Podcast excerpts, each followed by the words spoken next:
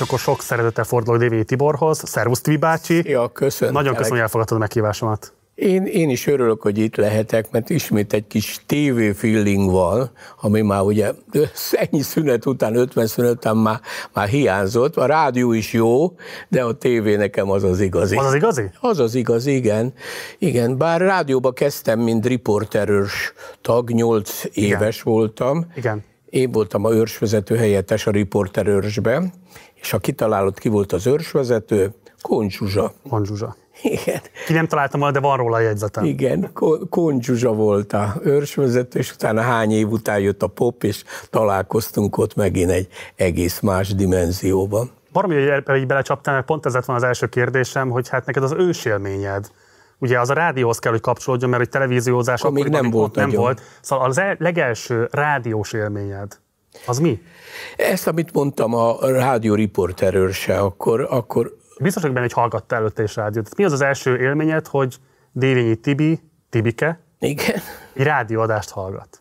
Hát az első élményem az volt, hogy otthon volt egy ilyen nagyon szép néprádiónk, amelyet ugye apám az mindig bütykölte, mert szokta hallgatni a Szabad Európát, tehát nagyon jó be volt állítva a rádiónk, és ott hallgattam. Gyakorlatilag konkrét műsort nem hallgattam, mert nekem volt egy olyan néni, aki nevelt, aki már nyolc éves koromban az összes jókait felolvasta mindent, tehát nekem ez sokkal nagyobb hatással volt, mint maga a rádiózás. Tehát egy ilyen, ilyen élmény, hogy mindent megkaptam tulajdonképpen.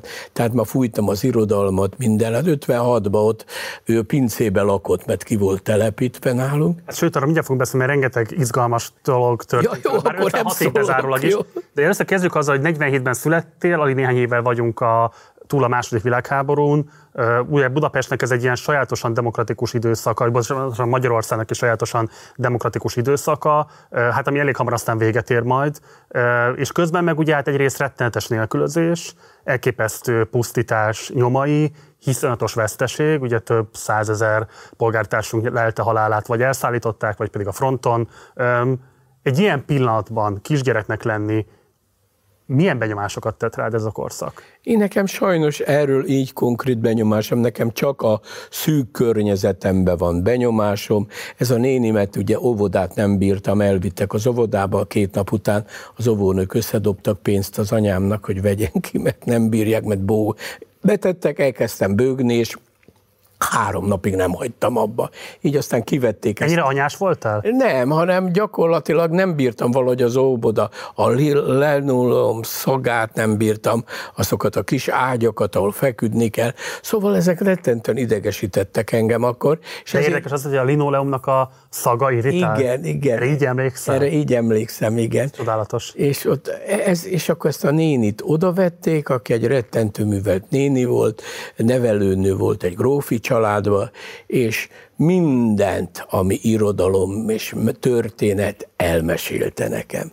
És én meg á, hallgattam, és azért mondom, én már nyolc évesen majdnem az összes jókain túl voltam, de a vernéken is, meg minden, tehát gyakorlatilag nekem ez, ez, ez, ez ivódott be gyerekkoromba. Az első ilyen emlék a kultúrával, a, a, a társadalommal. Szóval ez volt, és azért én úgy nem éreztem a nélkülözést, mondom, az 56-ban ugye ott feküdtem lent, kint lőtt, mert a néni pincébe lakott, ugye, mert úgy telepítették ki, hogy kapott egy pincelakást, és ott feküdtem, és kint lőttek, érted, és soha nem felejtem, szilva dzsemmes kenyeret ettem. Tehát például ez egy óriási volt akkor, erre így emlékszem, és akkor, akkor a ablak elé lettek ilyen homokzsákok téve, hogy, hogy nehogy valótlanul valaki oda belőjön, és hallgattam, és a szegény lakók meg kindültek a folyóson, ugye hát légiriadó volt, tehát mindenkit lezavartak a pincébe,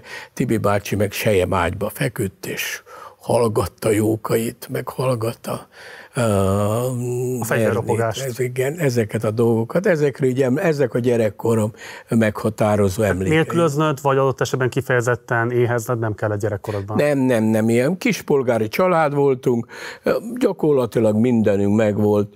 A, anyám az a Óbuda díszpolgárának volt a lánya, ő egy nagyon tisztességes fuvaros volt, 40 pár ló volt, akkor volt, és akkor ugye én akkor kezdtem a lovakkal. Mindenki azt hogy akkor kellett, határoztam, hogy lemezlovas leszek, de nem csak néztem a lovakat, tehát gyakorlatilag ez, ez nekem akkor ott emlék volt, és a ló illata még mai napig is bennem van.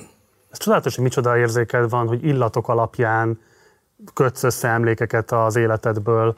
Ugye említetted a linoleumot, most Igen. nagyon érzéketesen beszéltél a szilvás lekváros kenyéréről, és most a ló illatáról. Vannak még ilyen illat emlékeid?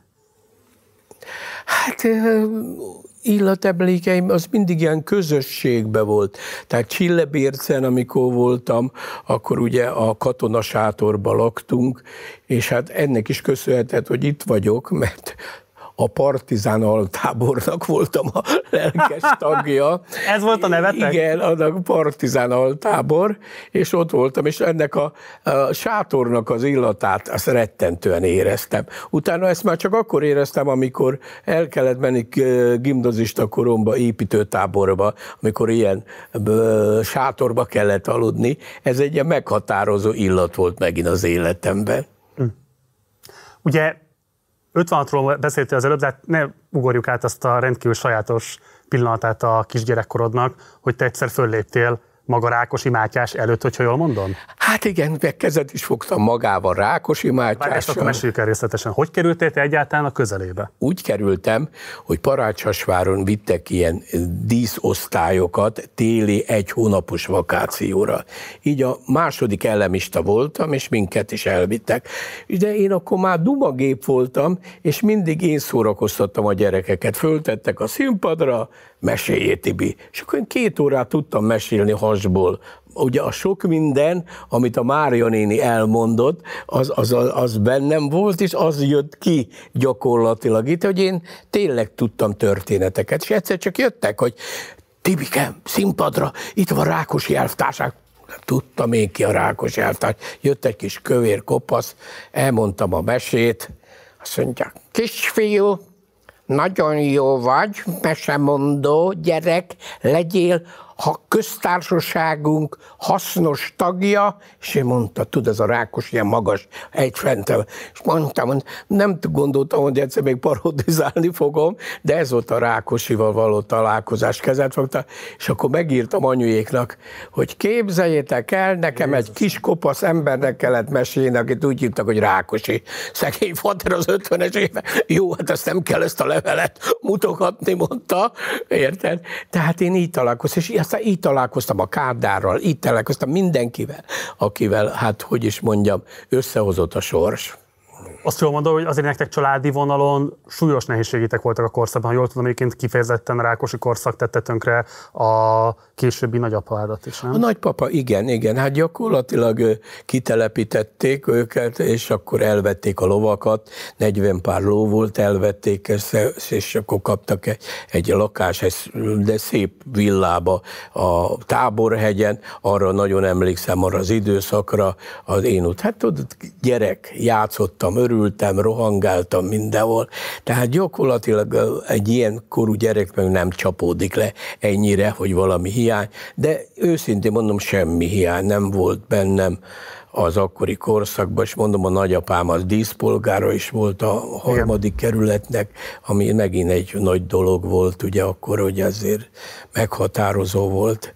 Igen, igen, és az, az is emlék például, amikor a kocsisokat fizette ki például az öreg, ugye, mert hát, és akkor kinyitotta a fiókot, és ott volt a csomó pénz, egy váltópénz, meg ott volt egy revolver.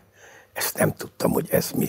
Szóval tudod, akkor azért vigyázni kell, aki pénzzel gazdálkodik, vagy valami, ez is így kristálytisztán előttem van, akkor, hogy a nagyfater ilyen volt. De nagyon jó, kedves ember volt. Mikor halt meg? 53-ban. men És ő tudta azt, hogy te találkoztál magával a Rákosival? Nem, nem, ez utána találkoztam. Ez utána történt? Utána találkoztam a Rákosival. Hm. Ő még nem tudta, és nem is mesélték akkor nekem ezt a történetet. Ez az egész Rákosi sztori, ez, ez, ez később szűrődött le bennem, mert akkor mit szűrődik? Aj, mondom, miért jött, játszani akartam, érted? És akkor muszáj volt fölmenni a színpadra, és mesélni. Kép nem készült rólatok? Hát akkor még ez nem volt szel. Csináltam volna egy szelfit vele, de akkor még ilyen szelfi nem volt, ilyen szelfizés nem volt. Sajnos sok ilyen kép hiányzik, bár van egy nagyon jó kis képem, azon három és fél éves voltam, ilyen, tudod, megrendelték a mosolyalbumtól, meg minden, és ott állok az ajtó előtt, és akár hiszed, akár nem, egy pontos labda van a kezemben. Három évesen, mint egy időutazónak. Ott álltam a pontos labdával. És akkor, bocsáss meg, ki volt a kornak a tűbácsi, aki a kis Tibinek a kezébe adta a pöttyös labdát? Akkor pontos apukám. labdát, bocsáss meg. Mit? Ki adta a kezedbe a pontos labdát? Hát a fotós adta a kezembe, ja. mert ugye gyerek labdával elképzelhetett, annélkül, tehát labda nélkül, tehát és azért adta. Jó kis ómán. És akkor ilyen, megvan ez a kép különben. Nekünk pedig megvan egy másik kép rólad, igen. Mégpedig a gyerekrádiós korszakból. Igen. Ezt nézzük meg gyorsan, és akkor szeretném, hogyha elmondanád, hogy igazából ugye ez ott az. állsz középen. Ott állok középen, előttem ez a rövidhajú, az a konzsuzsa. Közvetlen előtted a konzsuzsa? Igen. Meg nem mondtam volna. Az a konzsusa, igen. Csodálatos. Ezt még ismerem, a Toldi Miki, aki a Magnós tartja, az egy nagyon híres bíró lett később. Mondj végig mindenkit, akit csak tudsz esetleg. Hát többet nem nagyon tudok, megmondom őszintén.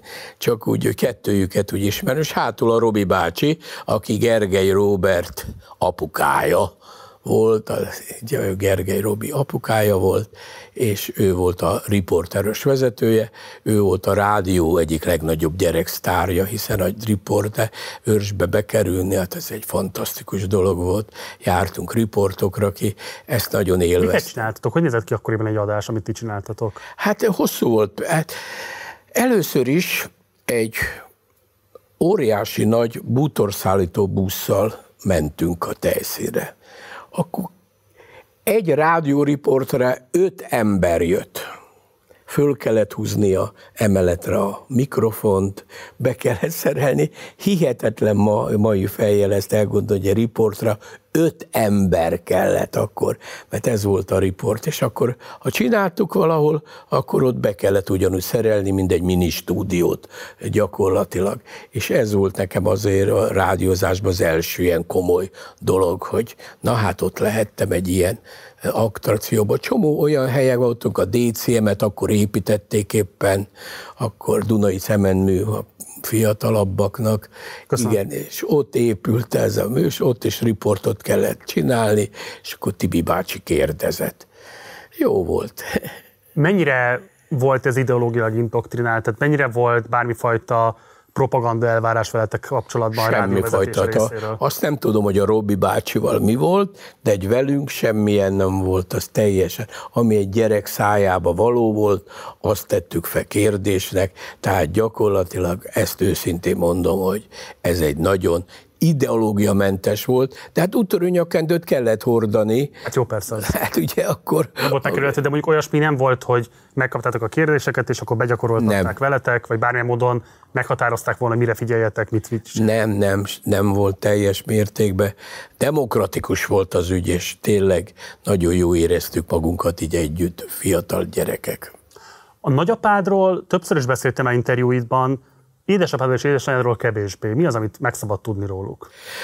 Hát gyakorlatilag, amit mondtam azért annyit, hogy kispolgárok voltunk, ez egy ilyen anyukám, ugye a nagypapa volt a szülőd, sajnos édesapámnak korán meghaltak a szülei, ő gyakorlatilag egy fatelepnek volt a vezetője, a 43-as építővállalatnak. Anyu meg mindent csinált, ő volt, gyinget is var, tehát fehérnémű készítő volt, és gyakorlatilag a háborúban az nagyon érdekes volt, hogy uh, ahol volt ő inkészítő, onnan vitték a Wiesemeyer német nagykövetnek a ingét.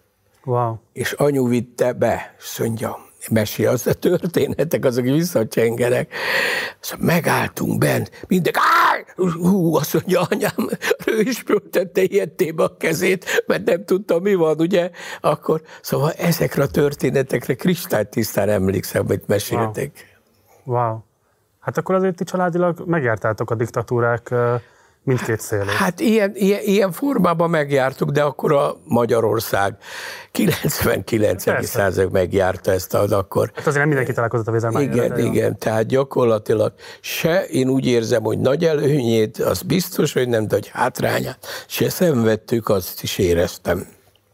Ugye ez különösen érdekes, hogy az 56-os forradalomról neked milyen emlékeid vannak, mert hogyha jól olvastam a különböző életrajzi visszaemlékezéseidet, te ott halott emberrel is találkoztál. Kivel? Halott embert is láttál ott. Ja igen, az az, az, az, az volt. Tehát abban a házban laktunk, Vihar utca 14, Óbuda, ahogy ott lakott a tűzoltó parancsnok, aki a gépkocsik felett diszponált. És egyik nap jött haza, és ott volt, azt mondta, hogy gyerekek, bemegyek a városba, elviszek mindenkit. És beültünk egy tűzoltóautóba, és végigmentünk a városon. És akkor találkoztam először oltott mészel leöntött holottal, amit a autóból mutogattak, azok nagyon megrázó élmények voltak a számomra. Legyen, igen. Igen.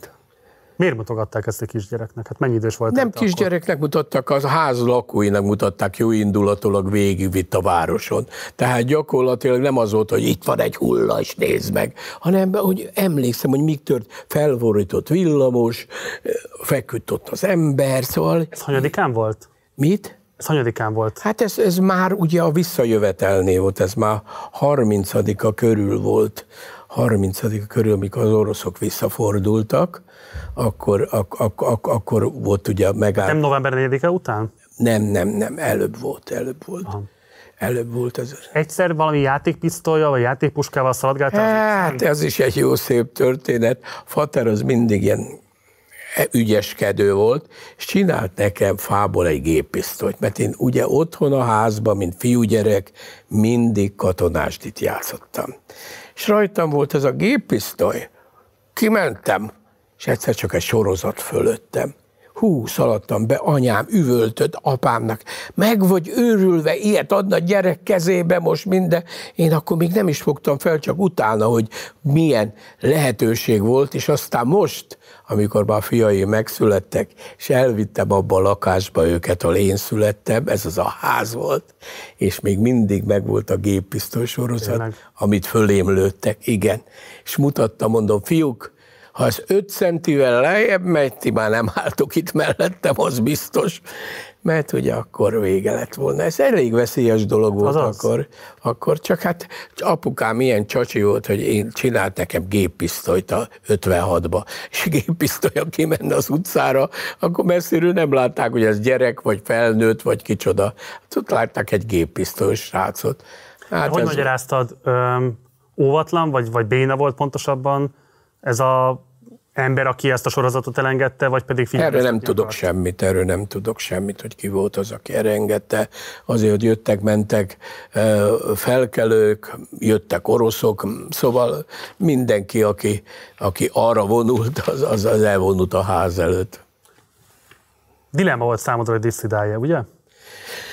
Hát gyakorlatilag volt egy ilyen roham, amikor mindenhol a házban, meg mindenhol ugye volt, hogy menjünk, menjünk, menjünk. Aztán anyám nem akart menni, apám aztán akar, de már ő se akart. Én meg valahogy őszintén mondjam neked, Marci, én akkor ezt még nem fogtam, hogy mi az. Köszönöm szépen, itt az én kedvenc bögrémbe a tejám, mert akkor ne feled szabad, bocsáss meg. Igen, én, én, én, én, én, én nem, nem tudtam, hogy hova megyünk meg minden, ugye. Ez olyan, mint egy könyvet újból olvasni. Csomó könyvet most a Covid alatt olvastam, sokkal jobban élveztem, mert nem tudtam előtte, hogy miről szól. Tehát ha arról beszéltek, hogy sivatag, akkor én nekem fogalmam nem volt a sivatagról. De most már ugye én voltam Egyiptomban, itt ott, tehát tudom mi a sivatag. És akkor én nem tudtam, hogy mi, mi az, hogy hova megynénk, vagy mi lesz ott, mi az, hogy nyugat, mi az, hogy kelet. Mit olvastál újra a Covid alatt, ami nagy hatással volt rád? Hát hatással volt rám. Tulajdonképpen a háború békét is elolvastam, ami nehéz volt. Ez annak köszönhető, hogy a Színművészeti Főiskolán Hegedűs Géza bácsi volt az irodalom történet, aki racsolt, kejám szépen mondta, 1500 könyvet kell elolvasni, hogy valaki műveltnek tartsa magát, mondta. És akkor én ezt úgy megjegyeztem, tehát hol voltak a rohanásba 1500 könyvre, hogy is mondjam, affinitásra, hogy elolvastam. És most úgy kezdtem olvasni, most se jutottam sok messzire, de kezdtem olvasgatni, és nagyon-nagyon jó volt. Tehát nekem ezek az újraolvasások, ezek tetszettek a legjobban. Ugye lehet tudni azt, hogy a Benedek Miklóst igazából te már az általános iskolás időszakodban megismerted. Bizony a Mikivel ott találkoztunk egy szavaló versenyen, egy idősek vagyunk, ő szavalt, én meg más meséltem. Tehát gyakorlatilag, és mind a kettő megnyertük Csillebércen a szavaló versenyt, ő én meg a mesemondót, és ez adott volt, hogy mi barátok leszünk, és így lettünk barátok. Mai napig barátság ez? Gyakorlatilag félhívjuk egymást már nem olyan sűrűn, ugye, mert az ember a sors elvisz, de például mai napig is nagyon-nagyon imádom a fiát, szegényt, aki meghalt, mint... Ezt akartam kérdezni, neked két fiad van. Mit? Neked két fiad van. Nekem két fiam van, igen. És hát nyilván éppen ezért több lett empátia is lehet benned azzal kapcsolatban, amint Benedek Miklós keresztül ment Igen. Benedek Tibor elvesztése kapcsán. Ez benned milyen érzéseket váltott ki egyáltalán? Hogyan viszonyultál ehhez? Hát nekem nagyon szomorú volt, mert a, még ők ketten egyszerre szerepeltek is a három kívánságban. Tehát ez nekem akkora élmény volt, hogy egy kislány akar találkozni Bedek Tiborval, akkor ő Olaszországban még pólózott, és telefonon bekapcsoltuk, ott ültünk a Miklóssal, és és mondtam Miki, a szervusz fiam, és akkor jó, elkezdtünk beszélgetni, és akkor utána elmondott egy József Attila verset a kisgyereknek, és utána ugye Tibor hazajött, és ahányszor találkoztunk, nyakamba borult. Tehát majdnem úgy viselkedett velem, vagy én velem, mint a pótpapája lennék, hogy, annyira közel állt hozzám. Igen, igen, a Tibi nagyon közel állt.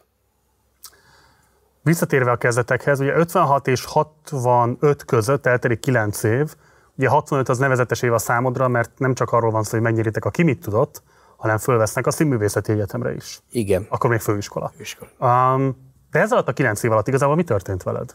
Ez alatt a kilenc év alatt, hát hogy is mondjam meg, elmentünk az iskola találkozóra, akkor megkérdezték ugyanezt, hogy mi történt. Színpadot építettem, építettem egy színpadot a tornateremben, meggyőztem az igazgatót, hogy muszáj, mert itt szerepel. Vettem dobferszerelést az iskolának, rajta voltam, hogy egy suli zenekar alakuljon. Én nem zenéltem, de szervezésben nagyon erősen ott voltam. Tehát én gyakorlatilag, hát közgazdasági technikum, képzeld el, az akasztófák, a könyvviteli akasztófák árnyékába érettségiztem. Olyan távol állt tőlem ez az egész, de hát ugye akkor technikum, ez volt a, mm, fixa mindenkinek, technikumba menjek, és ide fölvettek a közgazdasági technikumba. Hát ez már eleve mondom, neked 400 lány volt, és 47 fiú az egész iskolába. Ez már meghatározta az lányt, ugye, és ez már az egész iskolának. Igen, akkor, akkor ez volt. Ezek gyorsan elperegtek, mert akkor már nyolcadik után, amikor megnyertük a Mikivel ezeket a versenyeket, csináltunk egy irodalmi színpadot, a Igen. reneszánsz irodalmi színpadot, amelyek Egri Csabot veszély. Tehát én gyakorlatilag csak szereplés, szereplés, ez volt bennem. És ezzel együtt azért mégiscsak ott volt a Kádár korszak maga. Mennyire volt fullasztó adott esetben, kilátástalan egy fiatalember számára látva azt, hogy hát a forradalom kudarcra volt ítéltetve, nem sikerültek a követeléseknek érvényt szerezni, és hát marad az a kádári rendszer, amit akkoriban 57-től kezdődően lehetett kibontakozni, látni. Te ez hogyan viszonyultál, vagy ez teljesen független volt a te érzékelésettől? Teljesen független volt, megmondom őszintén. Tehát mi akkor még ilyen konkrétumot nem éreztünk, én ugyanabban a lakásban laktam, meg volt a ebédem, vacsorám, reggelém, tehát én, én, én, én nem, nem, nem éreztük. A boldog középiskolás gyerekeket, gyerekek életét éltük, tehát jó volt, jó volt középiskolásnak lenni akkor. Jó, ugye június 11-e 1965 felvesznek a színművészetire, június 12 ki mit tud döntője. Igen. Az egy klassz nyár lehetett. Köz, közte tizedikén leérettségiztem, tehát tizedikén így 10, 11, 12 júniusban ez olyan volt ez a három nap, hogy bementem az érettségére, és mondtam az elnöknek, hogy Csak egy kicsit pergessük, mert kamera próbám van, mondtam, hogy ha lehetne Ezek után nem csapott ki azonnal? E, Mosolyogtak, és aztán ugye ki mit tud győzelem, az változtatott mindenemet, akkor már dicsőség volt az ember, ha megnyerte a ki mit tudott, és akkor ez, hát úgy volt, a érettségére mentem, hát a matek nem volt soha az erősségem, és elmentem a matek tanár mellett, azt mondta, csak annyit mondj mak, és átengedlek, csak mak. Ennyit mondjál meg. Viszont mak. Hát, hogy valamit szóljak, de ne álljak ott, hogy valamit... Kimentem, és szerencsére kaptam egy olyan példát, amit hogy mégis tudtam nagyjából csinálni.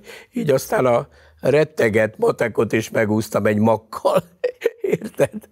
Töriből mit húztál? Hát nem emlékszem már, mit húztam. Ez nem...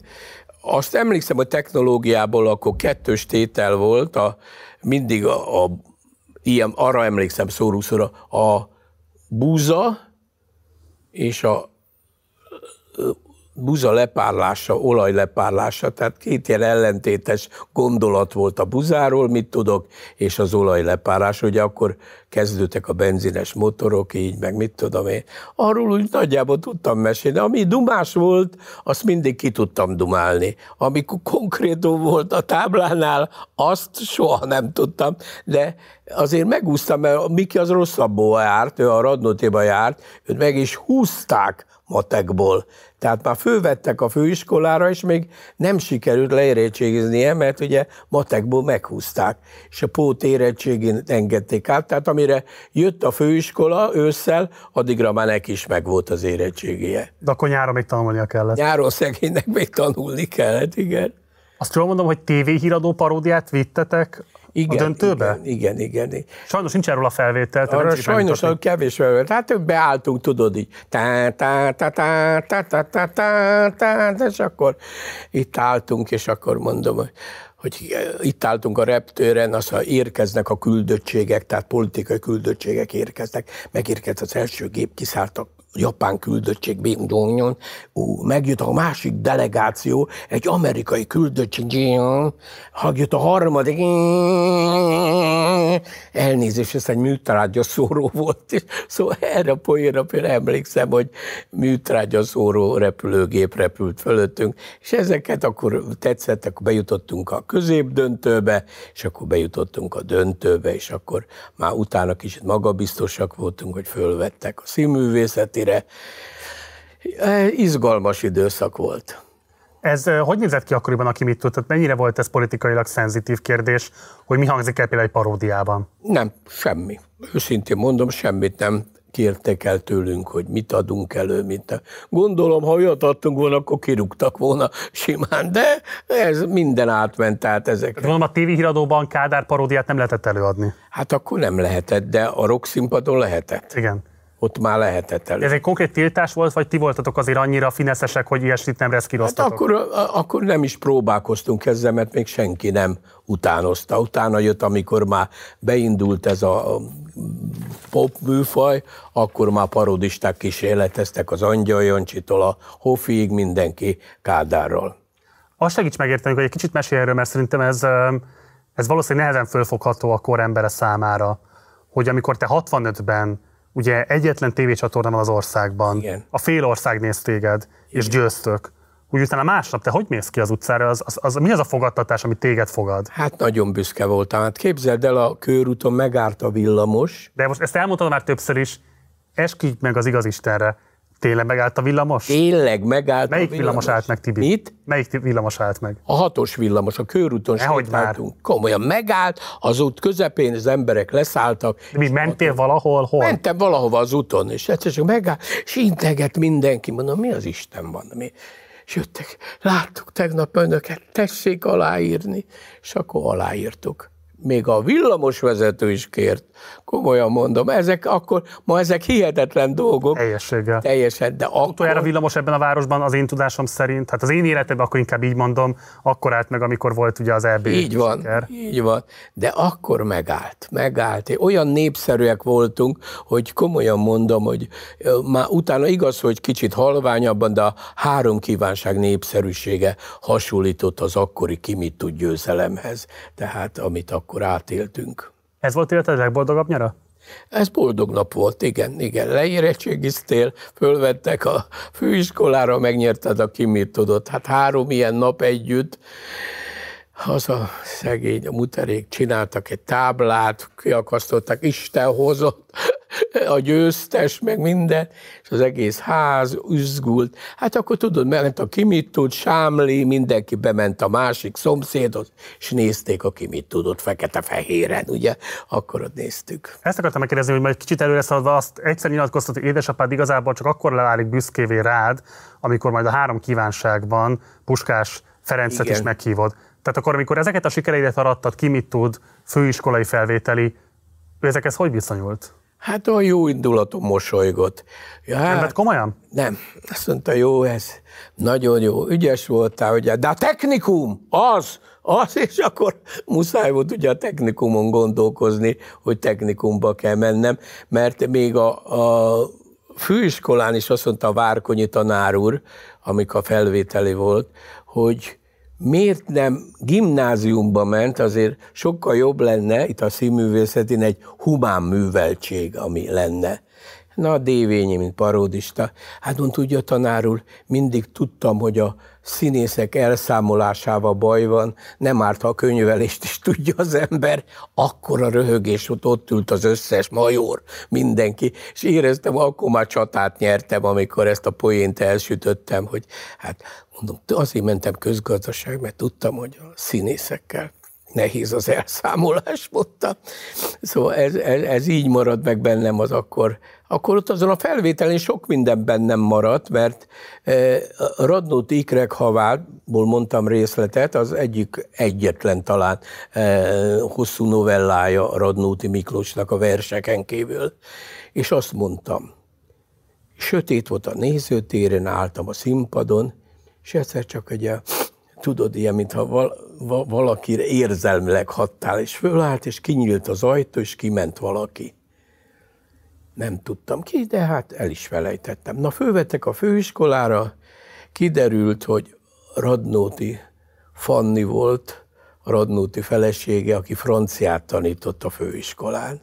És az első órán aranyos volt, azt mondtam, és finom nő volt, azt mondta, nagyon szépen mondott Miklóst, mondja, ő neki ugye kvázi Miklóst, nagyon szépen mondott Miklóst, és akkor tudtam meg, hogy ő a Radnóti Miklósné. És én úgy kerültem a franciára, mert a Gór Maré, akivel szerelmes lettem, az franciára ment. Nekem akkor jobb lett volna angol, de hát akkor, és akkor így kerültem a Radnóti néval kapcsolatba, de ezt mai napig se bánom, bár meg akartam nyerni a három kívánságnak, megmondom őszintén, egy gyerek, egy szavaló, egy Radnóti verset elmondana neki, akkor már nagyon idős volt, és azt mondta, ne haragudjon, azt mondja, én már semmilyen szereplést nem vállalok Miklós halála óta, és az pedig elég régen volt. Elég régen volt akkor már, igen. Érted?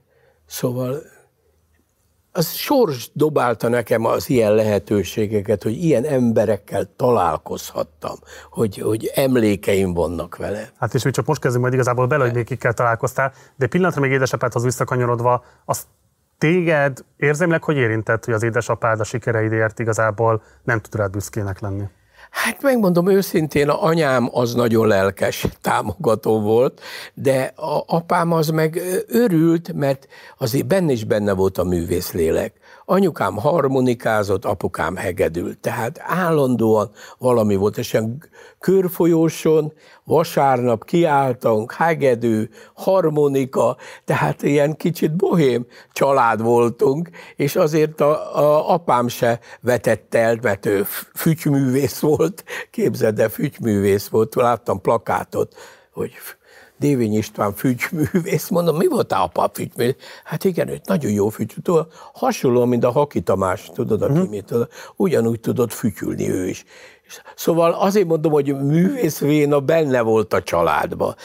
De ő ugye racionalista volt. Mi legyen? Technikum. Technikum, érted? Hát ez lett. Sziletár Miklós volt az osztályfőnök. Igen. Milyen emlékeid voltak róla akkor? Megmondom őszintén, most találkoztam vele, fel, felesége a Hámor Ildikóval, akivel mint gyerekszereplő együtt játszottunk kilenc évesen az Ildikóval, a Timur és csapata című tévéjátékban. Hát azt szerettük volna megszerezni, mert azt be akartuk volna játszani, de azt, azt se lehet megszerezni meg ebből a nyíves MTV-ából, úgyhogy sajnos ezt se tudjuk bemutatni. Igen, a Timur és csapat, ő volt a zsenya, én meg az aljósa egyidősek voltunk, és ráadásul még ő is óbudai volt. Tehát mentünk tévére, együtt mentünk a hatos busszal mindig a tévéfelvételen, és akkor később a Hámor Ildikó, az osztályfőnök felesége lesz, szóval ezek borzalmas áttételek, hogy viszke. és most volt a, a Radnóti színpadon a Ildikónak egy bemutatója. Én járok gyakran a színházba, minden érdekel, és Igen? Igen, ott, ott a... Függetleneket is nézel? Miket? Ez Pintér Bélát például? Oda nem, megmondom nem? őszintén. Én élveznéd pedig. Meg biztos, hogy nagyon jó, csak nekem a retro vagyok. Nekem a régi emlékek azok nekem a, a, a színházakba, a táliától kezdve a nemzeti, ami már nem az, ugye. Tehát én... én a Pesti Magyar Színházat mondod most. Mit? Igen, igen, igen. Melyik a kedvenc budapesti színházad? Kedvenc, ami sajnos most be átrium volt. Nagyon szívesen jártam az átrium. Tényleg? Igen. Ott nagyon hát ez az utolsó évaduk. Igen, utolsó szegényeknek, utolsó évaduk. Az egy nagyon felszabadult színház volt. Mit szerettél ott? Mi a kedvenc előadásod onnan? Hát ott a, a nőrültnök ketrece, az például. Igen? Hát az egy rettentő jó színdarab volt. Alföldi Robi. Hát igen, akkor ők nagyon érdekes, például két színész a tévének köszönheti, így most színész a Stól András, meg az Alföldi Robi. Mert akkor bejöttek a kereskedelmi tévék, a sors úgy hozta, hogy mind a ketten műsorvezetők lettek a reggeli műsorba. Igen. Ez alapozta meg az egész színészi karrierjüket. Mert a szín... Hát az ismertségüket inkább, nem? Ismertségüket. Mert ö, ö, az nagyon fontos, hogy Hevesi Sándor, a nagy színi, színház szakember mondta, hogy kérem szépen, a színház a színészre épül. Tehát, hogy kirendezi, mi, az nagyon másodlagos, sőt harmadlagos. És ez így is volt, mert így írták ki a plakátot. Csortos Gyula főszereplésével a Hamlet. De nem Hamletet írták ki, Csortos Gyula főszereplésével, mert a színház az mindig a színészről szól az mindig a színészé, az mindig a színészre kíváncsiak az emberek. Hát legalábbis a polgári színház mindenképpen. Hát a polgári színház, én akkor még nem volt nagy avantgárd színház, Marcikám, akkor azért mind polgári színház. 60-as években, hát azért már? Hát én nagyon nem emlékszem, mert pedig akkor már folyiskolás voltam. Vígbe jártunk, Madácsba, tehát gyakorlatilag akkor még ilyen ilyen nagyon el, akkor mindenkinek ugye, mert tudtad, például aki végzett, automatikusan lekerült vidéki színházba. Uh-huh. És onnan szívták el a pestiek, hogy oda szerződtetik. Tehát mindenki vidéken kezdett tulajdonképpen, aki elvégezte a főiskolát, uh-huh. érted? Szóval ez, ez, ez mégis végre olyan rossz poénom szokott lenni, hogy, hogy azért örülök, hogy nem lettem szólnok a Hamlet, érted? Mert ö, gyakorlatilag így is a színpadon töltöm az életemet, és az mindegy, hogy ilyen műfajban úgy, ott vagyok, dobogó, len a közönség, taps, tehát én nekem ugye a 3T az mindig engem ért, ha már ilyen dologba is belemegyünk. A tűrni, támogatni, tiltani, ugye ez volt a 3T. Én mindenre szemben kaptam a három tét, tehát mindig volt valami, amiben belekerült, és azt mondtam, na akkor ne, nekem csak a negyedik T számít. És akkor kérdezték, mi a taps? A negyedik T a taps. Hm. Hát amíg tapsom van, addig hívnak az EFOT-ra, hívnak a kampuszra, hívnak a akármelyik fesztiválra, addig.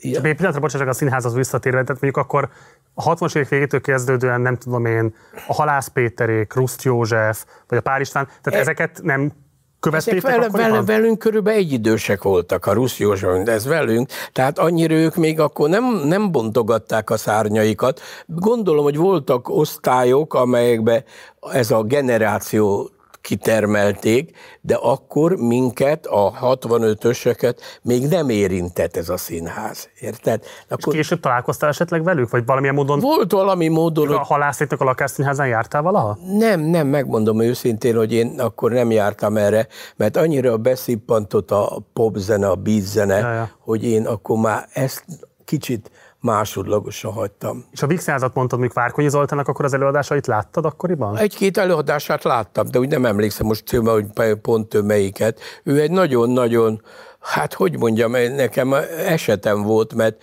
ő rettentő zseni volt.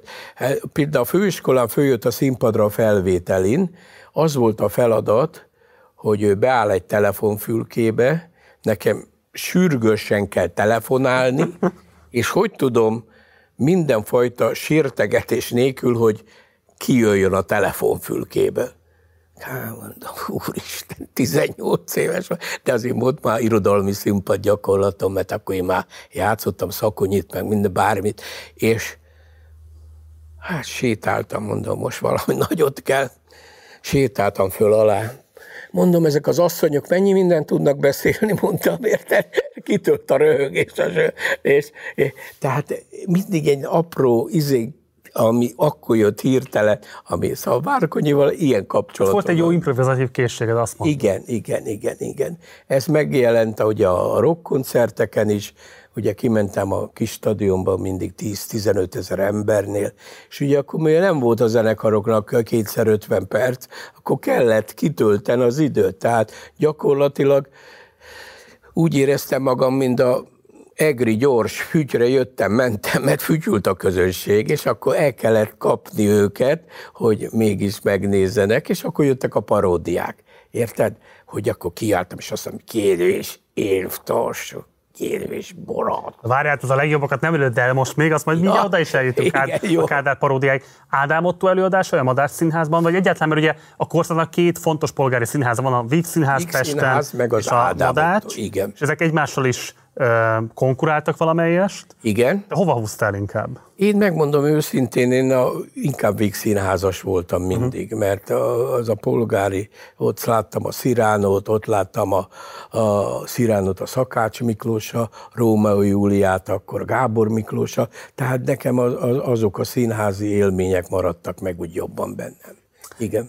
És akkor a saját osztályodhoz visszakanyarodva, ugye azt megállapítottuk, hogy Színetár Miklós volt az osztályfőnököd, nagyon Hát patinás a névsora az osztálytársaidnak. Hát igen, és Úgyhogy, sajnos fogyunk. De engedd meg, hogy végigmenjünk rajtuk. Ugye Benedek Miklósról már ejtettünk Igen. Szót. De hát oda járt például Monori Lili.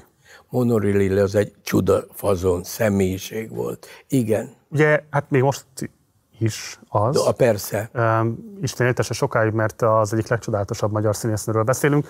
Nagyon kevés ismeri, szerintem a szélesebb közönség.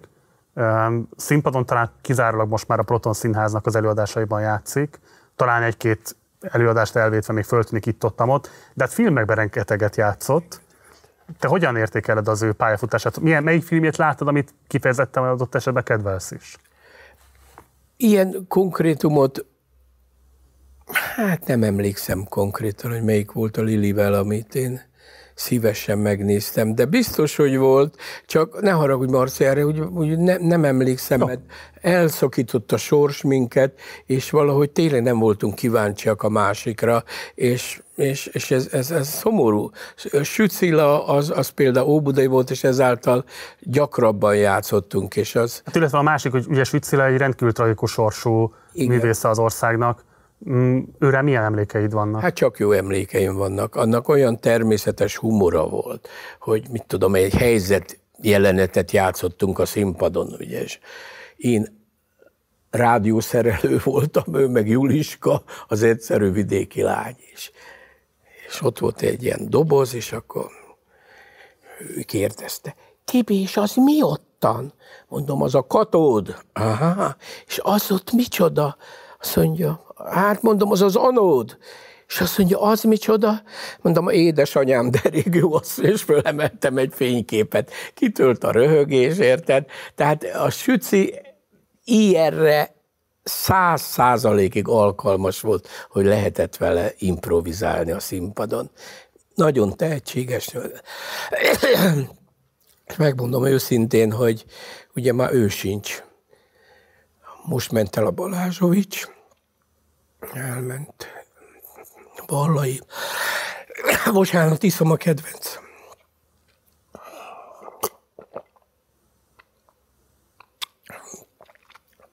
Szóval ezek eltűntek sajnos, de hát ez az élet. Melyikük hiányzik a legjobban? Hiányozni? Hát természetesen a vallai a született Valc Peti, mert úgy hívták Valcnak, csak a főiskolát vallai. Ő vele nagyon, mert ő a...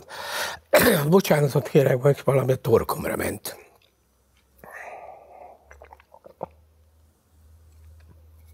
Uh-huh.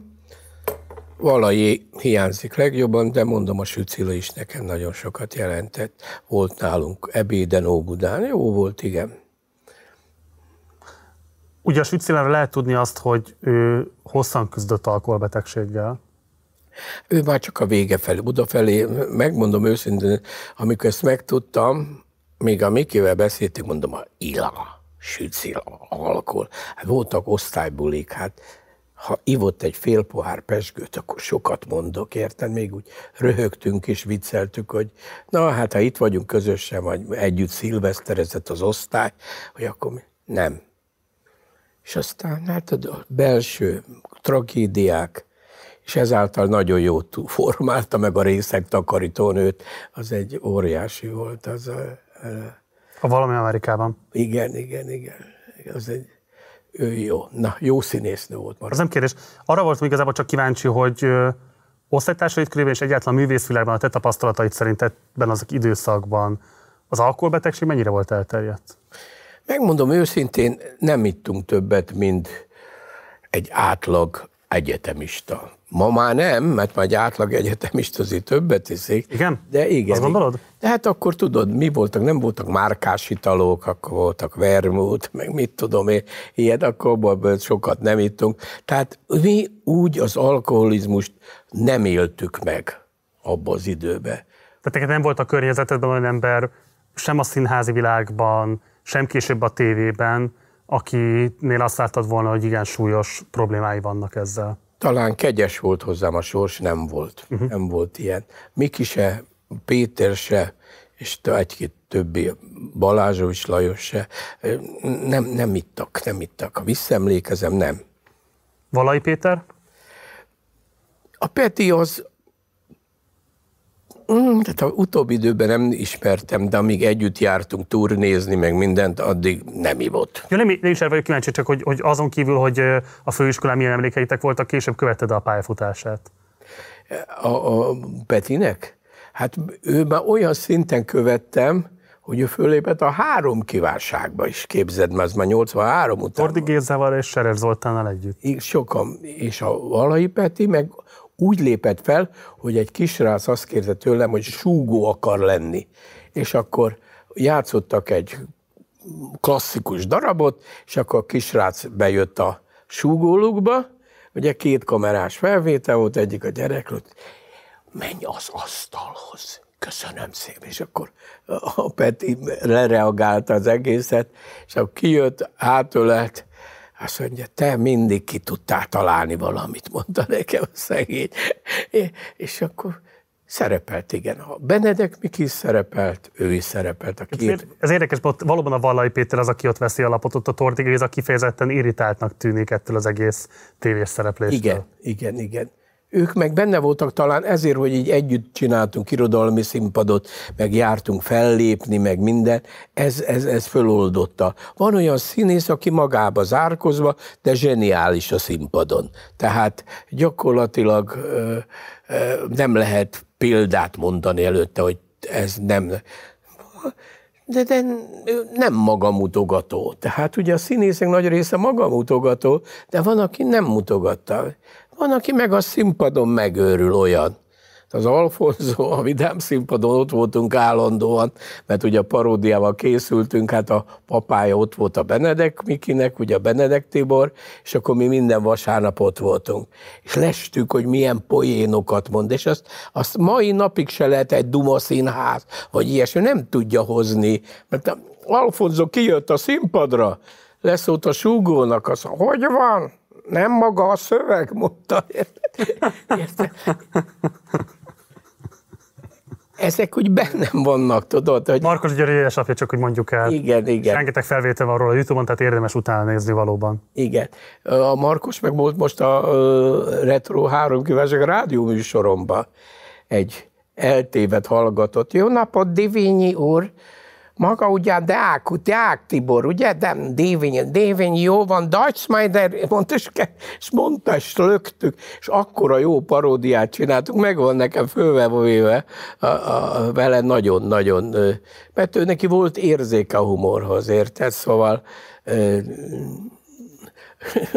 húzták egymást. Ugye a Halmai volt a nagy példaképe a Alfonzónak is, meg minden, és akkor egyszer ott voltunk, és Halmai az diszidált, és kereste Amerikából, és akkor mondta az öreg Alfonzó, Gyuri, gyere, Imre bácsi Amerikába!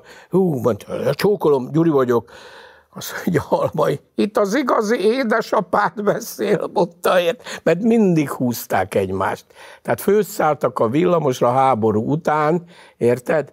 Teheres volt, akkor volt a Gyurival terhes 46-ban a, a Markos néni, ugye az Alfonso felesége, és álltak a villamos két perronján, kiabált, Szevasz Imre, éltek, élünk, jaj, de most te is, asszony terhes, nagy a hányadik hónap, azt mondja hatodik, halmai, stimmel, mondta te. Szóval e, ezeket nem lehet tanítani. Ez, ez, ez, ez, ezek, ezek az emberek ezt tudták, és ez bennük volt a vérükbe, érted? Ez, ezért lehet, hogy ott most már később a nagy-nagy művelt színház társadalom ripacsnak tartaná őket, vagy valami, de én szerintem ezek igazi művészek voltak.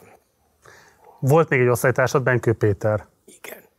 Róla milyen emlékeid vannak? Vele jó egy csendes, rendes srác volt a Benkő Péter, és hát ő tényleg egy teljesen visszafogott fiú volt, és hát tényleg a sors kegyeltje volt, mert azért kapott pár olyan filmszerepet, amelyre a közönség nagyon jól reagált, és ez jelentette neki. Színházi szerepre nem is tudnék mondani, mivel Péter szerepelt, de a filmekben, nagyon még az egri csillagok, vagy valami, isteni jó játszott benne. Ugye leginkább akkor vétette észre magát, amikor volt a Színház és Filmvészeti Egyetemnek az elfoglalása, átalakítása, kiszervezése. Ugye akkor volt egy hosszú, nagy szolidaritási akció, amit az egyetemi polgárság szervezett.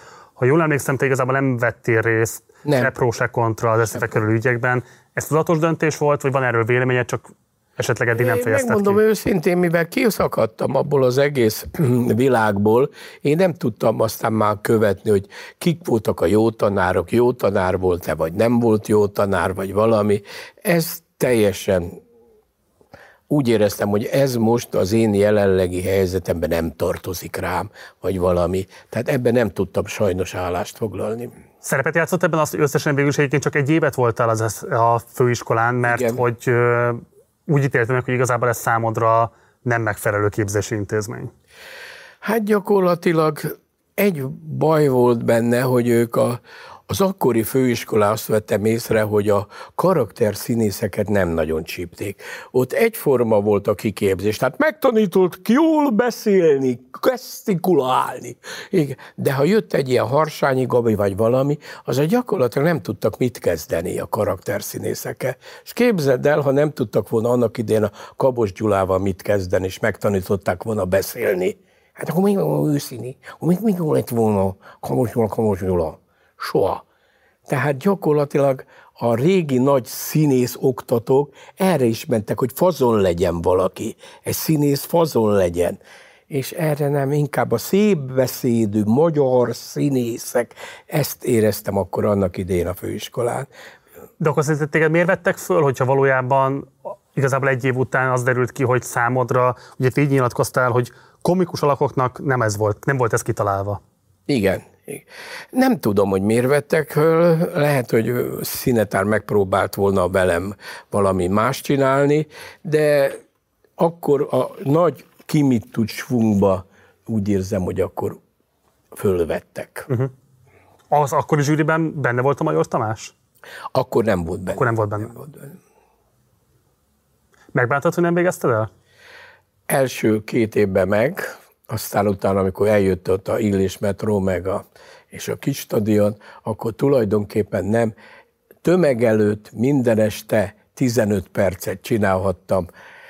Egy színész számára ennél nagyobb álom nincsen. Világos. Tehát gyakorlatilag ott voltam, színész voltam, sikerem volt, népszerű voltam, volt egy olyan villamos, ahol 17 plakátom volt kint, hogy én konferálom, és akkor még nem volt hatos, főszálltam, és mindig számoltam, hogy hány plakátom van kiragasztva a villamoson.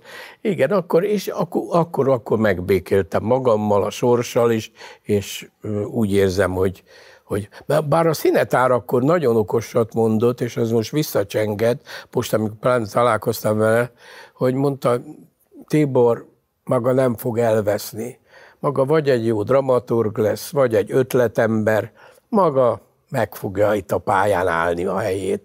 És most olyan jó volt, és amikor kijött a, jött a három kívánság, és akkor a Veszprémi TV találkozott, találkoztam vele, akkor képzeld, diszkóztam a színészeknek, vagy öröm újongás közepette, és akkor mondta a színetár az ő mosolyával, hogy nagyon népszerű vagy, Hát mondom, Mikloskám, neked köszönhetem, Miklós bátyám, hogy én népszerű vagyok, mert ha akkor nem megyek el, akkor tényleg nem Peratia mondom, de Szolnok, Rómeó, azt nem akartam lenni, biztos. Teljesen világos. Egy utolsó kérdés ide csak, tehát hogy amikor a teljes átalakítása zajlott az SZF-nek, és az egyetemi polgárság tiltakozott ez ellen, ezzel kapcsolatban neked nincsen semmilyen véleményed, se pró, se kontra? Se pró, se kontra. És ez azért van, mert világéletedben próbáltál tartózkodni az ilyen típusú állásfoglalástól, vagy azért, mert az egyetem a számodra nem képviselt olyan értéket, hogy ebben véleményt nyilváníts? Érdéktelen volt számomra. Tehát gyakorlatilag érdektelen volt, hogy most a Zsámbéki tanít, vagy a, ez, ez mind, mind művész, mind meg tudja magyarázni az egyéni elképzelését. Én ebben nem akartam, követtem Márai. Nem vagyok kíváncsi semmire, csak figyelmes figyeltem mindent, hogy mi történik, hogy történik, de tulajdonképpen számomra... Nem érezted szükségét, hogy állásfoglal? Nem. De nem haragszol, értem, Marcikám. Dehogy is nem. Én csak érdeklődöm, hogy igazából volt valaha olyan közéleti esemény az életedben, amiben azt érezted, hogy muszáj állásfoglalnod? Nem. Nem. Teljesen a szórakoztatás volt mindig a fő célom, azt csináltam, ez, ez volt az életem. Tehát én, én azt mondtam, erre vannak magasabb. Érdekes módon, hogy azért a három kívánságban megfordult a politikusok. Tehát gyakorlatilag... Hát, sőt, mondta, Jó. három kívánság nagyon messze van még, még, még a 60-as évek közepén vagyunk. Jó. Gornai Mária volt a nagy szerelmed az főiskolán. Igen, igen. Az már az Ez els... egy beteljesületlen szerelem volt? Hát nem, nem. Az, az, az egy, egyirányú utca, amikor egy azonos életkorú fiú és egy azonos életkorú lány elkezdenek járni. Miért? Azért, mert akkor lehet, hogy most már egy kicsit összecsúszik az idő, de akkor egy 18 éves lány, egy 18 éves fiúhoz néni volt majdnem, azt tudom kell mondani. Idős, szóval egykorúak abszolút nem voltak a szerelemben, nem voltak egykorúak. Kinek az érettsége hiányzott akkor ehhez? Hát akkor a férfi tapasztalatom meg minden hiányzott, amit aztán hál' Isten behoztam a pop bizzene alatt eh, ezt a tapasztalatot, de akkor én egy ha lehet ilyet mondani, egy szűzlegény voltam, aki bekerül a színművészeti főiskolára, nem lehetett senkit megzavarni, mert ha benyitottál terembe és csókoloztak, akkor azt mondták, próbálunk próbáltak, mindenki próbált, érted? Tehát gyakorlatilag ez azért volt egy elég érdekes jelenet az életemben, de aztán ugye ez változott. Egy nagy szerelem volt az életedben? Hát megmondom őszintén, mert vágytam a színészetre, vágytam a színművészeti főiskolára, és akkor ott mindjárt szembe jön velem egy ilyen csinos nő, már tudod, ilyen gyerekes dolgok, hogy majd mi népszerű színészházas pár leszünk, és mit tudom én. Ezzel próbáltad levenni a lábáról? Pró, ilyeneket mondogattam, igen. Hát ő még mosolygott, igen. Sőt, annyira jóba voltunk, hogy Cegléden lakott, hogy lementem meglátogatni többször Ceglédre tehát sütött palacsintát nekem soha nem felejtem el. Jó volt, igen, igen, csak hát akkor jöttek az összes nagyfiú, aki akkor oda járt, bekopogott az ernyétől kezdve, mi akkor az négy évvel előbb végzett.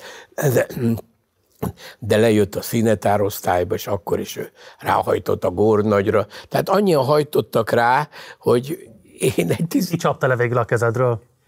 Erre nem emlékszem, hogy pont akkor lehet, hogy egy másodéves fiú, valami Ábrahám Istvánnak hívták, talán az, az volt az, aki lecsapta akkor konkrétan. Ha. De így hosszú távon nem emlékszem. Azóta aztán jobban lettem a Szurdival is, meg a Gulyás Budával is most is találkozunk. Nagyon jóba vagyunk, és a 60 éves születésnapomon, amelyet a színművészetén tartottuk, az egész ö, iskolájával, tanodájával kivonultak köszönteni engem. És hát elénekeltek egy dalt a főiskola épülete előtt, és ez mondtam, hogy Úristen, Maria, tudtam volna, hogy ez lesz egyszer, szóval nagyon jóba voltunk, és vagyunk is. De nem válaszolt el, hogy nagy szerelem volt, vagy csak egy fontos szerelem? Ha most itt visszagondolok, nagy volt, mert az első volt. Az első szerelmet Gornai Mária volt? Így van. Hát 18 éves voltam, akkor még nem voltak. Hát ilyen. mivel telt akkor a kamaszkorod? Mit? Ja, mivel telt a színjátszással, udvarolgattam persze, természetesen, de a szerelem maga Gornagy Marinája. De akkor az az első nagy fiatal szerelem, amikor az embernek széttörik a szíve, azt érzi, hogy ha nem viszonozzák, akkor vége a világnak. Igen. Amikor bele akar pusztulni, annyira vágyja a másikat, az neked Gornagy Mária volt. Gornagy Mária volt. Emlékszem arra a szilveszterre is, bementem az otthon a szobába, belebújtam a paplan alá, pedig hívott a Miki állandóan telefonon, hogy jöjjek le az ifjú művészek klubjába, mert ott tartott az osztály a szilvesztert, és ha nem mentem le, mondtam, nem, nem bírnám ott lenni, akkor nagyon nagy szerelem volt. Ekkora szerelmi bánatod volt? Ekkora szerelmi bánatom volt, akkora volt. Nem is volt azóta ilyen nagy, érted? Akkor ez annyira, annyira megfogott az ügy. Hát ez van. De emlékben nagyon szép minden. Ugye abban, hogy váltasz a főiskoláról, szerepet játszott az is, hogy kaptál igazából egy ajánlatot a Vidám színpadtól. Így van. Tehát nem a semmivel léptél ki, hanem konkrétan egy állásba. Igen. Ahol te konferencié lettél, és ugye Róna Tibor, aki akkor a vezetője volt, ő fölkért kifejezetten ennek a beat kabarénak a megírására és konferálására. Így van. Így van, és akkor két beat kabarét konferáltam. Ez mit jelent, hogy beat kabaré? Hát azt jelenti, hogy ami ma is probléma, de most ugye az a Duma Színház Zasdi az egy picit helyre tette, hogy nem volt fiatalokhoz szóló humor. Tehát amit most mondtam előbb, Alfonzót, meg minden, az a felnőtt közönségé volt. De hogy fiatal poénok nem voltak, tehát ott ugye a fő jelenet volt, hogy egy osztály volt, egy képzeletbeli osztály, és akkor ott mindig fölállt a gyerek. Ta-ta-ta-ta, tanárnén, és le, szóval Csalas Zsuzsa, emlékszem, ez Verebé Iván, szóval az ilyen iskolás jelenetek voltak, és abba próbáltuk a, a, az akkori főleg középiskolásoknak a humorrendszerét földolgozni. És ez azért akkor nagyon jó, mert persze be kellett tenni egy bizzenekart, a Hungária együttes játszott, akkor fenyőjék, érted, akkor én a, már kis stadionban utánoztam a Ray Philipset a, a Nashville Titznél, és akkor ott az mindegy színpadi produkció volt, hogy a Nashville Teensbe a Ray Philipset utánoztam, a Hungária köz, kíséretében a Tobacco Road, tada, és akkor, és akkor ezek a középiskolások megőrültek akkor ezekére. Honnan szereztetek be ezeket a zenéket akkoriban? Hát akkoriban a zenéket gyakorlatilag a, a, a pilóták, a külkeresek, ezek hozták be a rádiónak, érted? Hát ettől meg őrültem, érted? Csináltam egy Boniem összeállítást szombaton, De az már 80-as évek, nem? Igen, 70-es évek inkább. 70 Igen? Évek, igen. Csináltam egy összeállítást, és akkor másnap a Szabad Európába így kezdte a Cseke László, tudod, a rettenhetetlen. Itt Cseke László beszél a Müncheni stúdióból, tehát peregjenek a legújabb felvételek. Tegnap, ami Dévényi Tibor műsorából kimaradt, most azt a négy dalt szeretném lejátszani. Ezt így mondta be? Így be, én megmondtam, a fene egye meg. Utána a rendszerváltás után együtt vezettünk műsort, Komjáti Bétot, Cseke, de a rendszerváltás így gyakorlatilag az éteren keresztül így kellett, ke, így konkuráltatok kellett. egymással? Hát, így, így, így mert, mert egyszerűen ugye az csak szabad Európa volt, érted? És hogy ott mentek ezek a zenék. És ő teljesen ellenpólus szerkesztett. Tehát meghallgattam mi műsorainkat, a komjátéjét és engem is, és másnap ő, ami kimaradt, azt ő betette, mert hát ugye ő lement a trafikba, és megvette a lemezt, ugye hát mi ezt nem tudtuk megtenni. Van egy ilyen életrajzi elem, hogy te pantomimesztél is ebben a korszakban. Ez mit jelent? Ez azt jelentette, hogy megint a sors hozta. A Kamaravariettében mostani játékszínbe a Bergendi Együttes minden hétvégén egy koncertbe játszott. Ez szombaton és vasárnap két-két előadást jelentett. Én voltam a műsorvezető. És akkor jött a sors, egyik előadáson elment az áram. Színház, csak a vészjelzők égtek, épp hogy világos. Hát mondom, valamit kellene csinálni, és akkor elkezdtem. Régi Alfonso paródia jött, érted? A, jött a horgász, érted? Szem. Csináltam a pontomimot, érted? és ezek marhára tetszettek a közösségnek. Akkor a siker volt, hogy műsoron hagytam, hogy nem csak szövegbe, hanem mióta késő jövő a moziba, az egy nagyon jó paródia volt, a horgász, érted, a műtőben, és ezeket csináltam egy pantomi, amit aztán egy olasz menedzser fölfedezett, és akkor hívtak ki Rómába, a Rai egyre, ahol csinálhattam ezeket a pantomim számokat Rómában. 1975-ben. Az olasz tévén? Olasz, Rai egy, érted? Olyan siker volt, hogy másnap a Via Veneton kértek autogramot, képzeld el, mert akkor is ott nézték. Mint pantomi művészkerete. És utána voltam, voltam lengyel, orosz tévébe, szovjet tévébe szerepeltem akkor, Németországba, Spanyolországba, mint pantomi művész hívtak ki engem, képzeld el. És hát ez számomra ez óriási emlék volt. És, és hát várj már, Tibi bácsi, hát akkor most derül ki azt, hogy te valójában Magyarország ismeretlen, világhírű pantomi művésze lennél? Hát úgy is kezdtem, hogy kedves közönségi, most néhány pantomim számot szeretnék bemutatni. Marcel Marceau, Alfonso, Dévényi, hogy csak a legnagyobbakat említsem, mondtam, és akkor csináltam. És mondtam a a Józsina bácsinak, Alfonzónak, mondom, nem haragszol, csináltam egy-két régi pantomim. Nehogy haragszom, édesapám, én az összes számomat a Pepino olasz bohoztól loptam, mondta. Tehát gyakorlatilag ezek a pantomim számok, ez egy ős komédiás eszköz, különböző cirkuszokban, különböző stílusú bohócok játszották, és az Alfonso rengeteget volt ilyen helyeken, és ott szerezte ezeket a tudod, a őszi barack, tudod is, mert ezeket a számokat, és akkor én ezeket imádtam, megjátszottam, és ezt föltettem. Kicsit bítesre tettem, tehát tornacipő, trikó, és igen, igen, igen, ezek, ezek úgy születtek meg a Via Veneton, igen, ez egy nagyon nagy emlék volt. Szilvi Vartan lépett fel a műsorba, emlékszem Johnny Halliday, Kessler nővérek, ki voltak írva az öltözőre nagy betűvel. Érted? Kessler Sisters, és melletti Tibor tévény. Hát, egyszerűen alig akartam inni a szememnek, hogy ez így sikerült, és óriási taps volt, és akkor még nem tudtam, hogy mi a kereskedelmi tévézés, fizetett közönségült, tehát 400 fő, akik azért ültek, hogy tapsoltak. Ugye a mi időnkben nem volt tapsol, azért találtam ki a pontos labdát, mert azzal tudtam föntartani az érdeklődést egy öt órás felvételen, mert hogyha nekem úgy volt a lényeg, hogy a szikoránál annyi úgy tapsoljanak, mint a Eddánál, érted? De hát ha elfáradnak, de most kitaláltam ezt a pontos labdát. Ez olyan, mint a lottónak a gombja volt, néhányba tettem pontot, és aki legjobban tapsolt, dobtam, és ha talált pontot, kérhetett egy klippet a műsortól.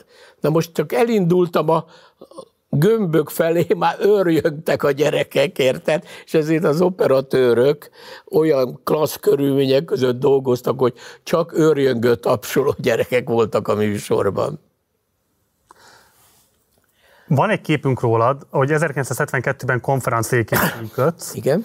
Nézzük meg, hogy nem tudom, emlékszel esetleg erre a felvételre, hogy ez hol és mikor készült. Ez a Generál Együttes, az Ákos Pistás Generál Együttes, mert ott láttam a Várszegi Évit a mögötte, meg a Herceg Anna Máriát, az, ha jól emlékszem, a Novai Gabi, és itt a Révész volt akkor a sztár, de most őt nem látom. Ez a generál együttes volt, velük, amikor már sikerem volt az Illés Metró megával, akkor az Ori rám bízta ezeket a fiatal Az országos rendezvényszervező Igen, iroda. országos rendezőiroda. Rám bízta ezeket a fiatalokat, hogy vigyem végig az országon, mert ugye engem már ismernek, és akkor mutassam be, és akkor ott született például a pop történelem egyik legjobb mondása, Ákos Pista kicsit gizda volt mindig, megékeztünk Kecskemétre, és kim voltak a plakátok. És akkor mondja, na, ott vagyunk, generál, nézzétek a dévényi milyen kisbetűvel van kiírva. Hú, mondom, figyelj ide, Pistikém, lehet, hogy kisbetűvel vagyok, de én már négy éve ki vagyok írva, és a nagybetűk három hónaponként változnak fölöttem, mondta. És azóta ez egy szólás lett, hogy három hónap múlva, tehát fiatal zenekarok volták, hogy íze, hát tudod, műsorvezető Dévényi Tibor, ki voltam szépen írva, persze nem akkorával, mint a zenekar, de hát ki voltam írva, és engem akkor már vártak mindenhol a városokba. Igen, Ugye amikor ez a kép készült, ekkor már az Express ifjúságirodánk vagy a művészeti vezetője. Igen, azt már a Kimit tud és a főiskola között már ö, felkértek, hogy szervezzek műsorokat. És akkor gond... Ezt segíts megérteni, mert ugye, na, tehát, hogy az Országos Rendezvényszervező Iroda, ezt a nézőkedvéért mondjuk el, ők feleltek minden koncertért, ami az akkori Magyarországon létrejöhetett, ori engedély nélkül Nem nem, adhattál, így van. nem léphettél föl. Most ehhez képest az Orihoz képest az Express ifjúsági iroda, ez hogyan nézett ki? Alárendelt volt, mellérendelt volt, fölötte volt? párhuzamosan működtek, sokkal kevesebb hatalommal tulajdonképpen. Mert az ott elkészített műsorokat is be kellett jelenteni az Orinál, tehát az Express műsorokat is. És mi oda kerültem, mondták, hogy akkor szervezek a fiataloknak bulit. És akkor mondtam, hogy e, utazás, mondom, repülőn nem lehet, vonaton nem lehet, és akkor találtam a koktélhajókat. A Balatonon is, meg Budapesten is. Na, az egy új korszak, a koktélhajó időszaka. Én voltam a koktélhajat, ott, ott, ott a Tarusz együttes, a Radics, mind, mindenki föllépett, és az egy, az, az, az egy fél avantgárd buli volt, szóval nem csak énekesek voltak, hanem kemény rockzenészek is minden. Ott voltak ilyen rockerek is, emlékszem. Megérkeztünk a hajóval a Vikadó térre, és már akkor kék rendőrautók álltak végig, mert tele volt a hajó. Érted? Akkor a üldözött rockerekkel. Hú, mondom, most mi lesz itt? Képzeld, beugrottak a Dunába a rockerek, sokan kiúztak, és ott, amikor kikötöttünk, már rendőrök gyakorlatilag nem találtak senkit. Érted? Amíg ment a vízen a hajó, addig játszottak, Igen. akkor kikötésre került volna a sor, akkor gyorsan a vízbe menekültek. Igen, ilyen vízbe menekültünk. Tehát akkor, akkor azért, azért nagy ellenállás volt ez. Szóval ennek mondok egy példát, hogy ez, ez mit jelentett. Ugye az illésék megírták a Ne gondolt című dalokat, hogy ne gondolt, hogy tiéd a világ mások. Na most a koncerten a következő volt. Kiálltak, Levente föltolta a szemüvegét, Bródi lemutatott az első rendőrre, ne gondold, ne, hogy tiéd a világ, mások do... Elszabadult a pokol, érted? Elszabadult, és ez volt akkor a bizne az akkori egyetlen fiatalokhoz érő ellenállás. mert ott nem lehetett más, de a beat zene az volt. És ilyen apró dolgokkal lettünk mi népszerűek akkor a színpadon. És akkor jöttek a ká. Én csináltam például egy kínai paródiát, amit már rögtön elvittek, mert a Malcetunk átúzta a folyót, tudod, és volt a Maci Laci a tévébe, és a Maci Laci beszélgetett, tudod, hoánk, hoánk, bobu, kiúszik ott a Yangtze-ba. Egy morék rizsem van hogy az a nagy ma. Az a nagy ma, húrákos sakkozhatunk, te jössz a parasztal, az nem paraszt, az vidéki vörös gárdista. Tehát, hát akkor, és ez, ez, ez azért mások volt, ez akkor jöttek, és bevittek, és kocsival, de egy óra múlva kiengedtek, semmi volt, és mondták, hogy azért Dévi nyelvtárs vigyázzon, fölösleges poénokat nem mondja. De mondom, ez olyan népszerű volt a Maci Laci, meg ugye, hogy a Macetunk áthúzta a folyót, ugye az jelezte a kulturális forradalom kezdetét. Igen. Tehát ilyen mértékben én is érintettem a politikát, de ez nem konkrétum face-to-face volt, hanem ez egy rejtett. Csak segítségétem, tehát egyszer voltál konferenci, és Igen. közben pedig a rendezvény szervező is. A Expressnél, igen. Az Expressnél. Az Express. Igaz, hogy nagyjából 7000 koncertet konferáltál? Igen, körülbelül 2000 koncertet vezet. Kettő vagy hét? Kettő. 2000. Hát azért az se kevés. 2000 koncert. Az ifjúsági magazin meg is emlékezett erre a 2000 koncertre. Sok volt, mert utána mindenhol engem hívtak. Most ezt nem izé mondom, mert akkor azt hiszik, hogy olyan nagy képüsködöm minden, hanem gyakorlatilag engem elfogadtak, és mindig egy olyan pasas kellett, akit elfogad a közönség, érted? Tehát kijött a tornacipős srác, én az voltam akkor. És pláne amíg csináltam egy kis jópofa dolgot közben, még ugye a Kádár peródia az, az, ugye az, az, az volt a csoda, hogy kiálltam, kérés évtarsok. Nem baj, a fiataloknak hosszú a hajuk, csak mossák. Érted? Ez óriási siker. Na most ez elhangzott, de volt Omega is, volt minden, szóval gyakorlatilag...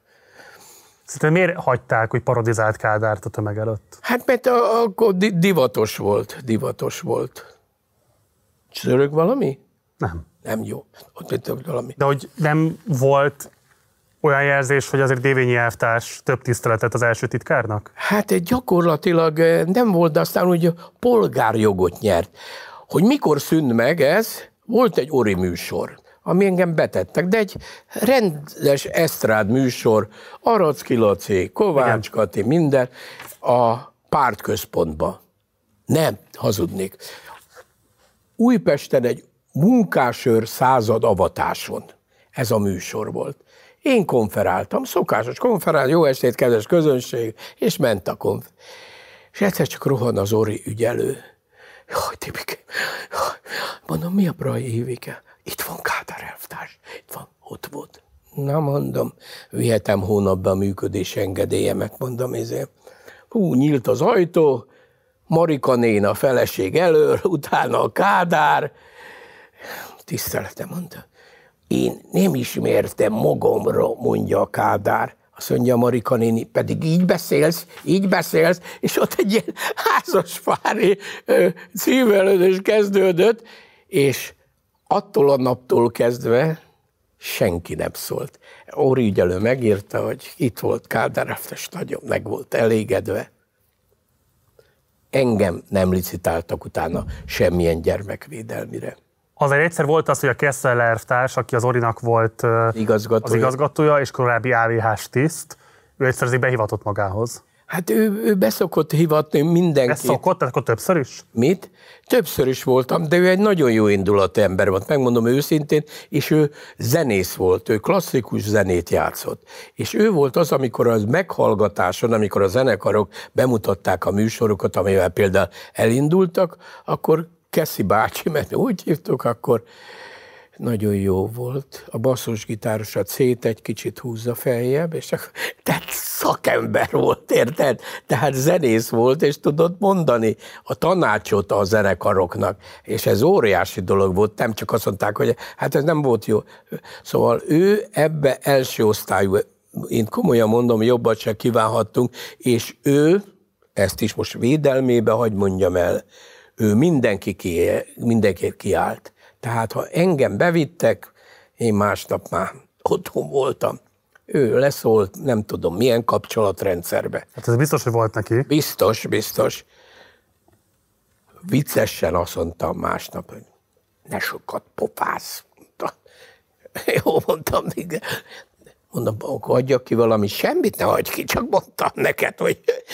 Szóval teljesen jó időleg kezelte a Keszi az összes, mert ennek köszönhet az Illés Metro, Omega, ezek köszönheti, hogy ők dolgozhattak, hogy csinálhattak három-négy kis stadiont. Szóval gyakorlatilag ebbe, ebbe, ebbe, ebbe, ebbe én csak jót tudok mondani, őszintén mondom. De akkor van egy olyan olvasat is ennek az egésznek, ugye ezzel nyilván te is tisztában vagy, és kíváncsi, hogy mit gondolsz róla, hogy valójában azért hagyta a rendszer, hogy parodizált Kádár elvtársat, mert bizonyos mértékben azért egy szelepre szükségük volt ahhoz, hogy a rendszer szembeni elégedetlenséget kontrollált formában, de megélje az ifjúság. Marcikám, szórú szóra, amit most mondtál, ezé volt. Mi voltunk a szelep tulajdonképpen. Erre mikor jöttél rá? Hát ez tulajdonképpen már nagyon az elején jöttem rá, mert először ugye mindenhol írogattak be, Buda-Budapestről jöttek, hogy egy vidéki koncertnél, hogy a műsorvezető a színpadon orosz paródiát csinál, mert volt egy orosz paródiám, orosz díszgyok érted, de regédrzia, és akkor csináltam. Hát szóval mindenki röhögött, ugye az orosz nyelven mindenki röhögött akkor, aki ugye kötelező volt középiskolán tanulni, és akkor, és akkor Keszi erre mondta, jó, hát akkor te, tegyél mellé még kettőn, egy németet, meg egy angolt mondta, és akkor mondtam angol, akkor keveredtem egy angol díszgyököt, de rájul forró, és rá, és akkor igen, igen.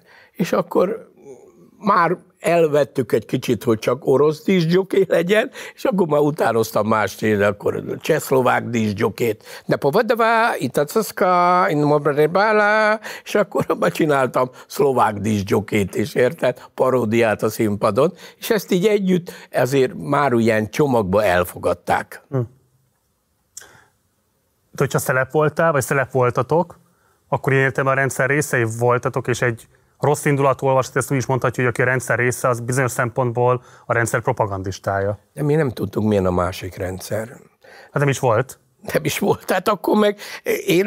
Már úgy értem, hogy volt kapitalizmus a igen, igen, vasfüggönyön túl, igen, de hogy Magyarországon egy pár Most ugye volt. van már összehasonlítás, hogy mi volt, mikor itt voltak az oroszok. Mi? Akkor semmilyen nem volt. Érted? Akkor mi ott éltünk, és ott kellett helytállni. És amikor már kezdtek külföldre is kiengedni, akkor majdnem azt tudom mondani, hogy semmi erőszakot nem éreztünk ebbe a műfajba. Nem is erre jelent a kérdésem, hanem arra, hogy, hogy arról volt-e bármi gondolatod, hogy miközben ti úgy látszottatok, mint a rendszer kritikusai, a rendszer számára ti valójában az ő legitimálói voltatok. Ez biztos, hogy így van, de akkor így nem gondoltuk végig. Én pláne nem, mert én az angol együtteseket is én konferáltam. Tehát képzelj el, jött egy Spencer Davis, vagy valaki, ki volt egy, egyetlen magyar név volt, Dévényi Tibor ugye? És utána mindenki azt gondolta, hogy na hát ez azért van ott, mert ott, de, de nekem senki nem mondott sem. Egy volt, hogy beszálltam az angol buszba, és a furcsa cigaretta szagolt. Mivel én nem dohányzom, mindent megéreztem, aztán utána kezdték mondani, hát ezek nem, fecske cigarettát szívnak ezek a fiúk, meg minden, érte? És akkor vettem észre csak ezeket a dolgokat, de őszintén mondom megint, hogy én akkor, meg nem is kért fel engem senki, hogy figyeljem, hogy mit szívnak az angol együttesek, akik Magyarországra jönnek. Mm. Tehát gyakorlatilag ez akkor már szabad volt. Kicsit ott már nagyon az engedékes. Ugye a Spencer Davis az még veszélyes volt, mert akkor ott nagy bulbalhi az utcán, megdújtották a rendőrlovak farkát, minden szakasz volt, és akkor nem engedtek ki két-három órán keresztül az öltözőből, hogy ne menjünk, de ez állandóan hétről hétre javult. Tehát látták, hogy a nagyon vesz, és a és vége, ment mindenki haza. Érted? Szóval ezért ezt én így nem éreztem. És azt, hogy ez egy egypártrendszer volt, egy diktatúra, Uh, ahhoz neked milyen viszonyulásod volt? Ez teljesen természetesnek tűnt a korviszonyai közepette, vagy volt benned ezzel kapcsolatban bármifajta dilemma, adott esetben kritika? Lehet, hogy most a nézők megvetnek, de hát semmi dilemma nem volt, mivel nem, nem tudtam, hogy ha másik lenne, akkor milyen lenne a helyzetem. Mm. Én csak egy helyzetet tudtam, őt engedtek viszonylag szerepelni, dolgozni, ezért nem tudok én a másikról most véleményt mondani, hogy na, akkor nekem sokkal jobb volt, mert én akkor nem tudom ezt mondani. Nekem. És amikor kifejezetten a könnyűzenés szintéren a rockerekkel és a pánkokkal szembe ment a rendszer, akár az ős Beatrice-ét tekintve, akár a CPG-t tekintve, szóval az, ahhoz az eljutott-e például hozzád? Biztos, hogy eljutott hozzád. Gondolom. Persze, persze. Hogyan gondolkodtál erről? Például a Tatai Rock találkozón ott voltál? Tatai nem voltam, a Miskolci találkozón a 73-ast. Én voltam az egyik műsorvezetője. Én ott se éreztem, megmondom őszintén nagyon. Bejött egy rendőr, tévényelvtárs. A lányomnak egy autogramot és aláíratott egy papír. Na most ez lehet, hogy ez vicces, meg túl, de ennyi volt, amit én akkor éreztem. Tehát engem nem licitáltak, nem vittek, nem mondtak semmit, hanem gyakorlatilag mi megpróbáltuk a saját kis helyzetünkbe kihozni a maximumot, és ezt sikerült. Oké. Okay. Konzsuzsá még egyszer föltűnik legalább az életedben, és turnézhatok a Szovjetunióban másfél hónapon keresztül? Másfél hónapos turné volt. Hú, hát azért az borzalmas volt. Borzalmas volt? Hát beálltunk a moszkvai pályaudvarra. Mentünk át Leningrádba a Vörös Nyillal, mert már másnap ott játszottunk. És behoztak egy rabszállító vonatot, amelynek nem volt oldala, csak rácsok voltak. És ott álltak a rabok, képzeld el. A Várj, nem... mi, hogy egy, egy rácsozott vagon? Igen. Csak rácsból állt, és benne a... A rabok. Rabok. A nemzetközi pályaudvaron. Hát ezt nem lehetett csak vodkával, érted? És köptek ki éleseket, és minden, és akkor... Fösz... Hányba történt? Mit? Hányba volt? 75-be, 75-be. És akkor a Zsuzsa jött sírva, mert akkor koldukált volt, mert éjszakai vonat volt, a lányok külön kupéba voltak, a fiúk külön kupébe. Zenekarok, mi ugye befértünk egy-két-három kupébe, de a Zsuzsa egyedül volt. És képzett, betették három öreg asszonyhoz, akinek gyakorlatilag a szatyorba kacsa volt, meg minden, és ott ült Zsuzsa, akinek előtte két órával a moszkvai nagyszínházba vitték fel a virágcsokrokat a színpadra, és utána már ott fült a mámuskával, a kacsával, egy kupéba. Kuci, hát jöhetek hozzátok? Mondom, gyere, úgyis egész éjjel kártyázunk. És akkor átjött joggingba, felső ágyon el is aludt, mi meg addig srácok cugáztunk, érted? Ez volt a moszkvai turni nagy lényege. Igen, igen, igen, igen. Érdekes módon ott se láttam ilyen megfigyelőt, tehát nem, ott se szóltak semmiért, ami kicsit izé volt. De biztos, hogy volt akár ott az irodában, akár körülötted valaki, aki jelentett rólatok, vagy róla, vagy bármilyen szempontból? Természetesen. Tudod is, hogy ki volt ez? Nem tudom, de azt tudom, hogy olyan komoly dolgokat nem mondhattak volna. Tehát az, hogy Nagy Feró kinizsi sört ivott, és közben azt mondta, ezt a Sztálin megihatná. Na most ez, na most ezzel nem történt semmi. Igen, Stalin biztos örült volna ennek a jó kinizsinek. De a rendszerváltás után sem kérted ki az aktádat? Én nem kérteztem, én nem kértem ki. Volt olyan kollega, aki elmagyarázta a szegény Danyi Attila, aki ő mindent kikért. Nem akarnék ezetleg, mert nem okoztak nekem kárt. Tehát én nem akarok. De miért vagy biztos? Mit? Ebben miért vagy biztos? Abba, itt ülök veled. Akkor mit, én akkor se akartam mást, szerepelni akartam, koncerteket csináltam, diszkóztam. Ma mit csinálok? Szerepeltem, koncerteket, diszkózom. Hát rádióba engedtek, hogy a Bétót a kettőnket odavettek. Hát az is egy nagy lépés volt, hogy díszgyokét beengedtek a Magyar Rádió épületébe. És érted? Ott a komjátira voltunk bízva, a Gyuri meg egy végtelenül rendes ember, nem szólt semmit, állítsátok össze a műsort, Tardos Péter írta, Tardos Péter azóta zseni ebbe a pályába, a pop, beat, rock területén, ő volt az, a, aki, aki, a, akinek hitele volt, és ő írta az összekötő szöveget a Gyurinak, és akkor mindenkinek megvolt a maga feladata. A Lacinak, mivel hát ő magnószerelő volt eredetileg, ő nagyon jó érzéke volt ezekhez a vágásokhoz.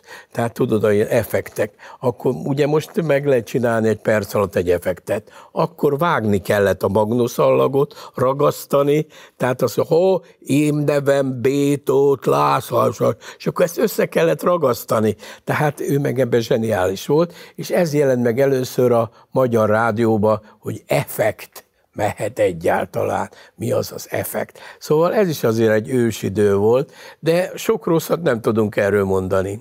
Hmm. 72-ben kezdesz el DJ-zni, vagyis ahogy azt a felvezetőben mondtam, lemezlovasként is funkcionálni. Gyakorlatilag az első DJ-je vagy az országnak. Hát hárman voltunk, a Cintula, Bétót, meg én mi voltunk hárman, olyan népszerűek lettünk egy perc alatt, hogy egyedül megtöltöttünk egy stadion. Tehát... Honnan jött ennek a nem tudom, inspiráció? Tehát hol láttál te ilyesmi tevékenységet végző embert?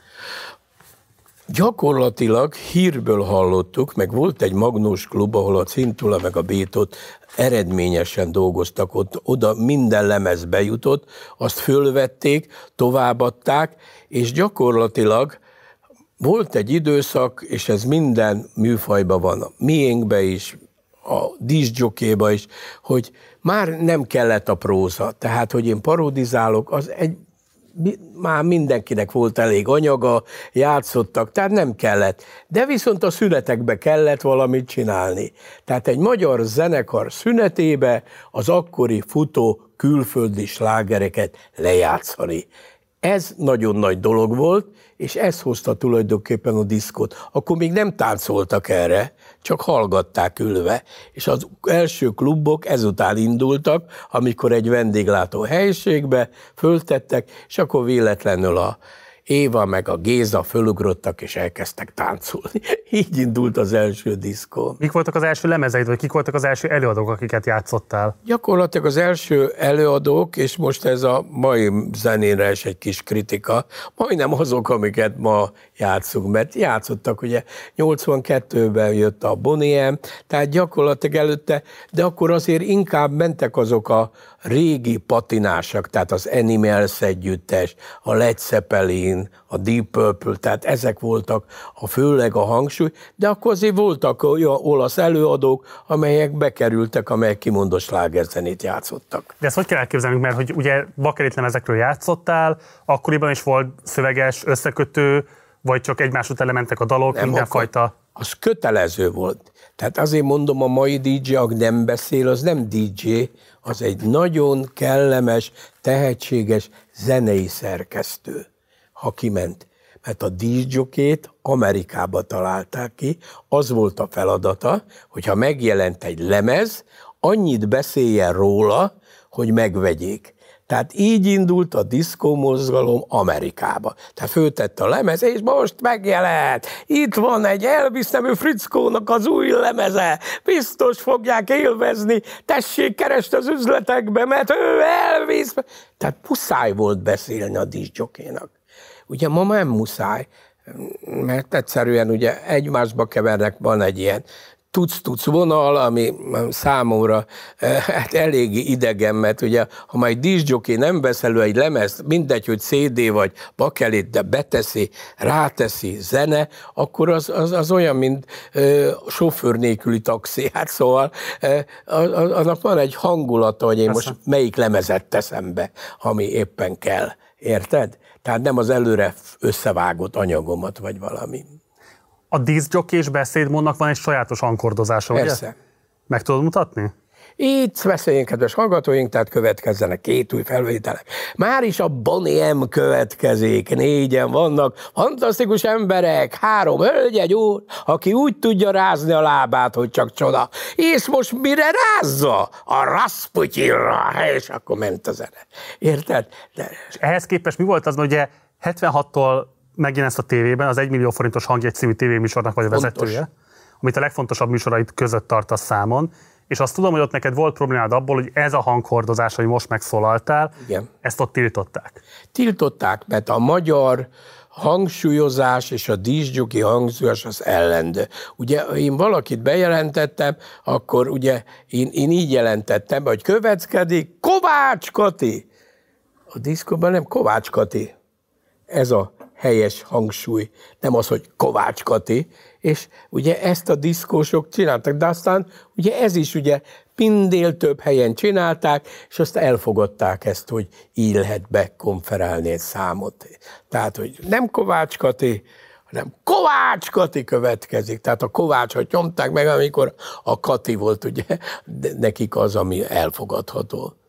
És akkor ezek sokat küzdködtetek te is, meg a Cintula is, meg a Bétót is? Hát elég sokat, főleg ugye a rádióban ott nagyon kényesek voltak erre a dologra, de mondom, aztán jött az egymillió fontos hangjegy, ami talán a magyar popzene történetének legnépszerűbb műsora volt. 15 perc volt, de a híradó előtt szombaton. Az, hogy ebből sincsen felvétel, pedig nagyon szerettük volna bemutatni. Egy millió fontos nincsen. Nincsen, képzeld el. Úgyhogy mutasd már meg kérlek akkor, hogy vagy pontosan mondtad, hogy mi volt akkor ennek a műsornak a felépítése. Az volt a felépítése, hogy jött a műsorvezető, ez úgy cintulával is próbálkoztak, de végül a Bétót meg én maradtam ennek a, ami hat évig ment, hogy tulajdonképpen kijött a műsorvezető, és bekonferált öt számot, és ez az öt szám lement. Tehát ez volt. Itt az egymillió fontos hangjegy, köszöntöm a kedves nézőket, ma harangozó Teri fog egy remek dalt énekelni, hogy utána az Omega együttes örökzöld dalát hallgatjuk meg, majd ezután az illéség, tegnap megjelent lemezét is. Tehát jó szórakozást az egymillió fontoshoz. Bocs, egy millió fontos, nem forintos? De igen, fontos, ez volt a poén benne. Egy millió fontos, tehát nem ja, a font, hanem ha, fontos. Tehát nem a pénzösszeget, hanem a mennyiségét igen, a fontos hangjegyeknek. Fontos hangjegyek. Oké. Okay. Ez volt az egymillió fontos. És ott például életem legnagyobb bakiát csináltam, mert úgy az volt a végén, és mindenkinek jó szórakozást kíván a műsorvezető, Dévényi Tibor, és indult a öt szám. És képzeld, de oda jutok, és mindenkinek jó szórakozás műsorvezető, és elfelejtettem a nevemet. Tényleg, nem tudtam kimondani. Kíván a műsorvezető, és előttem egy ilyen fekete, folt, hogy hívnak? Mondtam, érted? És hallottam a vezérlőbe, üvöltöttek a operatőr, nyissál, nyissál! Tehát, hogy nem, hogy az a műsorban úgy ment, hogy mindenkinek jó szórakozást kell a műsorvezető, egy riott fej, és feliratba kijött Dévényi Tibor. Érted? Ez például egy óriási bakim volt, ami így legenda volt. Wow. Wow. A képes újságnak is rovatvezetője voltál 8 évig, egészen a 80-as évek során. Ugye ez egy nagyon nagy példányszámban értékesített lap volt akkoriban a korviszonyai közepette, ez a hazafias népfrontnak volt a lapja. Gyakorlatilag azt lehet mondani, hogy a Budapesten kívüli Magyarország egyik kedvenc lapja volt. Így, azt mondták, hogy minden budiba ott van a képes újság. Így van, így van. Miért mentél újságírónak? Azért mentem újságírónak, mert én mindig arról álmodoztam, és azt szerettem bizonyítani, hogy a totál népszerűség az a tévé, rádió, újság együtt. Ha három megvan együtt, akkor az az igazi nagy népszerűség. Tehát gyakorlatilag a rádióban voltam, de hoz kellett egy slágerlista, ahol megjelenik. Érted? A, a tévébe kellett képjagyak, hogy ez megjelenjék. Tehát én nekem azért nagyon-nagyon fontos volt az újságírás. És az itt első nem is a képes újság volt, hanem a Pesti műsor, ez egy műsor füzet volt, ott indítottam a PM, tehát Pesti műsor slágerlistáját, és ott lehetett szavazni, és akkor az a slágerlista aztán mérvadó volt a rádiónak is, és a tévének is, ugye olvasták, hogy így volt, és akkor a képes, akkor mondtam, hogy akkor legyen ez komoly, és akkor elvégeztem a újságíróiskolát, elvégeztem a Magyar Rádió stúdióját, tehát ö, ki, hivatásról voltam, tehát akkor nem csak popzene volt, hanem reggeli műsorba is tudtam szerepelni, műsorokat, riportokat tudtam csinálni, akkor, mert akkor csak díszgyoké voltál, ha nem volt meg ez. Ugye lehet tudni, nem vesz állományba az Újságírók Szövetsége. Um, miért ellenkeztek attól, hogy te állományi tagban legyél? Azért, mert a díszgyuké szó az még akkor nagyon perotív szó volt. Uh-huh. Tehát, hogy díszgyuké, tehát úgy kezdődött minden bűnügyi tudósítás. Tegnap a diszkóklub előtt összeverték egymást. Oda kellett tenni, hogy a diszkóklub előtt. Tehát akkor az mind egy negatív helység volt a diszkóklub. Tehát ez, ez, ez, ez, ezért volt ez, ez, ezt, hogy így vették a diszkót. Tehát elitisták voltak veled szemben. Mit? Elitisták voltak veled szemben. Igen, igen, igen. Hát mindegy, ezzel aztán túl, túlperegtünk, mert az idő az nagyon gyorsan ment, és aztán ez teljesen polgárjogot nyert. Na azért van szerintem jelentőség a képes újságnak, mert ehhez kötődik a Pusztavacsi Fesztivál, amit 1983-ban szerveztek meg először. Ugye ráveszéled a főszerkesztőt, hogy ezt mindenképpen össze kell hozni, és szerintem a kollektív emlékezetben nem nagyon van meg a jelentőség ennek a fesztiválnak. Nézzünk meg most ebből egy összeállítást, és hát aztán lesz miről majd beszélni. Jó.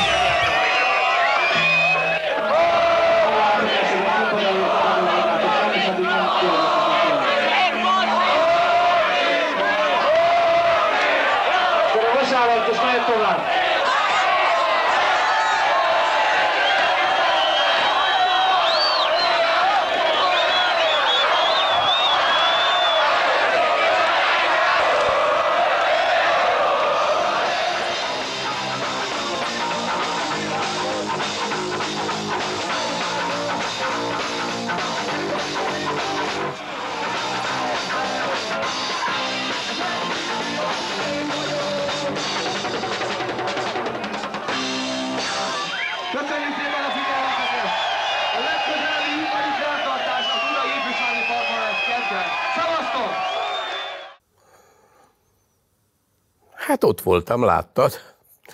Ugye volt egy évvel korábban már egy fesztivál, az Képes Újságfesztivál volt, de ez volt az igazi, hát magyar Woodstock, szabad így fogalmazni, Igen. legalábbis így hivatkoztak rá sokan.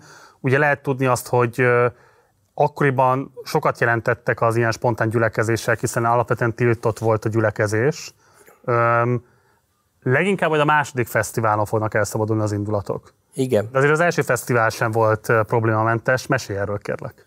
Hát megmondom őszintén, hogy tulajdonképpen nem vették komolyan ezt. Mit, kik nem vették komolyan? Hát, hogy ez egy fesztivál. Zenekarok jönnek ide játszani a pusztaságba, amelyet természetesen ott volt a rendőrség, ott volt a főleg a katonaság, azok adták az infrastruktúrát, tehát az áramot, minden, nem voltak ilyen büffésátrak meg minden, hanem a gyerekeket a képes újság összehívta. Tehát ez csak a képes újságba volt propagálva. És ez óriási dolog, ebből látszott, hogy meg milyen népszerű volt a képes újság, hogy erre gyűltek az emberek, összejöttek. És ez nekem nagyon-nagyon jó volt az első, mert gyakorlatilag itt állandó hideg-meleg víz, hogy ez csak följött egy néni nyenyerézni a színpadra, aztán jött egy rockzenekar, tehát vegyes műfajok voltak, és minden korosztály jó érezte magát. És aztán ugye ezért a kizbizottság, a nagy okosok rászántak, hogy hát ez milyen jó, akkor jövőre átvesszük mi a kizbizony. Na, itt kezdték elszúrni az egészet. Ugye én 24 órát vezettem a műsort. Wow. Ez azt jelenti, hogy, hogy nem éjszaka is ment, mert nem lehetett befejezni. Tudni, nem volt hely, nem volt, hogy hova menjenek, vagy valami. Hát ott kellett, hogy maradjanak. Tehát 24 órát a Guinness csináltam, érted, hogy vezettem a műsort akkor éjszaka is, és minden. És ment, ment, és nagy siker volt. Szóval akárhogy is nézzük ezeket a dolgokat, azért ez óriási siker. Kik léptek föl? Hát eh, amire emlékszem, mindenki. Hát Aracki Lacitól a P-mobilon keresztül mindenki. Tehát Hülyeskemény, tehát a táncdalzenétől, minden táncdal volt, népdal rockzenekarig. Minden volt, egy vad rockzenekar után jött egy népdalénekes a színpadra. De mégis a közönség nem bú... Nem, nem. fújolta ki őket, hogy- hangulat. Ezt mondom mindig, jó, hogy itt én nagyon misztifikáljuk a Sziget Fesztivált. Hát ez volt a fesztivál, amikor minden korosztály, minden stílust élvezték. Ott vannak, együtt vagyunk, jó a műsor, ez volt. Ez Ingyenes volt? Sikeres volt, nagyon Nem, hogy ingyenes volt-e? ingyenes. Ingyenes. Hát igen, ez nagyon fontos a mai műsor trendben is, hogy a, a, valaki nagy telt ház, meg minden, és ingyenes, az annyira nem mérvadó, mert ha nem ő lenne, akkor is ott lennének. Tehát gyakorlatilag nem rájöttek be. Mindig az volt a filozófiám, hogy ki a népszerű énekes. Az a népszerű énekes, mondjuk ha ki van írva az uráni előtt, ma föllép Kovács Kati, és el kell minden jegy. Na de ha bárki bemehet, akkor az már fokmérő, Az első fesztiválon mekkora volt szerinted a közönség? akkor olyan 50 ezeren, a másodikon volt a már 200 ezer. 200 ezerre mondják, igen.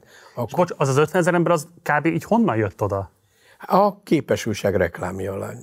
Képes. Csak Ezek fiatal emberek voltak. Nagyjából igen, igen, de ugye mivel a képes újságot nagyon sok korosztály olvasta, ez idősek is ugye úgy döntöttek, hogy na mama, menjünk ki, elmegyünk, megnézzük zenének, ott ülünk majd a fűbe, esszük a zsíros kenyeret, marha jó lesz. És ez volt a jellemző, és ezért tört ki a balhé is, mert a rendőrök is ezt így fogták fel. Most, amit ugye a bejátszásban láttunk mozgókép felvételeket, azok a második fesztiválon készültek. Igen, Ott lehet látni ilyen fontoskodó alakokat a színpadon. igen. Ők kik a túrók voltak? egy fontoskodó alackot láttam most, a mi kulturális rovatvezetőnket, Simon G. Ferenc. A fehér sapkás? Sapkás, igen, ő, ő volt. Ő mit akart ott? Hát mert ugye ő volt rá volt bízva a kultúrműsor. Tehát ez kultúrműsor volt, a kultúrovat vezető, tulajdonképpen az ő árnyékába mehetett az egész, csak ő nem ismerte akkor még a popzenét. És mivel Simongyi előtte a magyar ifjúságnak volt a rovatvezetője, érted? Őre nagyon bíztak, hogy hát ő azért fiatalokat is ért, mai divatot, de hát ő meg ő is megijedt, amikor ugye ilyen hamar elszabadult a pokol. És a másik ember az nem egy sapkás volt, az egy ilyen kék pólós ember volt, az nem Ar, azt nem ismertem fel, megmondom őszintén. Azt nem. Most lehet tudni, hogy itt tényleg elszabadult a pokol, jelentős indulatok ö, szabadultak föl. Hogyan értékelted ezt akkor? Az első nagyon pozitívan értékeltem, tehát először is marha fáradt voltam, mert nem aludtam már 24 órája, tehát amikor befejeztük és fölfüggesztettük vasárnap, akkor már én ültem a színpad mellett, már is kész. Még a sört se kívántam, pedig azt szerettem. És hát ez, ez, ez, és én akkor azt éreztem, amit mondtam neked, hogy akkor olyan családias volt az egész buli. Ez ilyen családias volt, tényleg azért jöttek, hogy szeretjük egymást, itt vagyunk, de jó, de jó. Tehát ebből mutatja, hogy a, nem fütyülték a éneklő nagymamát, aki magyar nótát énekelt. Ma próbálnák meg, ugye, valamelyik rockhelyen.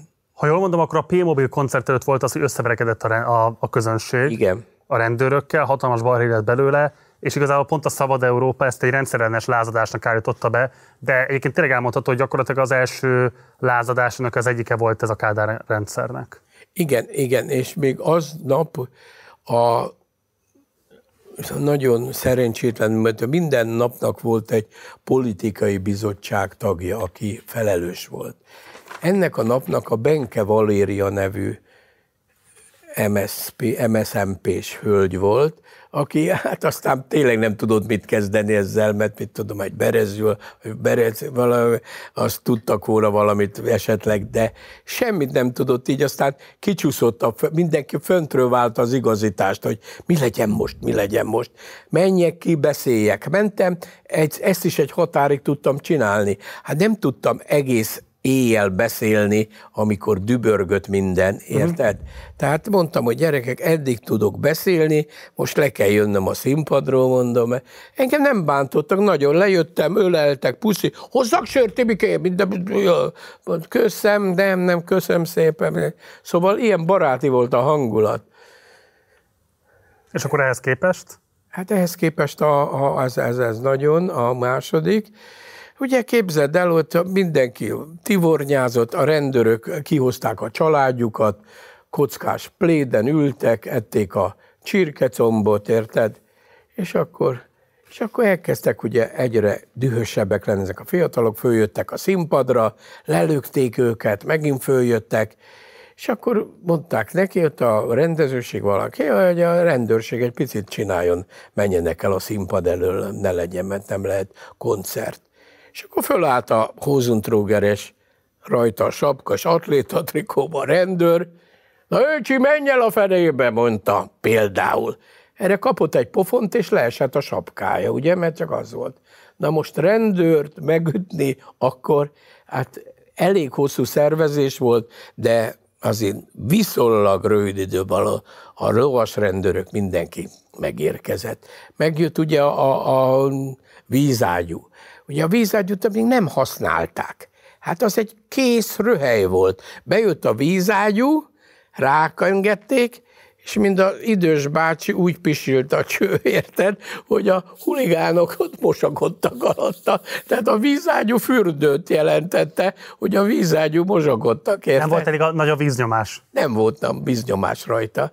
Szóval ilyen apróságok voltak, mert erre nem voltak féküszülve, tehát erre nem voltak felkészülve, és aztán utána már aztán, amikor már a harmadik fesztiválban, mert volt egy harmadik is, akkor muszáj volt megcsinálni, mert akkor azt mondták, ne így zárjuk, hogy óriási botrány ez. Harmadik fesztivál, arra már magyar szokás szerint minden fánál állt egy rendőr, szóval az erdőbe, tehát ott már nagyon visszafogott közönség volt, nagyon kizbizottságok szervezték, hogy oda menjenek, érted minden. Azért is szervezték meg a harmadik fesztivált, hogy nehogy azt érezhesse az ifjúság, hogy képes lehet megtörni a Kádár rendszernek az erejét? Hát lehet, hogy nem az ifjúság, hanem a rendezők főleg azért, hogy ne egy bukott fesztivállal zárják a különbe remek ötletet. Uh-huh. Érted? Szóval, hogy, hogy egy ilyen kudarc legyen végig. Tehát hát az már nehéz volt a harmadik minden. Az igazi hangulat az első volt, a második volt a balhé.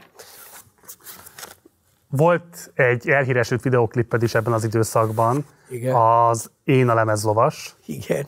Azt nézzük meg közösen, mert szerintem ezt szintén talán kevesebben ismerik veled Igen. összefüggésben, és aztán meséld el a születésnek a körülményeit. Jó. Vágtatunk majd nappalokos éjszakákon át, kapaszkodj a partneredbe, fogd a derekát, táncolni fog mindenki, ha kicsi, ha magas, még én is a lemez lovas. Gyerekek, a diszkó mindig nyitva áll,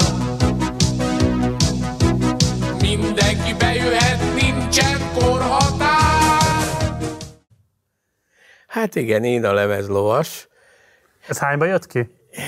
Hát 84-ben, amikor a, a, ez, mert akkor megjelent a három kívánság kislemezen, és nem tudták, hogy mit tegyenek a B oldalára.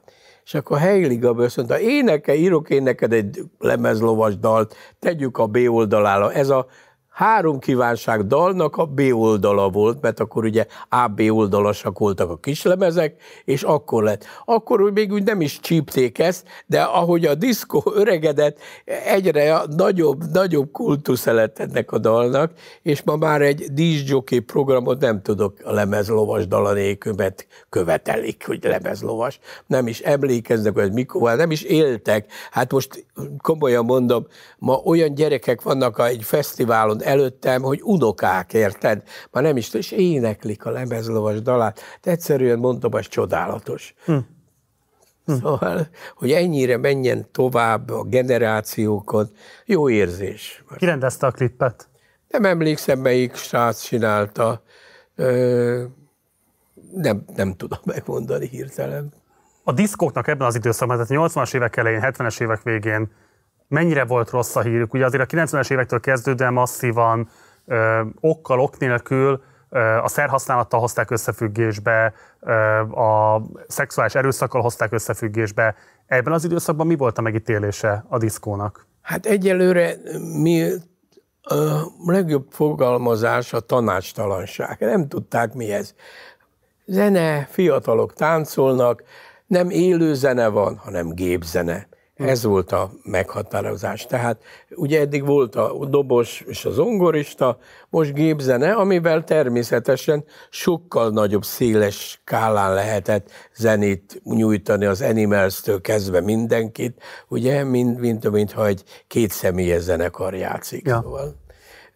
Suzy Quattro itt volt, az is 75-76 táján, és levittem Pécset a bárba egy nagyon kedves cigány tánczenekar játszott, érted? És eh, reggel négy volt, mondom a banda vezetőnek, de mondom, a csaj beszállhat egy kicsit basszusozni. Ja, hát az Fender, azt mondja, hát nem lehet beszállni. Hát mondom, te hidd el, hogy ez jó ügyes lesz, akkor volt a világ legjobb basszusgitáros, a Suzy Quattro, akkor volt. Képzeld el. Bement, elindult a buli, Suzy játszott. Azt mondja nekem azért, te Johnája a csaj, nagyon mondta. Hát mondom, igen, de reggel öt volt, és nem tudtam elmagyarázni, hogy most jelen pillanatban a New Musiker és a Melody Maker szerint ő a világ legjobb basszusgitárosa. Ilyen volt Suzy Quattro akkor, igen. Wow. Hát lassan megérkezünk a három kívánsághoz. Igen. De előtte nézzük meg egy rövid összeállítást abból, hogy milyen egyéb tévéműsoraid voltak még a korszakban amelyek hát igen jelentős sikereket arattak. Nézzük meg ezt az összeállítást, és aztán mesélj egy kicsit ezeknek a keletkezéséről. Jó.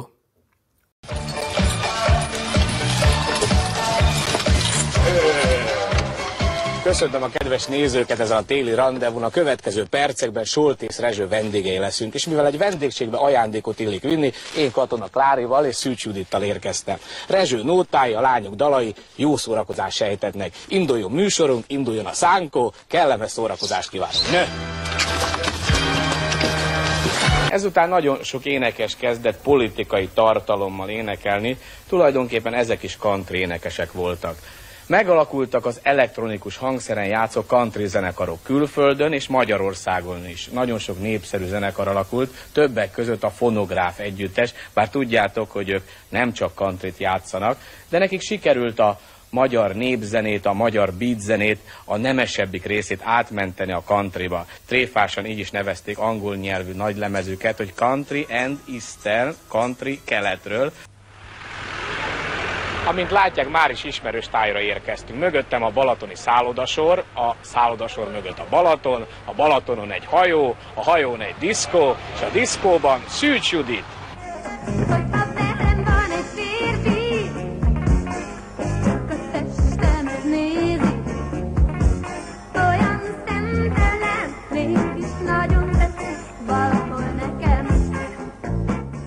Ez annyira csodálatos, bocsánat. Azt mondani nekem most, bocsánat, elnézést, nem akarok tiszteletlen lenni, de ez a férfi tánckar, ez egy paródia gesztus volt, vagy ezt komolyan gondoltátok? Ez komolyan gondoltam. Ez komolyan. Ezek, ezek táncoltak, hogyha valamilyen lány édek. Ezt a, ezt a koreográfiát, ezt ki össze? Azt hiszem a Gessler Gyuri szedte össze, a koreográfus szedte össze ezeket a fiúkat.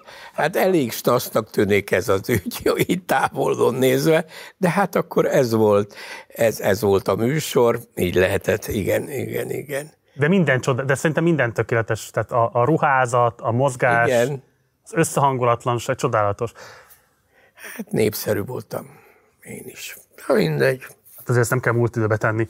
Um, Neked a tévé mit jelentett az életedben? Hát nagyon sokat, megmondom őszintén, ott kezdődött. Az a legfontosabb? Igen, igen, a televízió. Én az nekem, éreztem, hogy nekem, ugye mivel színpadi ember voltam egy rádióban, nem lehet annyit szerepelni. Ott mondanak maximum a hangoddal, meg mindennel. De a tévében ott láttak, ott láttak, és akkor jöttek azok a játékok egymás után, ugye a torpedó, a elektorkalandor, ezek négy, öt, hat évig mentek, és az nagyon nagy dolog, hogy ilyen hosszú ideig mennek a televízióba ezek a játék. És én imádtam élőadás, hát a torpedó azt imádtam, hogy háló, kivel beszélek? Aranka vagyok. Aranka, jó, és egyedül nézi.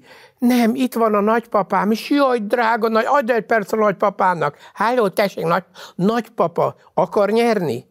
Hát nagyon jó lenne. Akkor tessék figyelni, hogy lehet nyerni, figyelj, hogy hova fogja akkor lőni. Jó, és akkor ez egy nagy játék volt, és akkor jöttek ilyen kétételő poénok, kismama játszott, lőjön kismama, lőjön kismama, érted? És, és, és, és ez nekem nagyon kedves, hat év volt, és, és nagyon élveztem ezeket a élőadásokat. Ha már most behoztad a torpedót, akkor esküdj meg, tényleg volt jelentőség annak, hogy az ember mit nyomogatott a telefonján, hogy mi zajlik a tévéképernyőjén? Az volt, az sajnos egy évig, de volt. Egy évig volt, hogy külföldön, azt hiszem Ausztriába játszották egyedül, akkor volt egy itt nagyon tehetséges magyar ö, ilyen számítógépesek, csináltak egy gépet, és akkor bekapcsolták a telefonba, lehetett bedugni, meg lehetett hívni a televíziós stúdióját, és lehetett játszani a képernyőn jobbra, balra, föl, le, és így lehetett játszani. Ez hát lehetett videójátékozni. Igen. Telefon összeköttetésben a stúdióval, és így a képernyőn keresztül. Így van, és ez óriási volt. Ezt, ennek csináltuk a licencét, érted, hogy Európába eladjuk, meg milyen nagy dolog.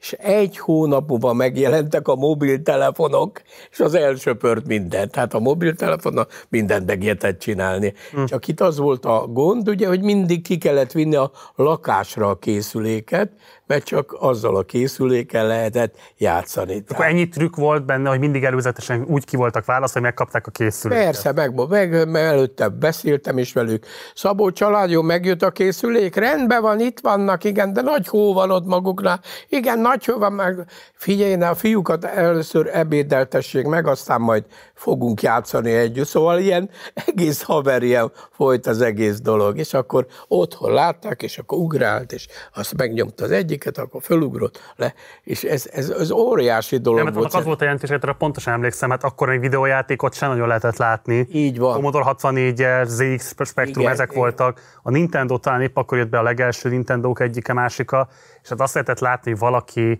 a televízió képernyőjén játszik, telefon összeköttetésben. A lakásáról. Lakásáról veled. Ez óriási volt, óriási. igen. Jaj, nagy ember volt.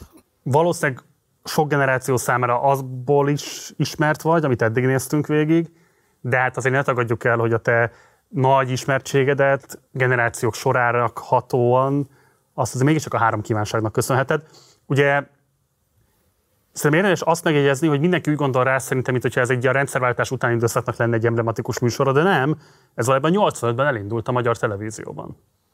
És szerintem egy nagyon izgalmas látlet annak, hogy egy átalakuló Magyarország, amelyben a kádárizmus recseg ropog, hogyan alakulnak át a viszonyok, és hogyan megy át egy kapitalista szabadpiaci rendszerbe és a műsor ennek tényleg nagyon-nagyon eklatáns módon leköveti a különböző fázisait, és nagyon izgalmasan változik meg a műsornak a funkciója is szerintem.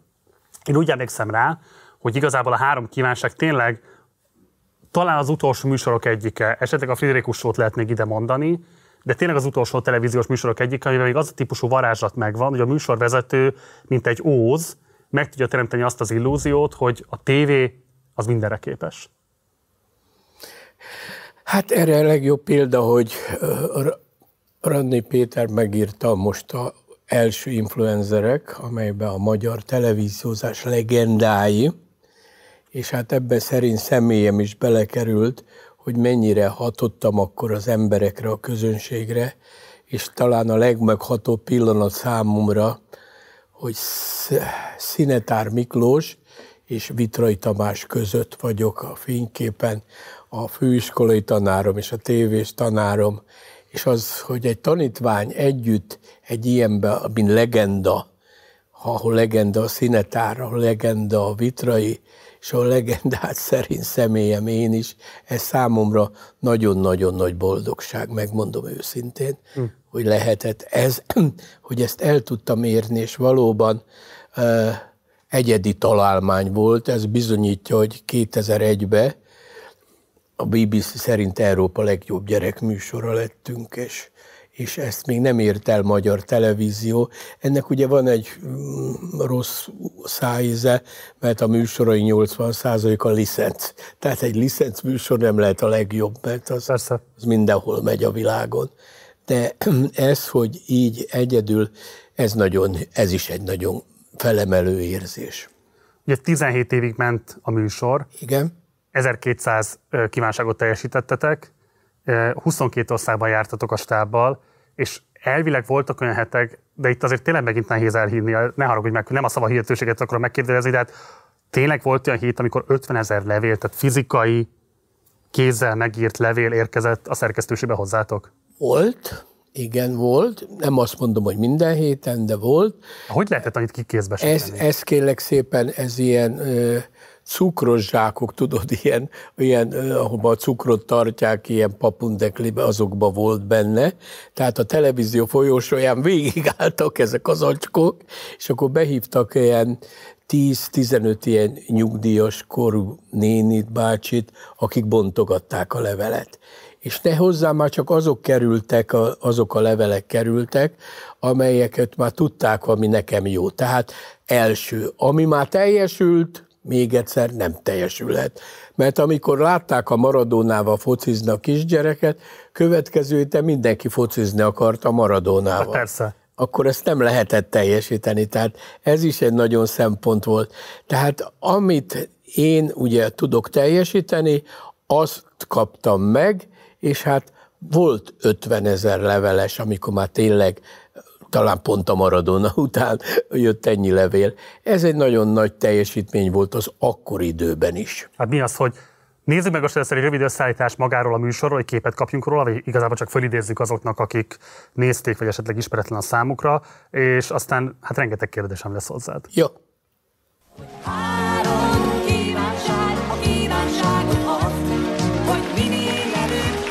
Szevasztok, kedves lányok, kedves fiúk! Szeretettel köszöntök mindenkit a televízió képernyői előtt. Kivel szeretnétek találkozni? David Hasselhoff. David Hasselhoff, teljesítjük a kívánságot, nagy szeretettel köszöntöm a három kívánság kamerája David Hasselhoffot. Az az, hogy reggelente villamosra szoktunk elni, és egyik reggel villamos egy elfejtőjénk, és arra megyünk az iskolába. Ezen indul az előpár, tehát kivettünk nem rendszeres az Eddával szerettem volna találkozni, ami meg is valósul, és szeretném, hogyha Attila beöltözne Batman ruhába, és így énekelne egy számot.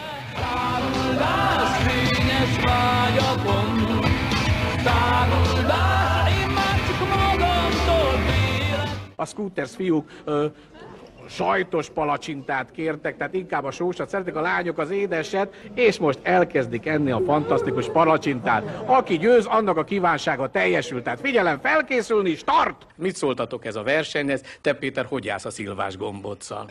Hát, most majd kiderül a versenyen. Szilvás gombóc, oh, oh, oh, oh. Jaj, jaj, jaj, de jó! Hát kérem, következzék akkor a Napóleon Bulvár együttes. Na és még volt valami különleges kérésed is. A Bicikli című számot szerettem volna velük előadni, mint néger. Kérem szépen, a három kívánság előtt nincs lehetetlen. Következik a varázsige, figyeljünk, csiribi, csiribá, mondjuk hókusz-pókusz, hip és hopp!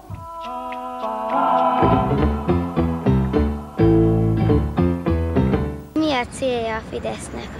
Hát végül is eh, az a célunk, tudjátok, hogy mint politikai szervezet, eh, itt korábban ebben az országban eh, számunkra, és gondolom, hogy a ti is politikát foglalkoztató számotokra sem volt igazán megfelelő az, ahogy az emberek politizáltak, és mi valahogy másképpen szeretnénk politizálni.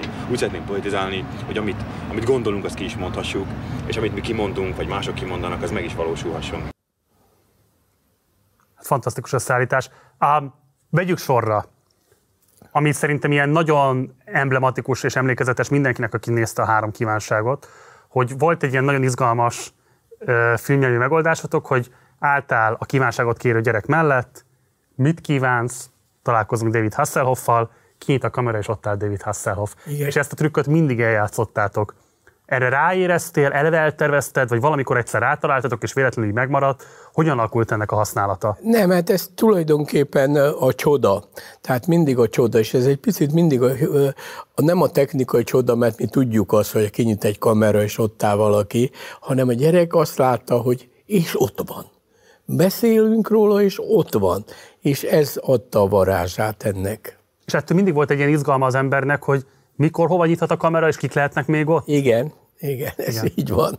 Igen, nekem nagyon-nagyon nagy emlék ez a három kívánság, még ma is ugye a rádióban, retro rádióban nagyon szeretik a hallgatók, mert emlékeznek, tehát emlékeznek ezekre a pillanatokra, és sok vendéget hívok meg, akik annak idején teljesítettek kívánságot. Tehát ennek a rádióműsornak ez az egyik nagy varázsa, hogy, hogy olyan emberek is megszólalnak. Tehát én főleg csak azokat, mert annyi riporter van meg minden, de a három kívánság szemszögéből csak én tudom megközelíteni. Persze. Tehát én tudom elmondani, hogy ez ott volt, mit csináltál akkor, hogy. Tehát ez, ez, ez így, így, így volt meseszerű. Mennyire kellett nevelni a gyerekeket, hogy miket kérjenek? Mert azt gondolom például, hogy a mai napon valószínűleg már csak a tárgynyeremények tudnak különösebb izgalmat kiváltani a közönségben. Ez pedig a három kívánságban nem igazán volt jellemző. Igen. Tehát mindig valami fajta helyzetet, egy találkozást, valami olyasmit lehetett kívánni, ami pénzért ilyen szempontból nem megvehető. Gyakorlatilag egy-két adás után maguktól rájöttek a gyerekek, hogy jaj, de jó, jaj, de jó. És akkor a banánevéstől kezdve Maradónáig mindent kértek tőlem, és olyan megható pillanatok is voltak, jó pofa pillanatok voltak, amik, ami, amit komolyan mondom, hogy a mai napig is egy kisrác vámos akart lenni a vámon. És hát ilyen kis 140 centi gyerek volt, csináltatunk neki egy vámos ruhát karácsonykor. És ugye akkor engedték be a semleges övezetből, és jött egy trabantos, egy ilyen bubósapkás remeget láttam, hogy vámhoz érkezik, és a kisgyerek eljátszotta tényleg azt a tipikus szemét palit, aki azt mondta, jó napot kívánok, vámvizsgálat, pakolják ki a kocsit. Tehát, és a palit, hát csak csokoládét hoztunk, mondta remegve, és, és, és fégemotos ott állt a vámparastok, mondom, figyeljetek, akármit találtok, ezt engedjétek át, mondom, mert ilyen jelenet ritkán történik, és akkor átengedték nem mozott semmi, tényleg akkor mi. De hát mindenki a, mai napig, akik az előző rendszerbe szocializálódtak, ma is összeugrik a gyomruk a vámnál, pedig már Persze. tudjuk, hogy nincs, már átmehetünk, de jó magam is, amikor határnál országot váltok, akkor, akkor ideges vagyok, és akkor, és ez, ezek a csodák maradtak benne a gyerekekben. Az mennyire volt tudatos, hogy nem csokoládéval, meg tárgynyereményekkel próbáltátok lekenyerezni a gyerekeket? Hát az tudatos volt, mert azt mondtuk magunkba, hogy csogit azért könnyebb szerezni, mint találkozna Maradónával. Így aztán ez egyszerűen szikorával énekelni, igen, az könnyebb volt természetesen, mint csokit, de volt olyan, hogy volt saját csokink is, három kívánság csokoládé, egy Magyarországon működő francia csokoládégyár marcipánból csinált három ízű csokoládét, és óriási sikere volt. Kár, hogy az a cég megbukott vagy elment, mert imádták a gyerekek a három kívánság csokit. A világsztárokkal való kapcsolatot, azt hogyan lehetett elintézni? Tehát mondjuk nyilván a Scooter az egy német zenekar volt, tehát ők turnéztak ide-haza, az talán még érthető volt, de még egy David Hasselhoffot hogy lehetett elhozni? Én visszafelé szerveztem, amikor elindult egy-két nagy kívánság is teljesült, akkor volt három nyelvű levelem, francia, német, angol, attól függ, milyen nyelvterületről kellett felkérni a sztárt. Akkor a menedzsmentnek ment a levél. Dear, ezért nagyon szeretnénk a magyar televíziónak van egy gyerekműsora, hogyha John Travolta fellépne a műsorunkba. És mellé egy demo kazettát tettem, ami már teljesültek, ilyen nagyobbak, hogy David Hasselhoff, meg stb. Ez mellé. És akkor a reagálás mindig az volt, hogy visszahívtak, oké, okay, most csak a John Travoltánál maradjunk, mert jobb, ha egyet mondok, mert akkor könnyebb követni. Igen, de a következő kérésünk, jövő szerdán John Travolta ott lesz Bécsben a Ritz-szállónál. Ha ott vagytok, szívesen teljesíti a kívánságot. Tehát nekem egy feladatom volt, hogy jövő szerdán ott legyek Bécsbe a Ritz-szállónál. Tehát nekem azt kellett megszervezni, tehát visszafelé szerveztem a dolgot. Persze akkor már demo, meg minden tudták, hogy mi kik vagyunk, és jöttünk, és akkor attól a perctől kezdve marha aranyosak voltak, az összes világsztár. Komolyan mondom, hogy eh, mindenki azt hitte, hogy ezek ilyen nagy videók, lefricskázzák meg minden kedves emberek mindegyik. Hát de ez már önmagában csodaszámba megy, hogy mondjuk egy John Travolta menedzsmentje hogy, hogy reagál egyáltalán egy kelet-európai kisország televíziójának a kérésére? A demo. A demo az azt jelentette, hogy vasfüggöny mögött jó reklám ez nekünk, és az amerikai szisztéma, a gyerek az mindig a tuti reklám. Hmm. Tehát vasfüggöny, gyerek, ezt el kell vállalni. Ugye ott is mennek majd John Travolta filmek, amit ugye szeretettel mindenkinek ajánlunk. És így jött akkor. Volna, amikor nagyon szemtelenek voltak, érted, hogy nem voltak hajlandó. Mondok egy példát erre. Itt járt Carreras meg Domingo Magyarországon. Tartottak előtte egy sajtóbemutatót a fórumszállóba, és egy kislány akart, hogy hallgassák meg, hogy ő, hogy ő nekel magyar népdalt hallgassa meg a Domingo, meg a Carreras. Jó, főhívtam a fórumot, mindenhol a kapcsolatrendszer működött, mondom, ide jönnek, az egy órát lesznek Budapesten. Mondom, lehetne hányas szobába vannak, mondja az igazgató, azt mondja, 226, jó, 225-öt 10 percre megkaphatom, hogy ez á, három kívás. Jó, meg baráti, megadták. És ott a operatőr gyerek, és ott álltam. Egyszer csak a lift csapódik, ja, és elküldtük a menedzsmentnek. És azt mondták, hogy sajnos olyan rövid idő van, nem, nem, nem, nem. Ja. Csapódik a liftajtó, hallom, hogy kiszállnak a liftből, beszélnek, elindultak, na mondom most, puff, kiléptem a gyerekkel és az operatőrrel. Domingo bácsi, de köszöntöm szeretettel. Hát Matildka szeretne magyar ének. Hé, yeah. És akkor elénekelt a kislány, mit tudom, a tavasz, és attól a percöken nagypapák lettek. Gratulálunk. Mit csinálsz nyáron, mert ha Diana rossz beteg lesz, te jössz velük fellépni. Kezet csókoltak nekim, és amit két nagypapa eljátszhatott ezzel a kislányjal, az, az csodálatos volt. Vége volt, kész. Én is szemét vagyok, ilyen mondom, doboz, jó, vettem kész. Ez is megvolt. Na most ezután történik a pofátlanság csúcsa, másnap telefon a menedzsment, hogy nem kaphatnák-e meg ezt a kis részletet, mert betennék a reklámfilmbe. Tehát innentől kezdve már ők kértek tőlem, és nem én kértem tőlük. Ja. És ezért ez nagyon-nagyon nagy dolog. De nekem meg az volt, hogy egy két ilyen világszár, hogy Carreras meg Domingo fellépnek a műsoromba, ennél nagyobb tisztelet nem lehetett részükről. De akkor kellett hozzá azért a Rafko a részedről. Mit? Rafináltnak kellett lenned. Hát ez végig. Végig, ezt kérdezted még a műsor, egy újságíró. Ezért akartam, mert egy újságírónak kicsit rafináltnak kell lenni. Szóval az nem megy, ezért nem tudták gyakorlatilag ellopni ezt a műsort, mert ezt nem lehet megszervezni íróasztalon keresztül. Ez ezer gógyi összekötetés minden, hogy el tudjál jutni idáig. És ez nagyon sokat jelentett számomra, hogy tényleg megvolt bennem az egészséges pofátlanság, de azért mindig igyekeztem olyan kívánságot teljesíteni, ahol, ahol, ahol nem ütköztem falakba. Hm.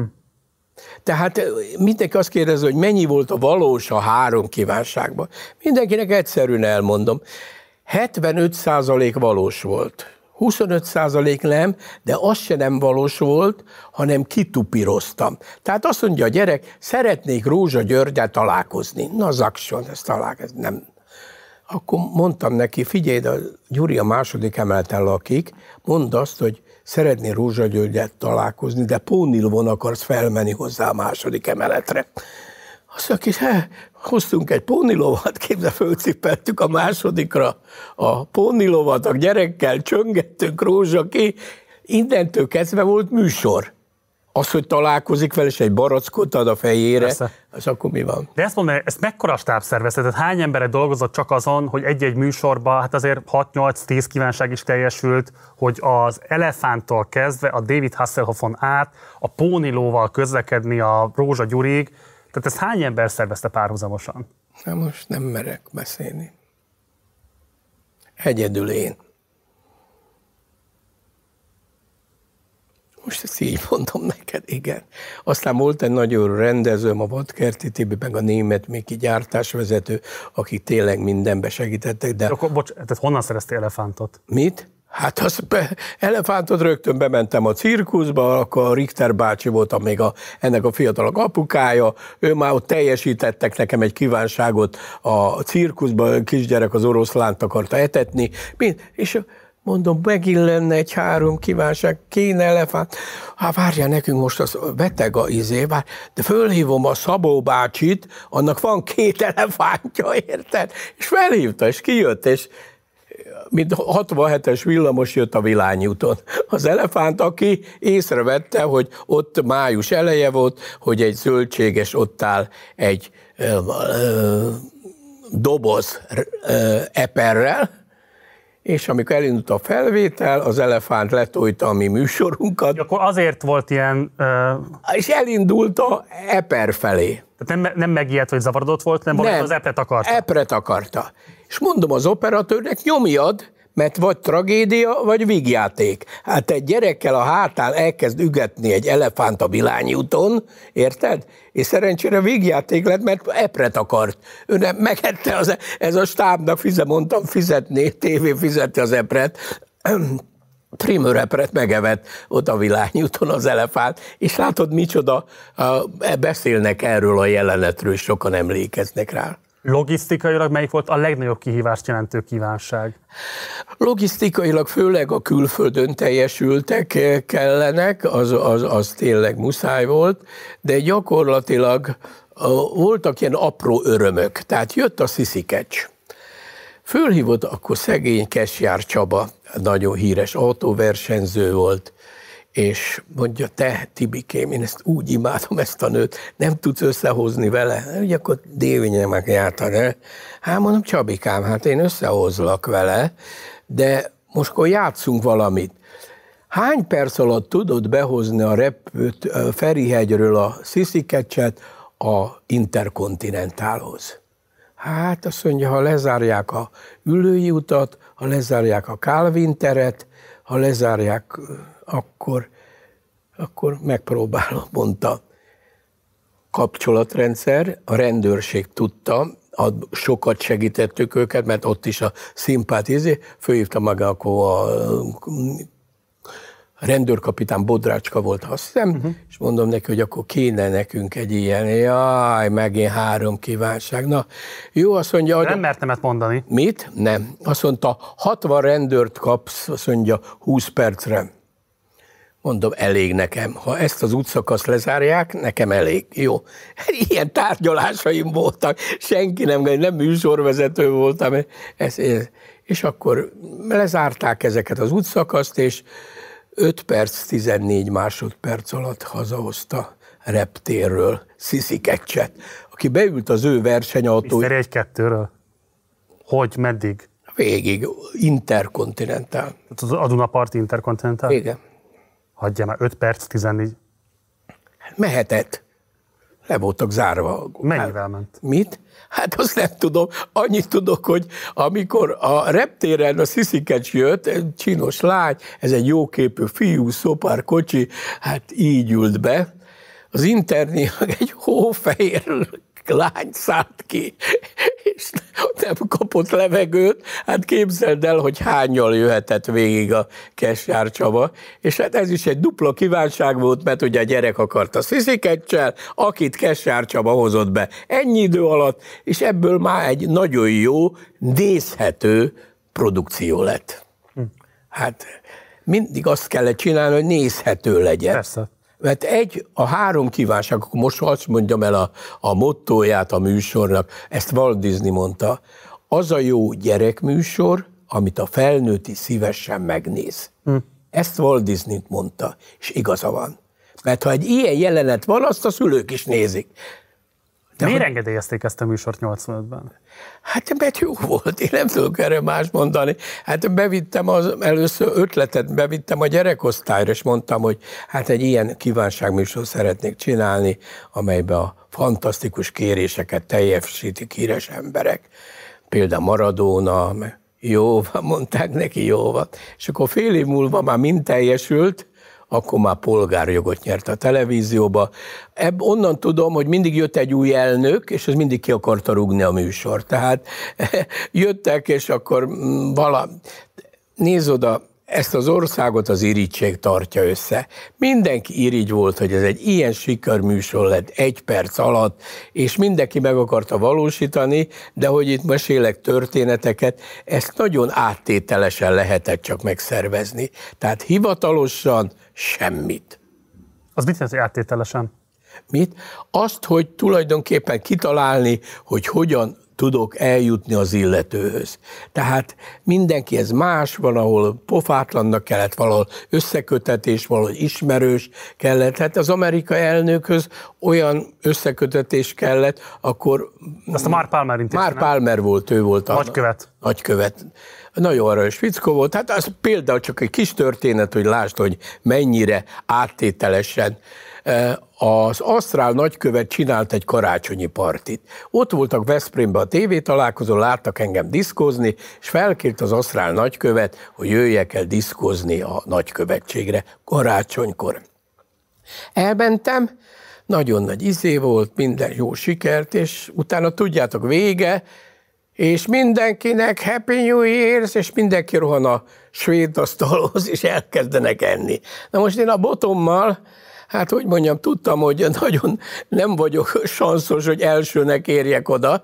Ott álltam, mondom a technikusomnak, te menj oda az italokat, át mellettem egy fiatal házaspár, ti mondom a süteményt, hozzátok meg a szendvicset, mert én meg addig lassan oda botorkálok. Na, kimondta a nagykövet, Happy New Year, boom, mindenki rohant, Három perc múlva ott ültünk, négyen is ettünk, mert ugye ők már ott voltak. Hát mondom, isteni, különben mivel foglalkozol? Szóval én vagyok az amerikai nagykövet, mondta. Hát képzeld el, megállt a levegő. Én vagyok, igen, van a nagykövet, hát ez óriási ötleteid van. És onnantól kezdve haverság. Onnantól kezdve haverság, és innentől kezdve megtudtam, hogy jön az amerikai elnök, telefon, Mark Palmer. Szia, Mark, mondom, tudom, tudom, ez lenne. Hát figyelj ide, tip, tudod, hogy nagyon kedvelek, de hát fönt a fehérházba állítják össze a műsort, hogy hova megy az elnök, ha itt lesz, a nyolc órán keresztül, hogy hova. Én annyit tudok tenni, hogy tőlem várnak ajánlatokat, én beírom ezt a ötletet. Agyonra dicsérem a műsorodat, stb. Mondom, Márk, hálám lekötelez. Két nap múlva csöng, a titkárnő mondja, már Palmer úr akar beszélni önnel, mondom, halló, tessék, nem olyan már. Hát ez a képzet, haraptak, és most innentől közben fordítva van, ők telefonáltak állandóan, hogy mi van a gyerekkel, milyen ajándékot akar átadni, stb. stb. Tehát képzeld, éjjel ugye Washingtonban az idő eltolódás, éjjel kettőkor mindig csöngött a telefon. Azt mondja a feleségem, ki az? Mondom, a Fehérházba keres, nem értekes. Mondom, hívnak a Fehérházból. És akkor az ottani referens mondta magyar, hogy akkor milyen ajándékot, a szülők kikértem, mert hogy a, a CIA-nak le kellett ellenőrizni a szülőket, minden. Tehát egy ilyen fordított rendszer, így jött aztán az egész képbe bele, hogy az amerikai elnök egy magyar gyerekműsorba fellép. Akkor most egy vallomással tartozom neked, Tibor.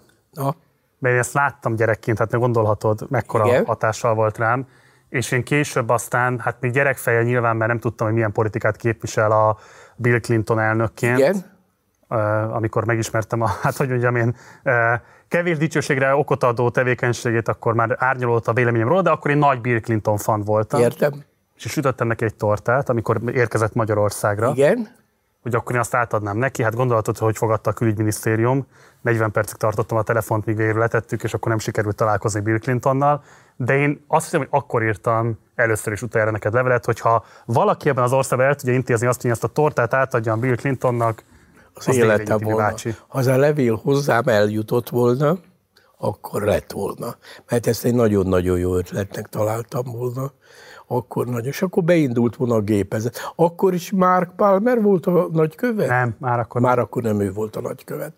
Hát mit egy, de ez... Ugye ez az idősebb Bush elnök volt, aki Ez az, nálam az idősebb volt, de az is, mint referencia Amerika felé, nekem nagyon jó volt. Tehát a Bill Clintonnál se ütközhettem volna nagyon nagy akadályokba, ha sikerül ezt a tornát. Elveszett abban a heti 50 ezer levélben valószínűleg hát igen, az enyém. Igen. Sok-sok más gyereké. Marcikán, sajnos. Volt, hogy számok értek emiatt? Azok mindig megsértődnek, akinek nem teljesül, érted? Én nem sértettem, ne aggódj. De voltak olyan levelek mostanában, hogy ott álltunk, és nekem nem tetszett teljesíteni a kívánság.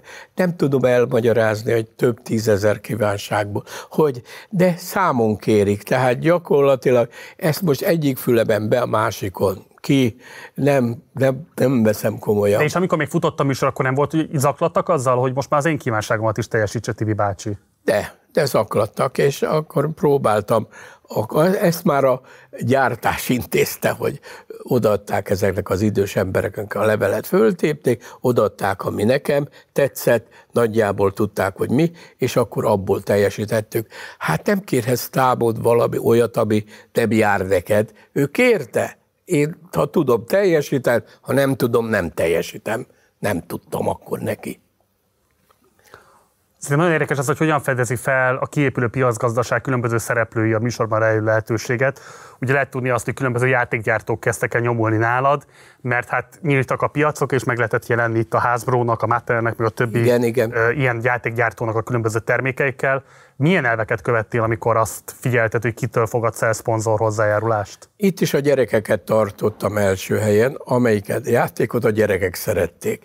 Tehát gyakorlatilag az olyan játékot, ami indiferens, és csak azért erőltetem bele a műsorba, az, az biztos, hogy nem lett jó. A gyerekek az mindig sorsdöntek voltak, hogy milyen játékot akarnak. Volt olyan is, ugye ők is jelentkeztek, többnyire ők, de volt olyan, ahol én jelentkeztem, hogy szeretnénk egy ilyet a hajlandók lennének támogatni.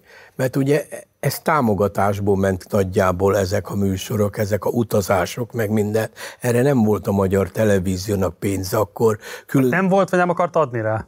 Hát azt nem tudom, hogy nem akartak.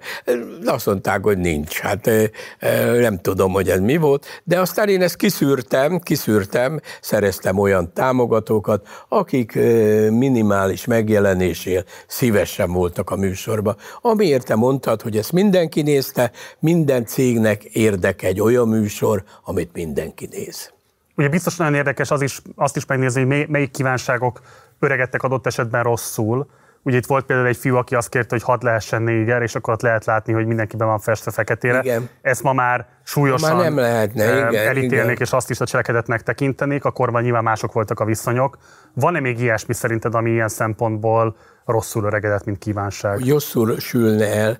Hát most itt kapásból nem tudok ilyet mondani, amelyet, hogy is mondjam, hanem a gyakorlatilag a, a valószínűtlenebb kívánságok, amelyek ugye ábovó kiestek, hogy a holdra szeretnék eljutni, hogy a izé. Ezeket, ugye, ezek tényleg óriási kívánságok, de ez fiziológiailag megoldhatatlan kívánságok, így azért ezek kiestek. Ja. Ja. Ezek maradtak úgy ki. A rendszerváltás hogyan érintette a műsort? Tehát hogyan gondolkodtál arról, hogy mit jelent a műsor, amikor így a kádárizmus széthullik, és beköszönt a piacgazdaság? Gyakorlatilag ez olyan stabil műsora volt a gyerekosztálynak, hogy egy percig nem érveztem a veszélyét. Tehát gyakorlatilag, ha valamelyik elnöknek nem tetszett, akkor a másiknak tetszett, betette. Tehát nekem olyan nagyon nagy harcot nem kellett vívni a három kívánságért, mert ez korszakos műsor volt. Tehát gyakorlatilag sokan megpróbálták elvinni, hogy majd ők megcsinálják, de aztán már a kezdetben ugye kudarcot voltak, mert amit most itt ha meséltem, látod, hogy mennyi mindent kellett kitalálni ehhez, hogy egy kívánság teljesüljön. Szóval ez így volt. Ugye 17 év alatt az legalább két generációt jelent a gyerekek köréből, és így az végig a köztelevízió ment. Volt arról bármilyen, nem tudom, közös gondolkodás, adott esetben felmérés, hogy mi a társadalmi hatása a műsornak, és hogy milyen elveket érdemes követni, hogyha egy köztelevízión sugárzott gyerekműsorról van szó? Nem volt ilyen tudományos, megmondom őszintén, ahogy most mondtad. Gyakorlatilag, amikor jött a kapitalizmus, akkor ugye azoknak a cégeknek az volt fontos, hogy minél többet nézzék. Tehát többen nézzék, az gyerek közönség. És akkor ebből jöttek, mit tudom én, a Barbie konkurenciája a Sandy volt, és azok a Londonban voltak, és akkor csináljuk egy riportot a Szandival, hát ha harapnak a gyerekek, de hát a Barbit nem lehetett elsöpörni, pedig a Szandika egy nagyon aranyos kislány volt, beöltözött, várt a reptéren, minden, egy persze színésznő volt, egy fiatal angol színésznő, tehát ezek, ezek voltak azok az akadályok, amelyeket teljesíteni, és aztán tulajdonképpen már csak szerencse dolga volt. Volt olyan, azon mosolyogott a Radnai Petén, amikor meséltem, hogy volt hogy tartalékgyereket vittem egy kívánság teljesítésére. Ugyanígy nevetett, mint te. És akkor elmagyaráztam neki. Képzeld el, egy kívánságot megszervezek hónapokon keresztül, és a gyerek nem jön el. Hát én nem kötelezhetem, hát nincs velem szerződésbe. Ő nem színész. Csak beszélhetek az anyukával, hogy tessék háromra felhozni a tévészékház elé. És ha nem hozza, és megszerveztem, akkor mi lesz? Tehát ezért, ilyen volt ez, amikor még veszélyes volt a kínai nagykövettel, a kínaiakkal veszélyes volt ilyen kívánság, meg mit tudom én, egy kisgyerek annyira ismerte a kínai porcelánokat, hogy azt kérte, hogy szeretne együtt ebédelni a kínai nagykövettel.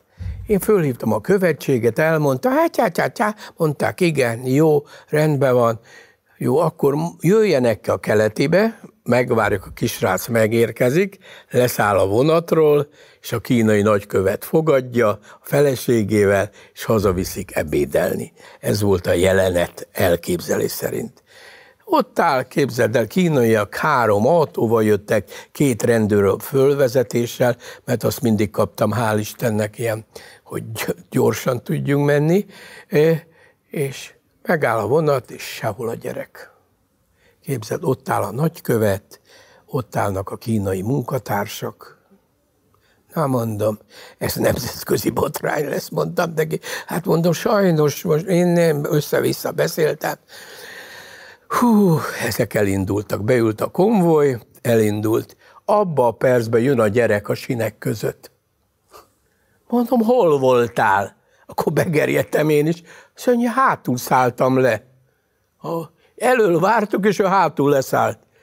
Na mondom, izé, telefon, minden, akkor még megfordult a konvoj, visszajött a keletihez, és mint egy színész eljátszotta a kínai nagykövet nekem, hogy leszed a kisrácot, utána nagyon jól sikerült, együtt ebédeltek, és a gyerek olyan profi volt, fölemelt egy tányért, azt a Szechuan, időszámítással 410 így, így tudta a kínai porcelánoknak a történetét, és így ámult a nagykövet is, ért? És innentől kezdve nagyon jó hangulat lett, mert látta, hogy ez nem egy kamu dolog, ez a srác tényleg föl van készülve a kínai porcelánokból, amivel, hát ez jött egy kis játék, le, leszállt vissza a karaván, hát ez a Tibi bácsi mázlia volt, hogy elkaptuk, és végül sikerült, és akkor mondtam a rendező, te mindig hozunk egy gyereket magunkkal, mert én még egyszer gyomoridegesség nem lesz, mondtam. Szóval... Mennyire nyomult nálad a politika, tehát mennyire voltál politikai nyomás alatt, hogy kiket szerepeltes a műsorban? Semmi nem volt, hál' Istennek semmi nem volt, ki voltunk a gyerekeknek téve, amit nem is bánok. Ugye nem véletlenül, hogy a legtöbb kívánság a fidesz kapcsolatos volt, hiszen... 90-ben még. 90-ben. De ugye egészen 2001-ig ment a műsor. Igen, akkor a rendszerváltás, azt mondom, hogy a rendszerváltás után a politikából a fideszeseket kérték, tehát nem a király Béla bácsit kérték a parlamentből, hanem a fülbevalós Dajcs Tomit akartak fagylaltozni, mit tudom én, valami kívánságot. Focizni. Mit? Vagy? Focizni focizni, az a Ficesz focizik. Az egy nagy jelenet volt, igen, igen. Tehát, várj, bocsáss, nézd meg, tényleg hatalmas jelenet, tehát ez elképesztő kordokumentum. Nézzük meg, hogy hogy fociztak a Fideszes frakció tagjai, igen. és aztán kérek meséld ezt a forgatást. Hogy áll föl a Fidesz válogatottja? Majdnem a legerősebb összeállításunkban, Áder János áll mellettem, Kastele Béla Balátom a következő, Orbán Viktor, Kósa Lajos és Szadai Károly aki a sérült Kövér Lászlót helyettesíti, tehát egy darázs megcsipett, és ezért nagyon fáj a keze. Tehát akkor most ezért vannak így együtt. Hát kérem szépen, akkor együtt áll csapat, valami tétél fogunk küzdeni. Ha fideszesek győznek, akkor kapnak egy kiló narancsot, ha diákok, a gyerekek győznek, a kiló almát. Tehát ez a tétje a mérkőzésnek. Nagy lendülettel kezdett a két csapat, az Árpád utcai srácok nem tisztelték a képviselők tekintélyét, a fideszesek pedig nagyon komolyan vették az új nemzedék győzni akarását. Most bemutatunk néhány szép volt a mérkőzésből. Fideszesek indulnak, az Árpád utcok védekeznek, egy szerelés, egy hazaadás és egy öngól, egy-egy. Orbán Viktor, kipattan Dajs Tamás, és ben van. Nagyon szép összjáték. Orbán indítja a labdát előre, Dajcs fejel, gól, a két képviselő remek összeszokott játékos benyomását keltik itt a pályán. És most ott egy csel, a kapunál Orbán Viktor lő, gól. Hogyan láttátok belül a mérkőzést? Mondjuk a Fidesz elégedett lenne ilyen gólarányú győzelemmel mondjuk a választásokon? A választásokon egy gólarányú győzelem is elégedettek lennénk. De a gyerekekkel tényleg komolyan hogy voltatok megelégedett? Hogy fociztak? Hát lehetett látni, jól. Jól, megizasztokat, így nézünk ki, ahogyan lehet látni. Csapzottak vagyunk, hát küzdöttek a parlamentben, vannak ennél könnyebb meccsek is, azt mondom. Hát igen, ez nagy kívánság volt, és hát látod, mindenki jött teljesíteni. A... Hogy zajlott egy ilyen forgatás? Mit? Hogy zajlott egy ilyen forgatás? Hát fölhívtuk telefonon először a Fidesz frakciót, és akkor abból megszerveztük. De volt ennél egy izgalmasabb is, egy Orbán nevű kisfiú miniszterelnök akart lenni. És Hányba? Ö, az már vége felé voltam, 90 hétbe körülbelül. De még mielőtt az első Orbán kormány hivatalba lépett volna? Nem, akkor már hivatalba voltak. Aha, hát akkor 98 után? Igen, akkor hivatalban, mivel ő akart miniszterelnök lenni, és akkor főhívtam a, beszéltem a Viktorral, mondtam neki, és nagyon kedvesek voltak, hogy nem azt mondták, hogy egy barack, gyere, ülj le a parlamentbe, a szobámba, minden. Azt mondta Viktor, jövő héten megyünk Helsinki-be az EU csúcsra, két Orbán fog menni, a gyereket is visszük és kimentünk úgy, képzede két Orbán Viktor leszállt, érted? A másik gyerek is Orbán Viktor volt. Igen, igen. Leszálltunk, és minden, és óriási kívánság teljesítés volt. Repülőben beszélgettünk, hát akkor egy több mint egy órát sikerült beszélni a miniszterelnökkel, és hát adtak a gyereknek egy laptopot, szóval nagyon kedvesen teljesítették a kívánságot. Nagyon Tehát igen. én örültem neki, hogy nem egy ilyen, jaj, gyere be, aztán leülsz, érted? Szóval ennek két olvasata van szerintem ennek a felvételnek. Az egyik az az, hogy ez még egy ártatlanabb, naivabb korszaka volt a magyar demokráciának, Igen. és egy ilyen helyzet még létrejöhetett. A másik pedig az, hogy hát ekkor is már dörzsölt figurák alakították a politikát, pláne hogy a Fidesz frakció tagja is eléggé dörzsöltek voltak, és pontosan értették azt, hogy ez reklámban, PR-ban mit jelent nekik. Te melyik olvasattal értesz egyet? Hát én abban értek egyet azért, ne ütéljük el. Tehát szerették a gyerekeket, az nagyon jó. A focit szerették, tehát gyakorlatilag ez a két belső indíték, ez bennük volt. Természetesen a reklámet ezt gondolták, hogy nem lesz rossz, és ők tudták, hogy egy három kívánság az mindenkit néz, és az generációkat jelent nekik. Tehát gyakorlatilag én azt mondanám, hogy volt benne a reklám, de a, a kedvesség meg az ötlet alapján úgy érzem, hogy azért volt benne a, a foci szeretete és a gyerekek szeretete. Én azt gondolom, ilyen típusú műsort ma már egyetlen egy politikussal sem lehetne csinálni. Számomra mit mond el a rendszerváltás történetéről azt, hogy mondjuk 92-ben egy ilyen típusú ártatlan helyzet még természetesnek számított, ma pedig elképzelhetetlen? Hát azt én se tudtam akkor, hogy a politika mibe fog majd csúcsosodni, mi lesz itt 5, 6, 7, 8 év múlva. Annyi külső körülmény és belső körülmény is játszik ebbe, de én azt hiszem, hogy a mai nap is, ha valami jó ötlet, valamit úgy éreznek, hogy nem káros rám nézve, akkor 99% hogy elvállalnák. Ezt meggyőződésből mondom, mert, mert, mert gyakorlatilag egy ilyen jelenet kinek árthat? Csak javíthat bárkinek, aki, aki nézze a műsort, hogy ezeknek az embereknek a viszonya, hogy, hogy a miniszterelnöket szálgatjába rugdossa a labdát a nyolcadik osztálynak. Ez érzésem szerint, én nem vagyok nagy politikai marketinges, de ahogy csináltam ezt a műsort évtizedeken keresztül, úgy érzem, hogy nagyon sok mindent ki lehetett volna találni, meg lehet is találni, ami pozitív is, és mindenkinek jó.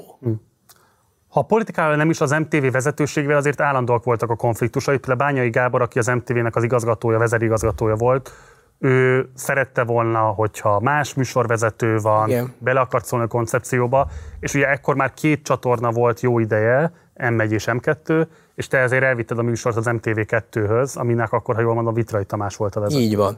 Behivatott a bányai, és mondta, hogy úgy kezdem, hogy te vagy a Magyar Televízió egyik legjobb szerkesztője. Ez a műsor a kedvencem. Na mondtam magamba dévényi. Ez már, Ez már neki kicsit ez így, így gyanús. kezdődik a halálos ítélet. Azt mondta, azt szeretném, hogy ne te vezest. Erre már álltam. Mondom, ki vezesse? Azt mondja, Huszti Péter és Piros Ildikó. Konkrétan mondtam. Nagyon jó mondtam, de az egy másik műsor. Ez az én műsorom, mondtam neki. Mit tehetek? Nem fogod játszani?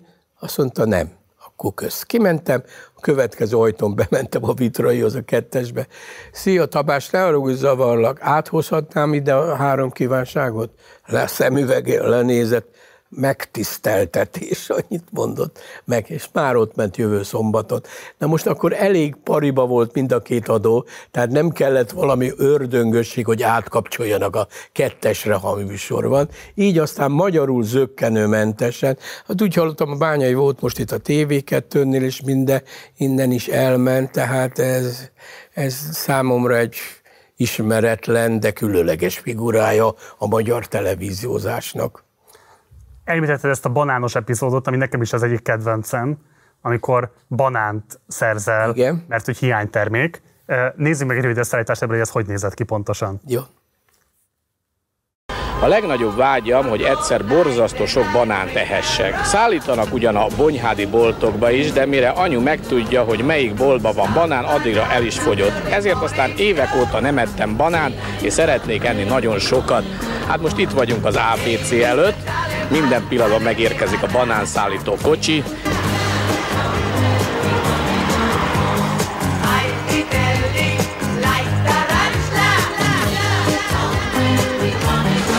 napot kívánok, kedves bonyhádiak! Miért tetszenek állni sorba? Banánért? Ki elsőnek? Itt ez a kedves hölgy, ön érkezett. Mióta van itt? Hát fél órája. Fél órája? Tetszenek tudni, hogy kinek köszönhetik, hogy banánt kapnak itt? Gál Péter barátomnak, aki a három kívánságban banánt két. Úgy érzem, hogy tapsuk meg Pétert itt, aki elintézte, hogy most önöknek jut egy kis banán, és Péter kapja az első 5 kilót. Hát jó étvágyat kívánok! Önöknek pedig kellemes banánvásár. Azért szerintem nagyon különleges ez, mert nyilván lesz egy része a nézőinknek, aki hát itt tényleg a hasát fogja majd röhögtében, hogy hát banánért állni sorba, hogy az micsoda rettenetesen, nem tudom én, elképzelhetetlen dolog, de egy másik részről meg megmutat valamit a korból, hogy hát tényleg lehetett még lelkesedni ilyen egyszerű élvezeti termékekért is, mint egy banán. Igen. Igen, engem is ez hatott meg, hogy tényleg banánt kér a gyerek, e, és tulajdonképpen ezért az tényleg akkor időben ezen társadalompolitika is lehetett, hogy, hogy ez nem, de van, aki el tudja intézni nekünk. Igen. Tehát ez a tudat az emberekbe, és mondjuk így akár próbáljuk ragozni, én ilyen jó tündér szerepet töltöttem be, pedig én csak egy egyszerű tévészerkesztő voltam, aki szeretett volna jó műsort csinálni. Tehát én nekem ezért tetszenek az ilyen jellegű kívánságok. Az feltételezem, ez a sor, aki oda föltorlódott a boltba, őket nem ti szerveztétek, hanem amint híre ment, hogy jön a banán, maguktól. Maguktól. A, hogy Bolultak a népek. Viccesen fejezem ki magam, a banán szagára jött oda a tömeg, hogy, hogy vegyék ezt a banánt. És hát akkor a délker volt, most nyugodtan beszéltünk, mert már nincs, akkor meggyőztem őket, hogy ezt a kis mikrobusz banánt küldjék le Bonyádra, és akkor... Mert ott, ott tényleg banánhiány volt. Mit? Ott tényleg banánhiány volt. Ott az. És akkor mindenki ehetett banánt és simogattak, köszönjük Tibi bácsi. Hát mondtam, jó, és akkor még ilyet is mondtak, mi nem jelentkezik miniszterelnöknek, biztos megválasztanák, mondták nekem. Mondom, már nekem csak azt hiányozna, én csinálom szépen a kis műsoromat, mondom. Soha nem akartál politikába belépni? Nem, nem akartam én a politikát. kapacitáltak? Nem, nem, mert a nagypapám az mindig mondta, hogy ne, politizáljak, ő, ő akkor ott emlékszem, mesélték, hogy ő, ott 19-ben 19-es volt, és akkor, amikor jött a fehér terror, akkor őt meg ö, nyúzták majdnem, minden. Szóval mindig azt hallottam, hogy ne csak politikát, ne fiam, csak. És aztán ez úgy belémi vódott, és hát ezt próbálom tartani. Szóval csak visszatérve, nem akarok ilyen hamis nosztalgiát táplálni a korszak iránt, sőt, semmi, nem akarom ezt így fölmagasztolni, de hogy tényleg van benne valami megkapó keresetlenség, hogy milyen örömmel tudja azt az 5 kiló banános tartalmazó zacskót szorongatni az a kisfiú. Igen, igen, ezek tényleg megható dolgok voltak, megható ö, pillanatok voltak a műsorban. Hát ezért is örülök volt, és utána mindjárt énekelt az Edda, és megy tovább a műsor. De ennek az volt, hogy gyakorlatilag, hogy kifejezzük, ez egy esztrád műsor volt. Igen. Egy tévé által közvetett esztrád, hogy banán, tánc, sztár, ló, rohanás, és ezt akarom mondani, mert hogy nyilván a kritikusai is ezt vetették föl, hogy hát ez egy ilyen primér élvezeteket kínáló műsor, ami ilyen, nem tudom én, alantas szórakoztatás kínál csak. Ugye van egy ilyen nagyon negatív fölhangja annak, hogy kenyeret és cirkuszt a népnek, miközben ez egy ilyen, hát hogy mondjam, mi mást adjon a köztelevízió, ha nem szórakoztatást és ilyen értelemben táplálékot, akár konkrét banálformájában, akár abban az értelemben, hogy mondjuk nem tudom én, elvarázsol, elszórakoztat valamilyen módon olyan fantáziákat kelt az emberekben, amelyek lehet, hogy ilyen értelemben valórváltozatlanok, de, de legalábbis lehetővé teszik azt, hogy el lehessen képzelni azt, hogy mi minden lehetne még a világ azon kívül, ami most. És ezért nagyon sokan fanyalogtak annak idén a műsorra, főleg a sajtó, hogy téves illúziót adunk a gyerekeknek, meg mit tudom én, ilyeneket írtak akkor, de hát az idő engem igazolt, hogy valóban, amikor az amerikai elnök azt mondta, hogy majd elmondom az amerikai gyerekeknek, hogy milyen jó kis műsorotok van, akkor én elájultam, mondom, úristen, ha én ezt Amerikában csinálnám, milyen műsor lenne. Hát az nem kérdés, de hogy szerintem ennek, van, ennek nagyon nagy jelentőség, hogy ez Magyarországon és a Kádár korszakban indult el, és így ment át a, a rendszerváltás utána, mert szerintem ez egy ilyen ekte demokratikus szocialista műsor volt, abban az értelemben, hogy bárki jelentkezhetett rá, azt, azt ígérte a műsor, hogy minden kívánság egyenlő, ha el tudod képzelni, Tibi bácsi valóra tudja váltani, és hogy ilyen szempontból ez egy nagyon érdekes dolog, hát ha megnézzük, hogy most nagyon kevés gyerekműsor van igazából, ami hmm. Magyarországon jön létre. Most pont most kezdi majd meg a TV2 ezt a ö, gazdag gyerekek ken keresztüli népheregelést, hogy akkor lássuk, hogy mennyire agyalágyultá tudta őket tenni az apu-anyu pénze. Hát nagyon más most a standardje egy gyerekműsornak, mint a te időben. Más. más, és ezért nem vállaltam, mert természetesen a Retro Rádió beindulásával, amely, hát hogy az én kis kezem is ott volt, sok kereskedelmadó felhívott, hogy csináljon, folytassam. És nem folytatom, részben azért, mert ez ott szép abba hagyni, ahol a legjobb volt és a legmagasabb. Ma amit te mondtál, mások a gyerekek, tehát ez már nem biztos, hogy kimegy Bécsbe a karácsonyi vásárra, ez egy óriási nagy kívánságnak teljesül, és akkor a sajtó... Szintén a gyerekek sajnos ma is szép szám alakítnak, ez szintén hatalmas Igen, az biztos. Kívánsága lenne, és hatalmas élmény. De ezt többen mondanak, há, én a Floridába megyek jövő héten. Szóval azért lenne egy nagyon rossz felhang, és ha ez az osztályban hangzik el, én annak nem örülnék, ha egy olyan egyszerű kisgyereknek teljesíteném a Bécsi vágyát, aki egy másik gyerek cikizi, aki most jött haza gazdagon Floridából. Tehát eh, gyakorlatilag erre is gondoltam, meg annyi mindent belém tudnak kötni. Én de ezt akarom kérdezni, akkor szerinted a műsort azt segítette, hogy ez egy egyenlőbb társadalom volt ilyen értelemben? Segítette, persze, persze. Persze segítette, de én biztos, hogy ki tudnám találni az amerikai változatot is. Persze, biztos vagy benne. Érted? Én nem is értem alapvetően, hogy nem kerestek meg azzal, hogy ebből legyen egy világlicensz. Igen, ezt, ezt én is. Mert Próbálkoztál ugye, ezzel? Most folytatnám, akkor, akkor gyakorlatilag mondtam, hogy akkor mit kér a gyerek? Messivel akar találkozni, és azt kéri, hogy Messi vigyen palacsintát Ronaldónak, de úgy vigye a gépen, hogy ne hűljön ki.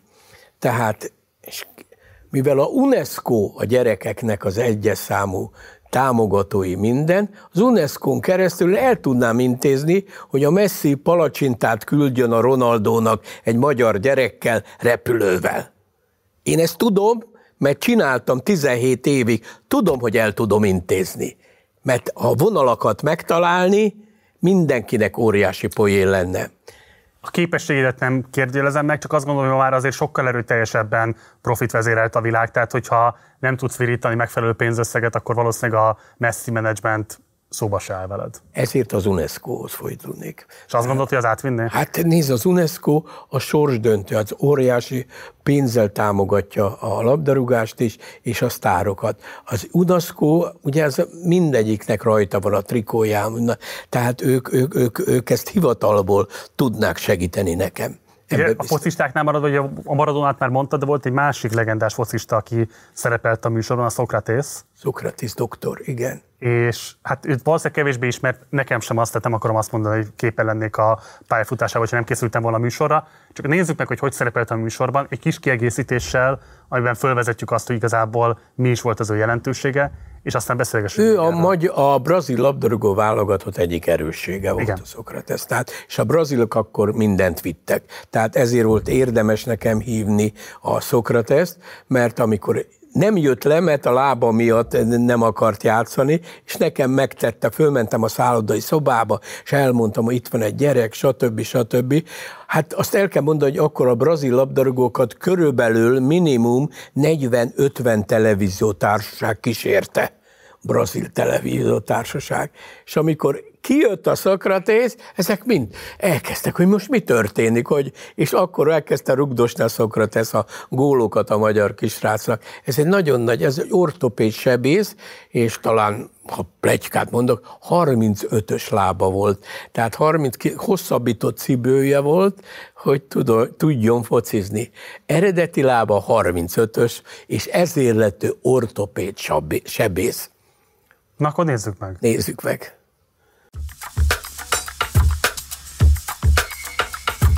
Szókratész, a brazilok legendás játékosa nem egyszer adott hangot a brazil katonai diktatúrával szembeni érzéseinek, és szólított fel az ellenállásra a 80-as években. Helyzetét ő úgy foglalta össze, hogy amíg futbalista voltam, a lábaim felerősítették a hangomat. Szókratész életpályája a legtöbb brazil futballsztár sorsának teljes antitézise. Középosztálybeli családba született, orvosként végzett az egyetemen, miközben azért a foci is men neki. Emiatt kapta a doktor becenevet a focipályán. Elindított egy mozgalmat, amely később Democracia Corintiana néven vált ismerté. The club wasn't just about the players. The whole group, masseurs, stewards, doctors, trainers, coaches, everyone, everyone had a vote. Kedves nézőink, kedves gyerekek, kedves közönségünk, nem csak a magyar labdarúgás életében nagy nap ez, hanem három gyermek életében is. Ők Szokrates mesterrel akartak megismerkedni. Itt a Népstadion néhány pillanat a kezdés előtt, és Szokrates doktor vállalta, hogy 11-eseket fog rukni a magyar kis kapusoknak. Hát igen. Ez azért jó, nekem ez a három kívánságos neked, Marce, ez mind aforizmát szeretném volna végére, de most így jött, hogy gyakorlatilag, amit én szerettem volna elérni, azt el tudtam érni, és ha most én ezt mesélném az ek, ilyen technika nélkül, ami most van a világon, akkor azt mondanák, jó van, mesélje. De én azt mondom, hogy a Socrates rokolt gólt, hogy a Maradona focizott, hogy autózott a té... Ugye erre megnyomok egy gombot, és megmutatom, itt van. Igen. Tehát mi nagyon hitelesen tudunk erről beszélni. Tehát a nézőkbe fel sem merül. Ott állok? Igen, ott áll a Szokratész? Oh, igen. Hát akkor mi a probléma? Tehát ebbe ez a másik nagyszerű találmány, hogy, hogy, hogy, hogy ezt meg tudjuk látni, és be tudjuk bizony, és nem, hogy mondjam, portréfilmek ezek. Persze. Pici-pici esztrád. És már ezután következik Rodolfo a bűvét. Érted? Szóval ez, ez, ez volt, ami érzésem szerint a műsort nagyját tette. Igen. Um, kering a magyar YouTube-on egy részlet az egyik adásból. Igen. Felteszem, hogy te is lehet, hogy már láttad, ami sok kritikát kiváltott egy duci kisfiúval kapcsolatban. Na, igen. Nézzük meg ezt a részletet, és aztán felteszem, hogy gondolsz róla valamit, hiszen most fölsohajtottál, és akkor most végre van lehetőséged elmondani, mit gondolsz ezekről a kritikákról. Nézzük meg a részletet, aztán hallgassunk meg téged. Közben kiválasztottunk két fiút is, hogy itt ne csak magukba táncoljanak a lányok, hogy legyen valami jóképű daliás partnerük is. Kérem a két jelentkező fiút, megérkeztek, nagy tapsal köszöntsük őket. Mutatkozzál be, Balsi Tibor. honnan érkeztél? Komáromból. Komáromba. Hányadikos vagy? Harmadikos. Enni szeretsz jobban, vagy táncolni? Hát, táncolni is, meg enni is. Akkor most egyensúlyba leszel, mert most amit ettél, most, most le fogod mozogni itt nekünk, jó? Tapsoljuk meg Tibit, nagyon aranyos!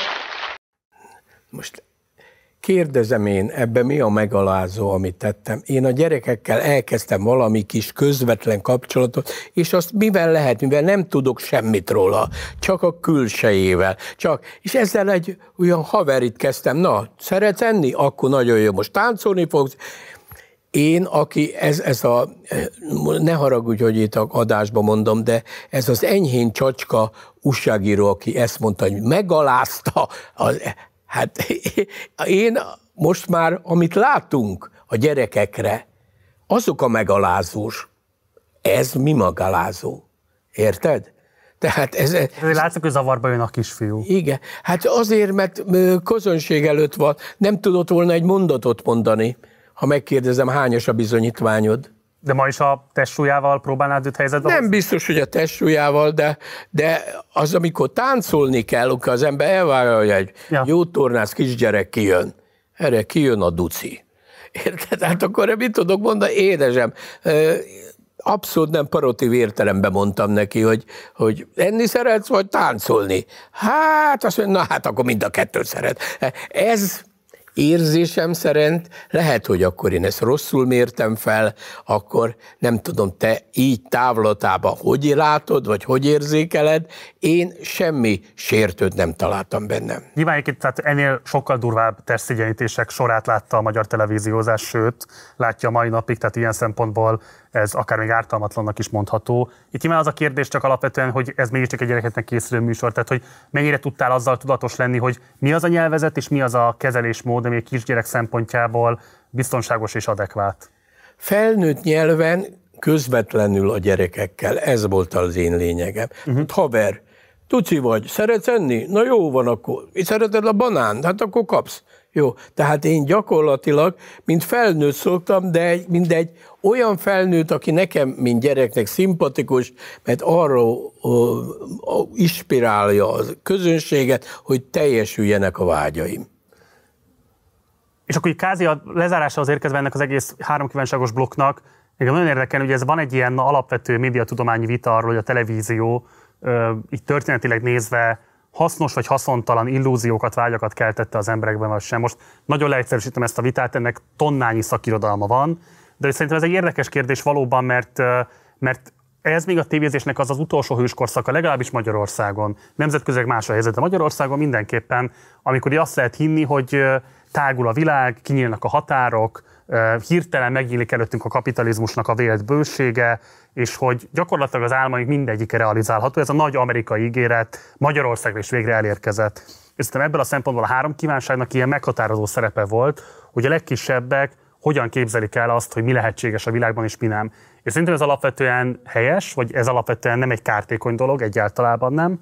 Szerintem kifejezetten jó az, hogyha a gyerekek hisznek abban, hogy dolgok létrehozhatóak, dolgok elérhetőek, érdemes vágyakozni, mert az, ami itt egy gyermeki vágynak tűnik, az egy fiatal felnőtt, egy felnőtt életében aztán majd lehet, hogy társadalmi szempontoknak fog megfelelni, és mondjuk lehet, hogy más típusú változásokat fognak elképzelni. Tehát aki ma elefántot akar, azt akarom csak mondani, az lehet, hogy később olyasmiket is akar majd, amik elképzelhetetlenek tűnnek, de tök hasznos lenne, és jó, ha számára hozzáférhetővé válna.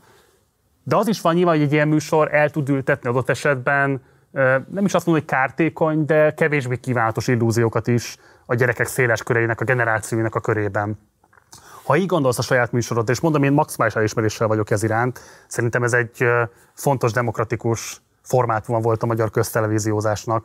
De ha azzal a szemüveggel nézel vissza erre, hogy mik lehettek azok az esetlegesen kevésbé hasznos, adott esetben inkább kártékony illúziók, amiket a gyerekekben táplált, akkor erre van-e bármilyen gondolatod?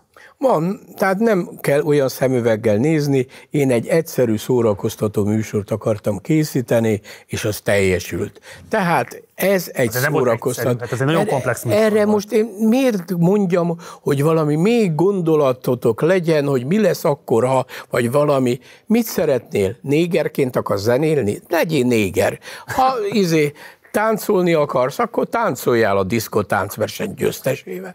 Semmifajta nagy-nagy távolabbi ötleteim nem voltak, aláhúzva, ez egy egyszerűen szórakoztató gyerekműsor, aminek nagy sikerű lett, és én se értem, hogy rajtam kívül a világon nem nagyon csinálják. És te próbáltad nemzetközévé tenni? Á, akkor még nem lehetett ezeket, hogy elküldöm meg mindent. Azokat nem lehetett, eh, és megmondom őszintén, hogy gyakorlatilag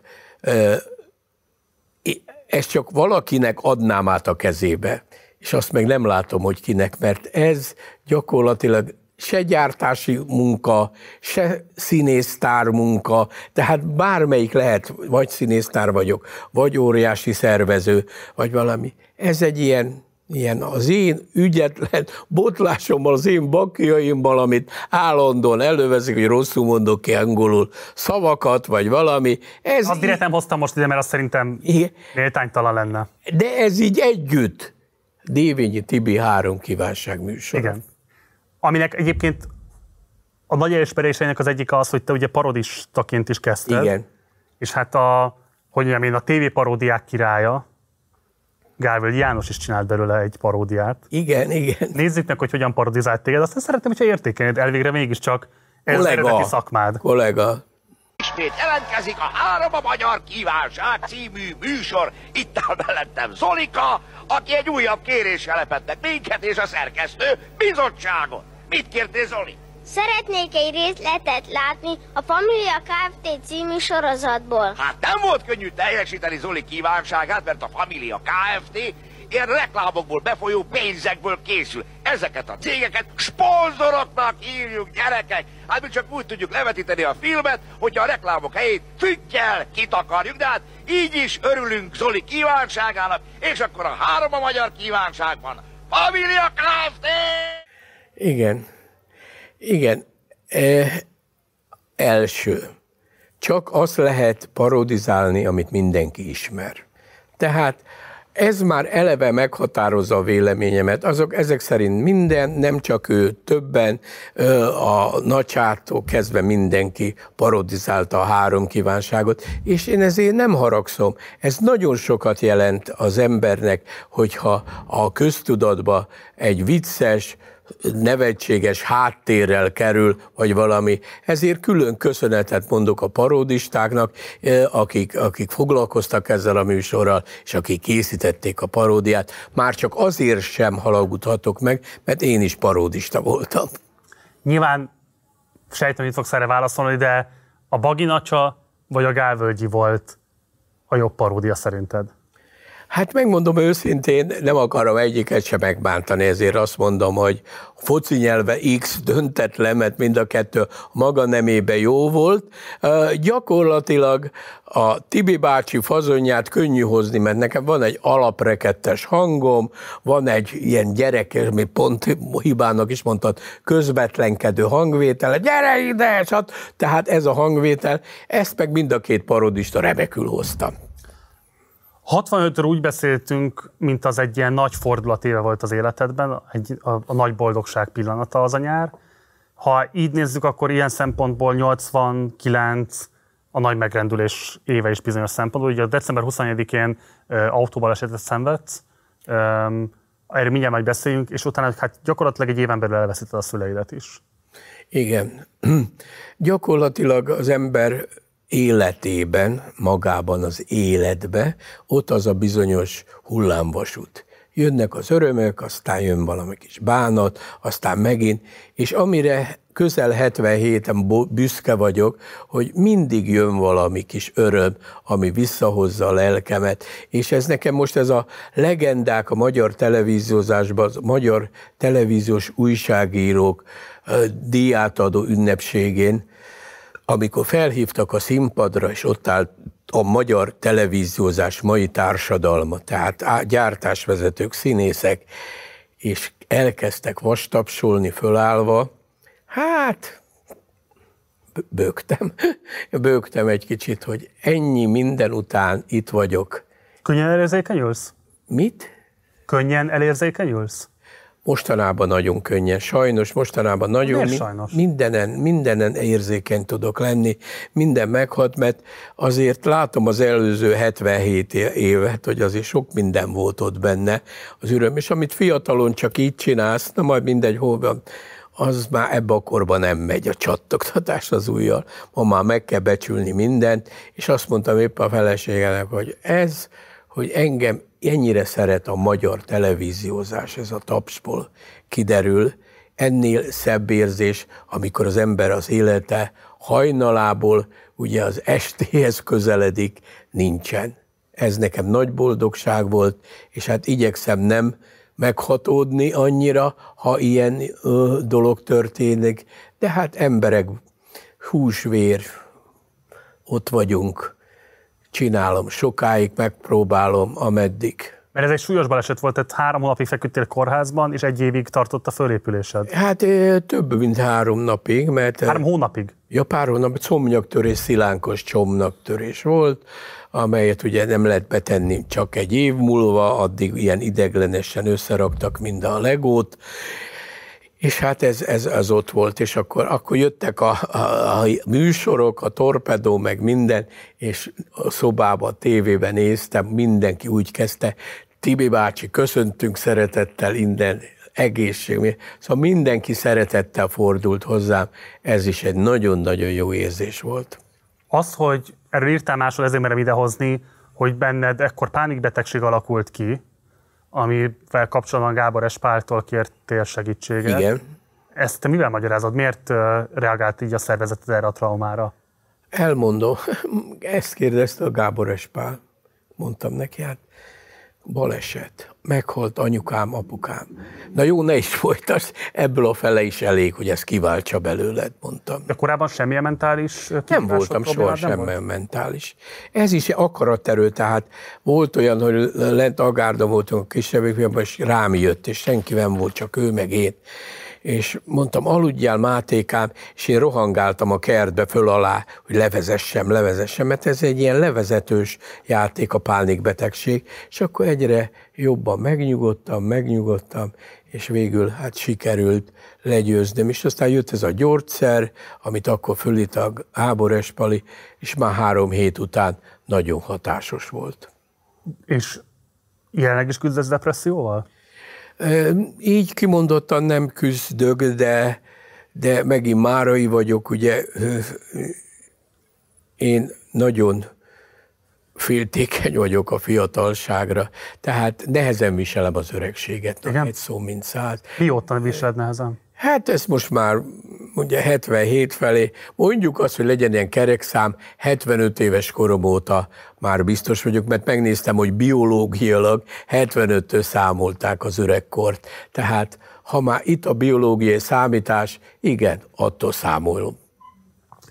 És melyik aspektusát viseled nehezen? Mi az, ami hiányzik?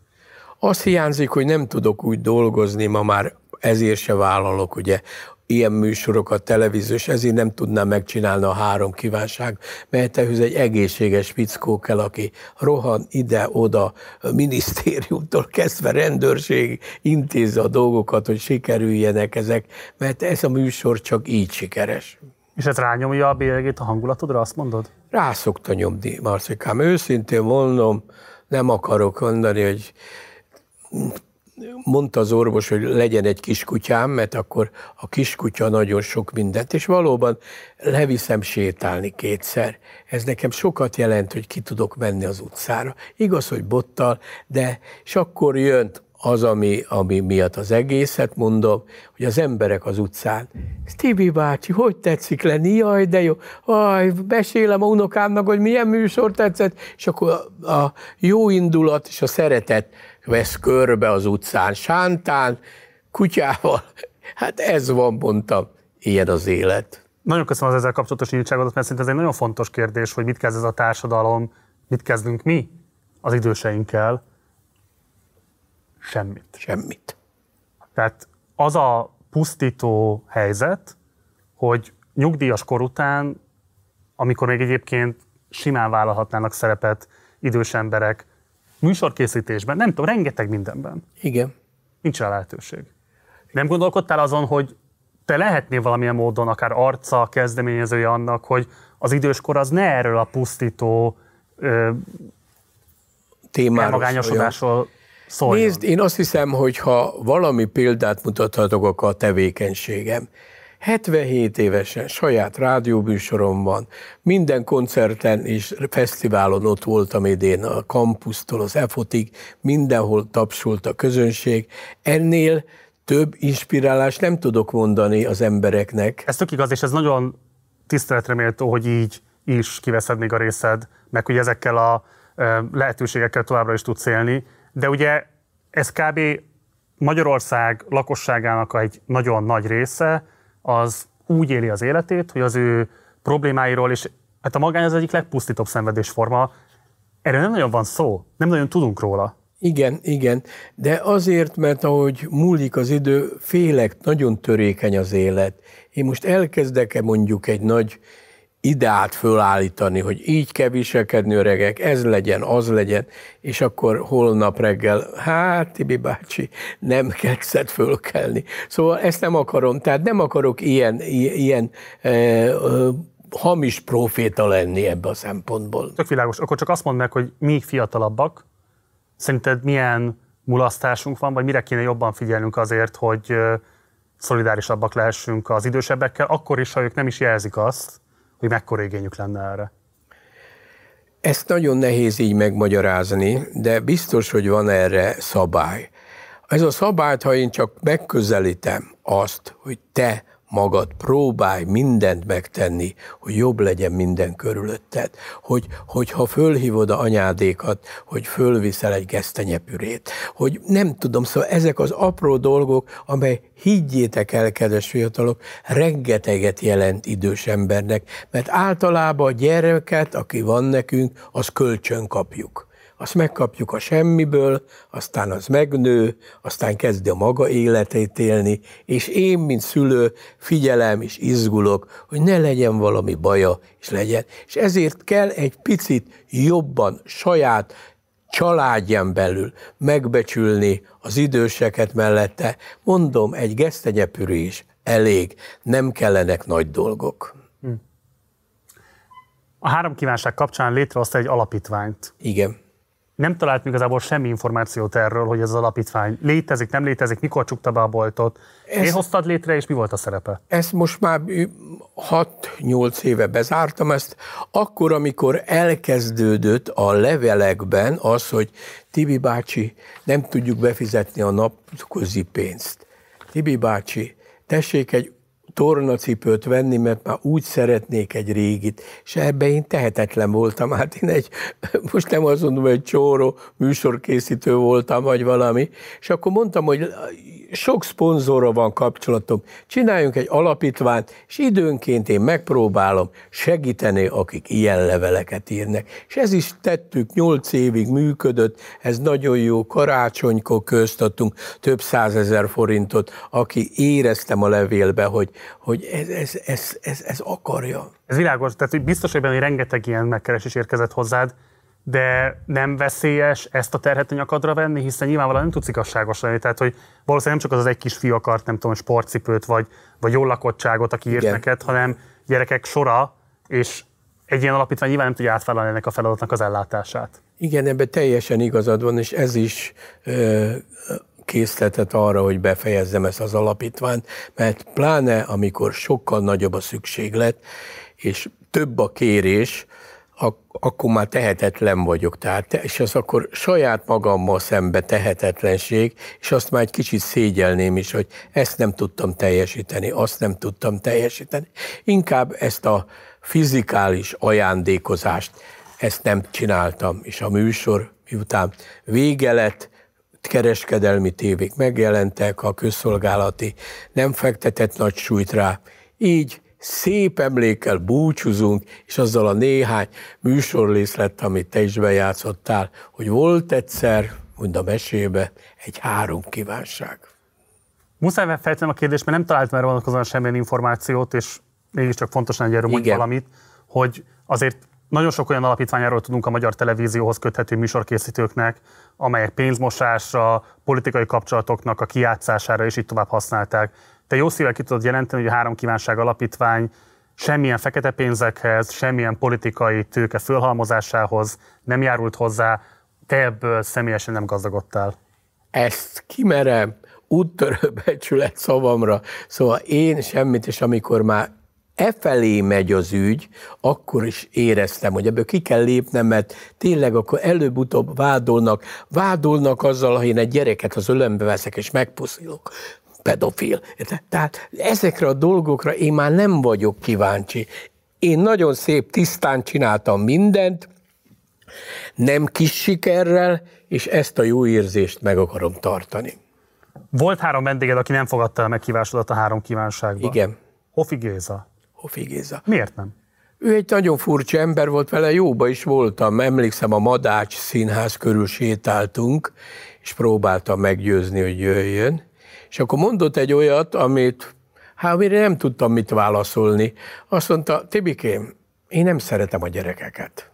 És ez rányomta a bélyegét, ugye a családja, nem is lett gyereke, stb. Nem azért nem szerettem, mert olyan tisztességtelen, mert az emberek általában szeretik a gyerekeket, csak ő nem tudott kommunikálni a gyerekekkel. Az ő poénrendszere, agyrendszere, az nem tudott a gyerekekhez eljutni. És én most már utólag látom, hogy ez volt a fő baj benne. Hauman Péter? Halman Péter lehet, hogy egy rosszkó hívtam.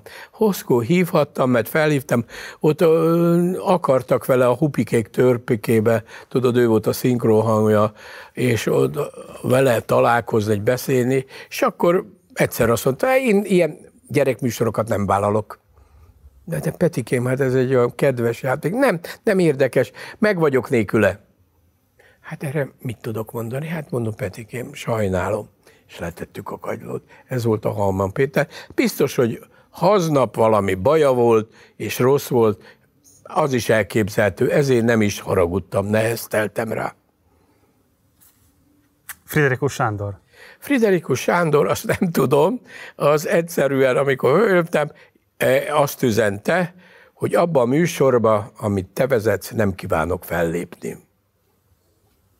Nem értettem. Hát mondom, Sanyikám, akkor maradjunk ebbe, én se szeretnék semmelyik Fiderikus showba föllépni, így aztán tiszteletben jó barátok vagyunk. Azóta találkozom, nagyon kedves, nagyon jó pofa velem szembe. És rákérdezte, hogy miért válaszolta ezt? Nem tudom, én a rádióban zenei szerkesztő voltam, és ő mindig hozott műsorokat. És sokszor hozzám osztották be, hogy én zenét hozzá meg, csináljam meg, és benne van egy olyan őszinte és igazságos vagy igazságtalan magamutogatás, hogy ő nem szereti elviselni az olyan embereket, akiknek nagyobb sikerük van. Tehát gyakorlatilag a három kívánság sikere azt nem tudta elvileg föl tupírozni, mert ugye óriási pénzzel, ha van tízezer dollárom, akkor ide jön a Bud Spencer, a kifizetem. Az ő műsoraiba ugye nem jótékonyságból jöttek ide a sztárok, a világsztárok, hanem a menedzsmentnek adott pénzzel, meg. Én meg annélkül csináltam meg. Én nem tudok mást feltételezni, de rá se haragszom már 77 évesen. Tehát akkor azt mondod, hogy a te teljesítményedet a rátermettség és a raffinéria alapozta meg, Friderikusét pedig a pénz? Megtiszteltetés, amit ezt mondod. Nem, neki volt pénze, nekem meg pénz nélkül kellett megcsinálni a világsztárokkal. Ennyi. Hm. Meglepő szerintem a mából visszanézve, hogy a kereskedelmi tévék egyike sem csapott le a három kívánságra, illetve a személyedre. De visszaolvasva a korabeli interjúidat, meg az erről szóló híradásokat, te kifejezetten elutasító is voltál, és csalódott a kereskedelmi tévék megjelenése, illetve szerepvállása miatt. Miért? Hát azért nem, mert amit később pár évre rá bebizonyít az amerikai elnök, hogy elmondom az amerikai gyerekeknek, hogy milyen jó kis műsorotok van, hogy ezt nem fogták föl, hogy ez tulajdonképpen világszinten is mit lehetett volna egy RTL-nek vagy egy TV2-nek keresni, hogy ezt eladja licencbe nem, nem, nem, nem jutott hozzájuk érzésbe valami, én nem akartam erőltetni, én úgy éreztem, hogy amit tudtam ebből a műsorból kihoztam, és ebbe maradtam magammal. Hm. A politika valamelyest elkerült, nem teljesen. Ugye lehet tudni, hogy vállaltál szerepet kampányrendezvényeken, de elég ügyeltél arra, hogy kvázi mindenhova elmenj, ahova hívnak. Így van, hát kampányrendezvényen egy volt a Megyesi Péternek a kampányát, akivel régi személyes jó barátság volt. Az MSZP-nek volt a kampány, egy olyan kampány volt, ahol Megyesi Péter nem MSZP tag. Megyesi... De miniszterelnök jelölt volt akkor. Miniszter, de nem volt MSZP tagja. Nem. Ugye 98-ban te nyilatkoztat, hogy voltál MDF-nél, Fidesznél, MSZP-nél is, tehát... Igen, ahova hívtak, én szívesen elmentem fellépni. Tehát gyakorlatilag én műsort konferáltam a Péternél is, ott volt a 100 volt Celsius, minden ilyen műsor volt, és abban igyekeztem jó poénokat tenni, és ő ott volt, mint miniszterelnök jelölt. Ez volt az egyetlen bűnöm, ha ez bűnnek számít, és azóta is én nagyon jóba vagyok a Péterrel. Nem, nem erre akartam kiukadni, mert arra akartam kiukadni, hogy a 98-as szerepvállásod az radar alatt maradt, a 2002-es választáson a kampányrendezvényen való megjelenésedet, azt rádolvasták. Ennyire megváltozott? A politikai élet 98 hát Én nem változtam, lehet, hogy ennyire változott a politikai élet, de megmondom őszintén, a három T-ből a negyedik T, a taps mindenen tovább vitt. amíg nekem sikerem van, ahova hívnak, addig én nem félek. Hát ez történt vele is. Ugye 2002-ben, amikor megalakul a megyesi kormány, a Gyermekifúság és Sportminisztériumban egy tanácsadói állást kínálnak föl neked. Igen. Emiatt Tótavi Árpád éles hangon kritizált téged később a publicisztikájában. Ez meddig tartott igazából ez a tanácsadói szerepvállásod? Ez nagyon rövid ideig, mert én még akkor nem voltam tisztában az internet működésével. Ugye ezek a, a névtelen hozzászólások, ezek marhára felidegesítettek, hogy Rámbó 2, te hülye állat, érted? Ez volt a jelszó, ugye? Ezt, ezt én nem tudtam elfogadni, és akkor azt mondtam, én, naív gyerek, tévedésből, hogy az internetesek sunyi alakok, hogy ö, ilyeneket írnak. És aztán barátaim fölvilágos, hogy ezek nem az internetesek, ezek, ezek mindenre reagálnak, és elmondják a véleményüket, ami ellen most már mindenki kikéri magának. Tehát e, e, gyakorlatilag a kicsit nagyképűen megelőztem a koromat. Én már akkor utáltam azokat, akik név nélkül másikról véleményt mondanak. És ez volt a bűnöm, így aztán nem is folytatódott tovább ez a ifjúság. De... Mennyi ideig tartott? Hát egy pár hónapig, de... De miért hagytad abba? Hát azért, mert nem akartam én ilyen politikailag kitenni magam semminek, de...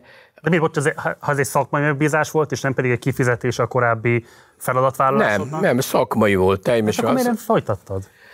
Azért nem folytattam, mert eh, akkor nem akarok én a politika akadályokat áthágni, mert én, én, én, én műsorkészítő vagyok, nekem ez az első, legfontosabb, hogyha én valahol egy igazi jó műsort készítek, és gyakorlatilag, eh, na már Isten bocsánat, egy pali megcsinálja Európa legjobb gyerekműsorát, azt egy ifjúsági minisztérium nem kérhet föl tanácsadónak? mi volt a feladatod? Vagy mi volt a... Akkor még sem is jutottunk a feladatig. Ezt már elején kinyírtak. A Tóta V. Árpi, az egy nagyon rendes szám, már békültem vele, de most is olyan csacsiságot csinál, írja, hogy gyereklapot indít.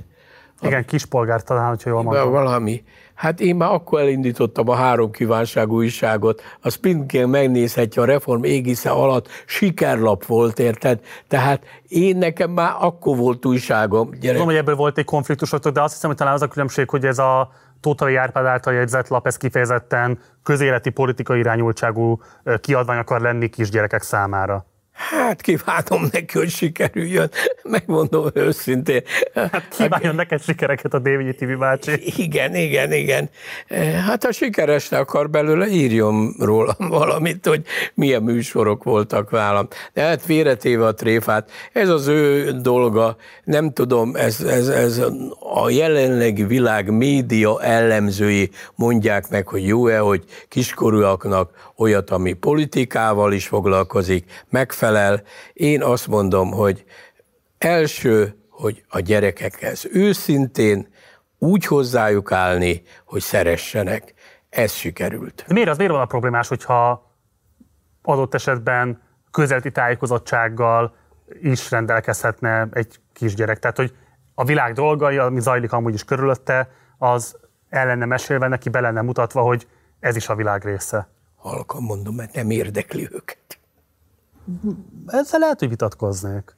Vitatkozhatunk, de én biztos vagyok benne, hogy egy hatodikos, hetedikes nem fog ezbe állást foglalni, vagy valami, ezért nem is mm, akartam soha politikai szinten a három kívánságot. Szerintem van egy változás, például a klíma válság kapcsán szerintem igen erőteljes érdeklődés van a mai, hát a 6-7-es gyerekek azok még 12-13 évesek, igen. vannak olyan tüntetések, ahol például ilyenkorú gyerekek jelennek meg, és szerveződnek, és kiállnak, és követelik azt, hogy nekik is legyen lehetőségük elviselhető hőmérsékletben élni, tiszta ivóvízhez hozzáférni. Ezt te nem tartod üdvösnek?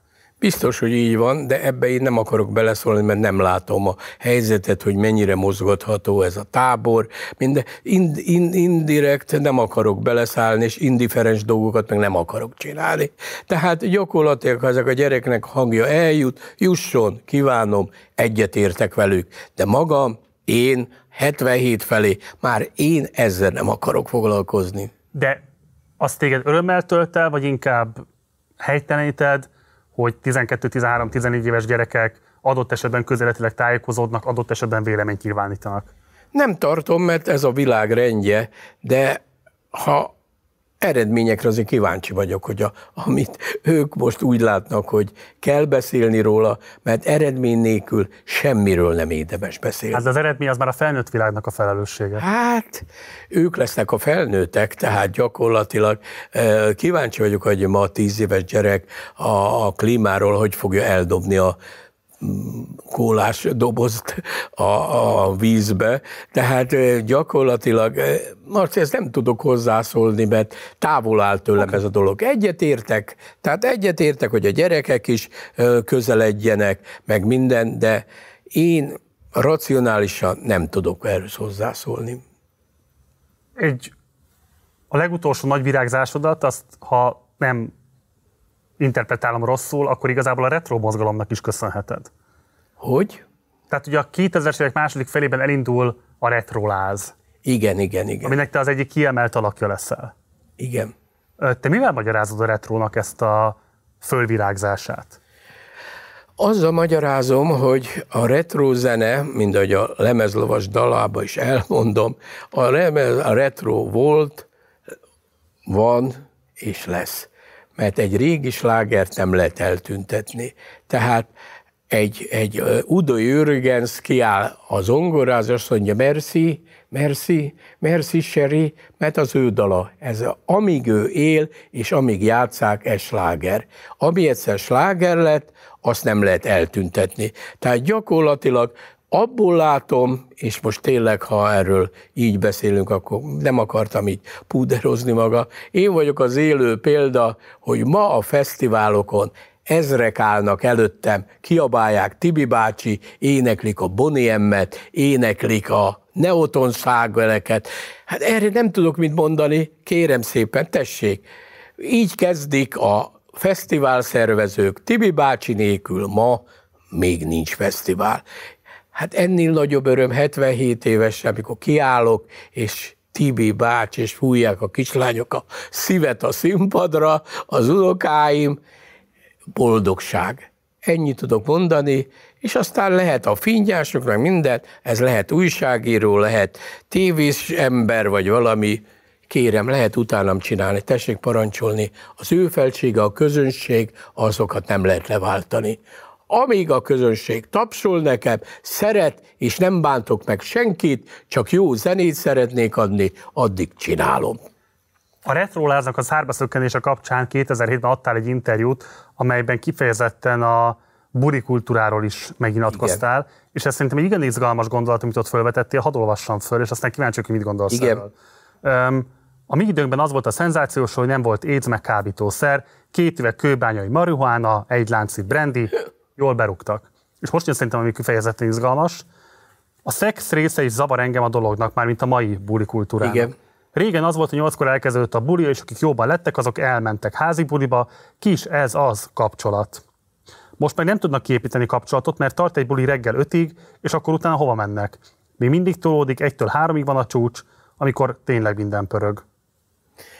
Meg még egyet most hozzátennék ez a gondolathoz, hogy nincsenek lassú számok. Ez a lassú számok nagyon sokat jelentenek. Azért mindig úgy kezdődik az ismerkedés, hogy felkérem, tudok vele beszélgetni, stb. stb. Mondok most egy nagy szemétséget saját magamról. Nekem volt egy CD-m, amiben 20 perc lassú szám egybe volt dolgozva. Na most én, ha kinéztem egy csinos lány, még amikor aktív férfi voltam és csináltam, akkor föltettem ezt a lemezt, és lementem táncolni. És elkezdtem udvarolni. Ha fogás volt, és elfogadta az udvarlásomat, akkor ennek várjál meg, stb. volt folytatása. Nem, nem.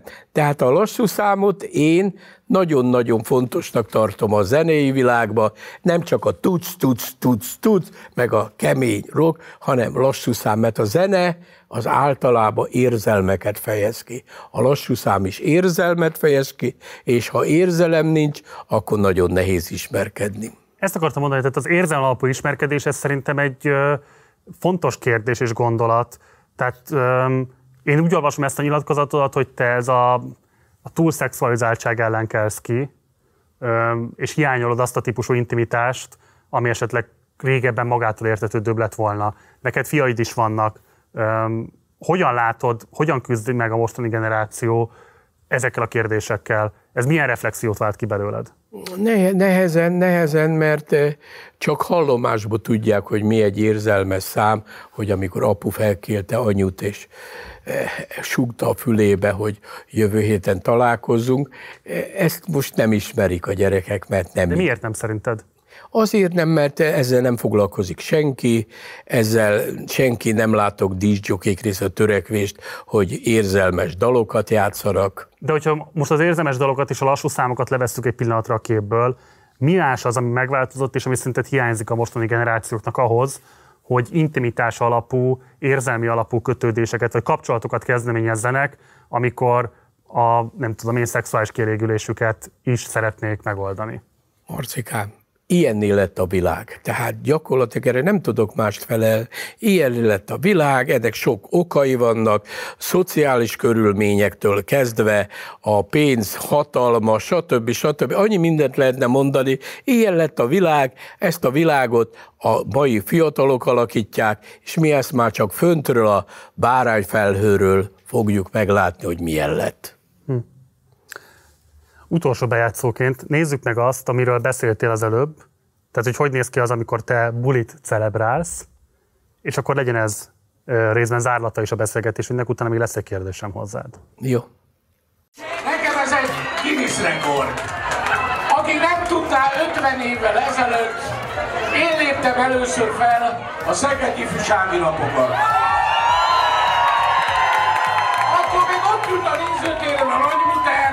Nagyfater, még tervezték az anyukádat, apukádat, igen. Stimi bácsi akkor 21 éves volt. Kiálltam a színpadra, 51 éve. Akármi. Nem ma volt, hanem sokáig voltam Tükrög a modern mesélő, a modern tókérje. És a kezembe egy labda. Szeretném, ha ezt, ezt a labdát egy lány fogná. Rájöttem a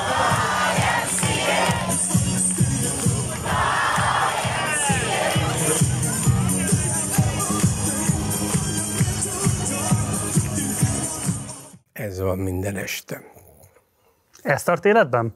Tessék? Ez tart életben? Ez biztos, biztos, hogy ez sokat jelent, hogy nem ülök otthon, és, és nem, amit már mondtam a, talán a műsor elején is, hogy a Márai azt mondta, hogy minden PM-et unalmas. Tehát én ez éltet mindig mondtam, ha én leülök, akkor két éven belül győrzénadrág, tornacipő, reklámszatyor, csirkenyak, lehelpiac. Ezt nem akarom. Aki ennyi mindent elért, ilyen szeretettel tudják fogadni még 70-en felül is, addig akarom csinálni, amíg lehet. Ugye én azt tudom tanúsítani, hogy tényleg az őszinte érdeklődés mutatkozik meg a rajongóit körében, de felteszem, hogy ez egy ilyen dinamikus dolog, tehát volt, amikor adott esetben lehet, hogy a, a szánalom, a ciki kultúra volt az, ami miatt, na nézzük meg az öreg Tibi bácsit. De hogy érzékelted ennek a változását? Mert én nem gondolom, hogy te a ciki lennél, de biztos volt olyan időszak, amikor ez is hajtotta az érdeklődést az irányodba. Ez milyen érzéseket váltott ki belőled? Megmondom őszintén, a fiaim a fokmérők, mindegyiknek azt mondtam, hogy ti fiatalok között vagytok minden. Ha halljátok, hogy a fater ciki, szóljatok, mert én életem végéig nem akarom ezt csinálni. Amíg a közönség elfogad, szeret, csinálom. És akkor mondta nagyfiam, nem, nem, téged nagyon szeretnek, meg minden. Volt olyan fesztivál, hogy a nagyobbik a rádió egy DJ-je volt, és egy másik színpadon játszott, mint én, ugye, és hát nálam óriási tömeg volt, meg minden, és akkor oda jött, és fölkiabált, Fater, ne hozz szégyent a nevemre, mondta, és ez egy olyan kedves dolog volt, hogy a saját fiat. Tehát ők látnak ott a fesztiválon. Tehát nem hallomásból látják, vagy tudják, ami van. Ők, ők látják, hogy ez van. Mondtam a ciki, szóljatok. De ezt mondom a szervezőknek is, meg minden, hogyha én ilyen szánalmas vagyok, akkor minden jó, csak az, ha valakin szánalkoznak. Nem biztos, hogy a szervezők szólnak, hiszen nekik akkor is érdekük, hogyha te szánalmas vagy jött legyél, mert bevételt generálsz nekik. Hol lehet, hogy lehet ezt eldönteni akkor mégis? Hát, Marcikám, én ezen már nem gondolkozom, hogy mit váltok ki, hogy én bevételt jelentek, vagy valami. Én nem lettem szupergazdag ember, én mindig megpróbáltam tisztességesen, megfizetnek, ami gázsi van, azt odaadják, de hát nálam a mai fiatalság, nézem a gázsistandokat, tízszer, húszszor többet kapnak egy fellépésén, mint én kapok. Ez egyelőre nekem jó így, és hát remélem, ameddig tudom, föl tudom venni a gásit. Tegyünk igazságot ebben a kérdésben. Pontos labda, vagy pöttyös labda? Pontos labda, tehát kedves nézőink, pontos labda. Miért? Azért, mert amit elmondtam neked, hogy kitaláltam ezt a pontot beletenni a labdába.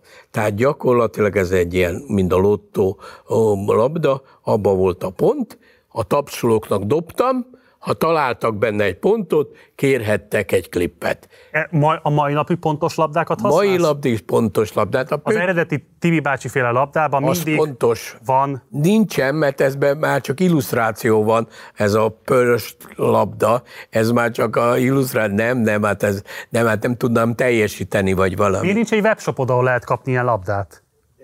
Hát ehhez már nincsen üzleti érzéke. A játékgyártók soha nem kerestek meg? Nem, még nem is kerestek meg, nem kerestek meg, pedig hát idén 475 labdát dobtam ki a mostani júni-júli Honnan szerzett be ezt a rengeteg labdát? Ez van egy nagyon jó, hogy mondjam, Aeroplast nevű műanyag cég Magyaródon, és azok csinálják ezt, de hát ők is hétről hétre emelik az árakat, meg minden. Már nem tudom, hogy mennyit fogok tudni kidobni, de amennyi tudok, addig természetesen. Hány labdád van otthon, hogy legyen tartalékban? Hát mindig 10 csomag biztos van, egy csomagban 12 van. Azt a igen. Hát az mindig van, az mindig viszem. Igen. A bögrédet még kérlek, hogy magyarázd el, mert hogy fontos volt neked, megkérted, hogy hadd hozhass be ide a stúdióba. Igen. Rajta vagy te? Igen. Kr- Krúdi Aha. és Márai. Krúdi, Márai és te. Igen. Hogy Miért ennek a két embernek a társasága van, vagy a bögré? Azért, mert nekem ideológiai szempontból ők a példaképei. Biztos, hogy nem lennénk jó barátok, ha élnének, mert olyan magas tudásuk van, stb.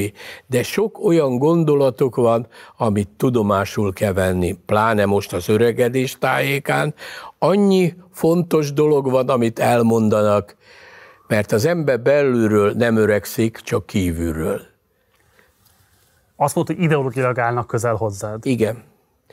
A példát mondok. Kérlek. Márai írja, áll Olaszországba busz megállóba. Mellett egy csinos nő rámosolyog. A nő visszamosolyog. Az ám, a lámpa zöldre vált, oda jön a nő, bácsi, átsegítsem? És akkor azt mondja már, hogy minden megalázás, de a szexuális megaláztatásnál nincs rosszabb a világon. Tehát te még fiatalnak érzed magad, de a természet már nem engedi, hogy fiatal legyél, öreg vagy. Ezeket kell tudomásul venni, és ezeket csak bölcs emberek tudják elmondani. És te mióta számítasz bölcsnek?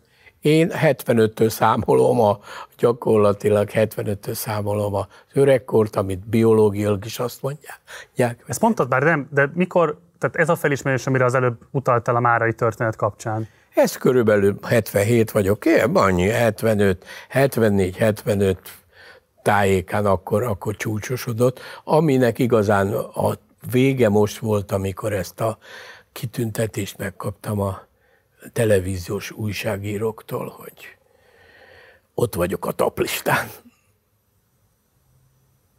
Ez fontos. Uh-huh. Ez visszaigazolás. Igen.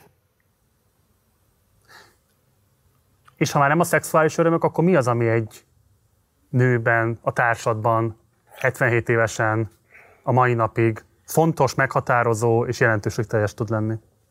Ennyi élményt átélt embernek csak egy mondata lehet. meghallgasson.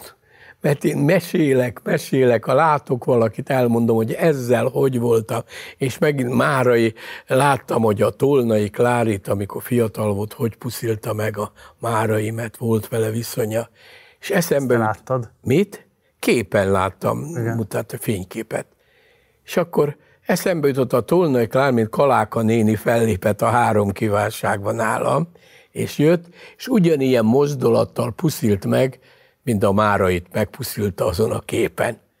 Ez csak nekem, csak nekem óriási emlék, és ezt szeretném elmesélni valakinek, hogy ezt a zseniális színésznőt, és ezt a zseniális embert én a jövő számára valami módon utánoztam. Érted? Abszolút értem. És akkor mindig, és ha valaki meghallgatja ezt, és meg itt van ez a, technika, én mindent, amiről mesélek, be tudom mutatni a technika segítségével. Nem mondhatják, jó van Tibi bácsi, mondja, csak már rég volt, meg mind. Amit látnak, látnak, amikor a fiam is volt olyan, amikor ment a műsor, és akkor jöttek az osztálytársai, és azt mondják, te a fatermus bevisz a szobába, és megmutatja, hogyan focizik a maradónával. Az gyerekek, azt mondja, kiabáltam, ide hallgass, fiam, ha te most a Ronaldoval messzivel fociznál, mindenkinek megmutatnád. Én nekem akkor, 80-as évek közepén, marha nagy dolog volt fociznom a Maradónával, a világ legnagyobb szárjával. Ennyit tudok erre mondani. Hát én annyit tudok erre mondani, hogy nagyon szépen köszönöm, hogy elfogadtad a meghívásomat. Én is köszönöm, köszönöm a ezt a meghívást. rengeteg történetet megosztottad velünk. Szerintem egy kivételesen színes pályafutásod volt, és nagyon élvezetes volt mindezt meghallgatni és végighallgatni. Biztos, hogy benne a nézők is így fogják ezt majd értékelni. Jó egészséget, és sok-sok boldog évet kívánok mind neked. Köszönöm szépen. Köszönöm szépen, és te meg jó producer vagy. Ha még egyszer csinálnám a három kívánságot, biztos, hogy tudnánk együtt dolgozni, és megszervezni néhány óriási pillanatot a televíziózás történetének. Ki tudja, esetleg még az is eljött egy ilyen kollaboráció, és adjuk a fejünket. Hát ez az. Kívánom, Marcikám, és köszönöm én is a meghívást. Minden jót neked, szervusz! Ja.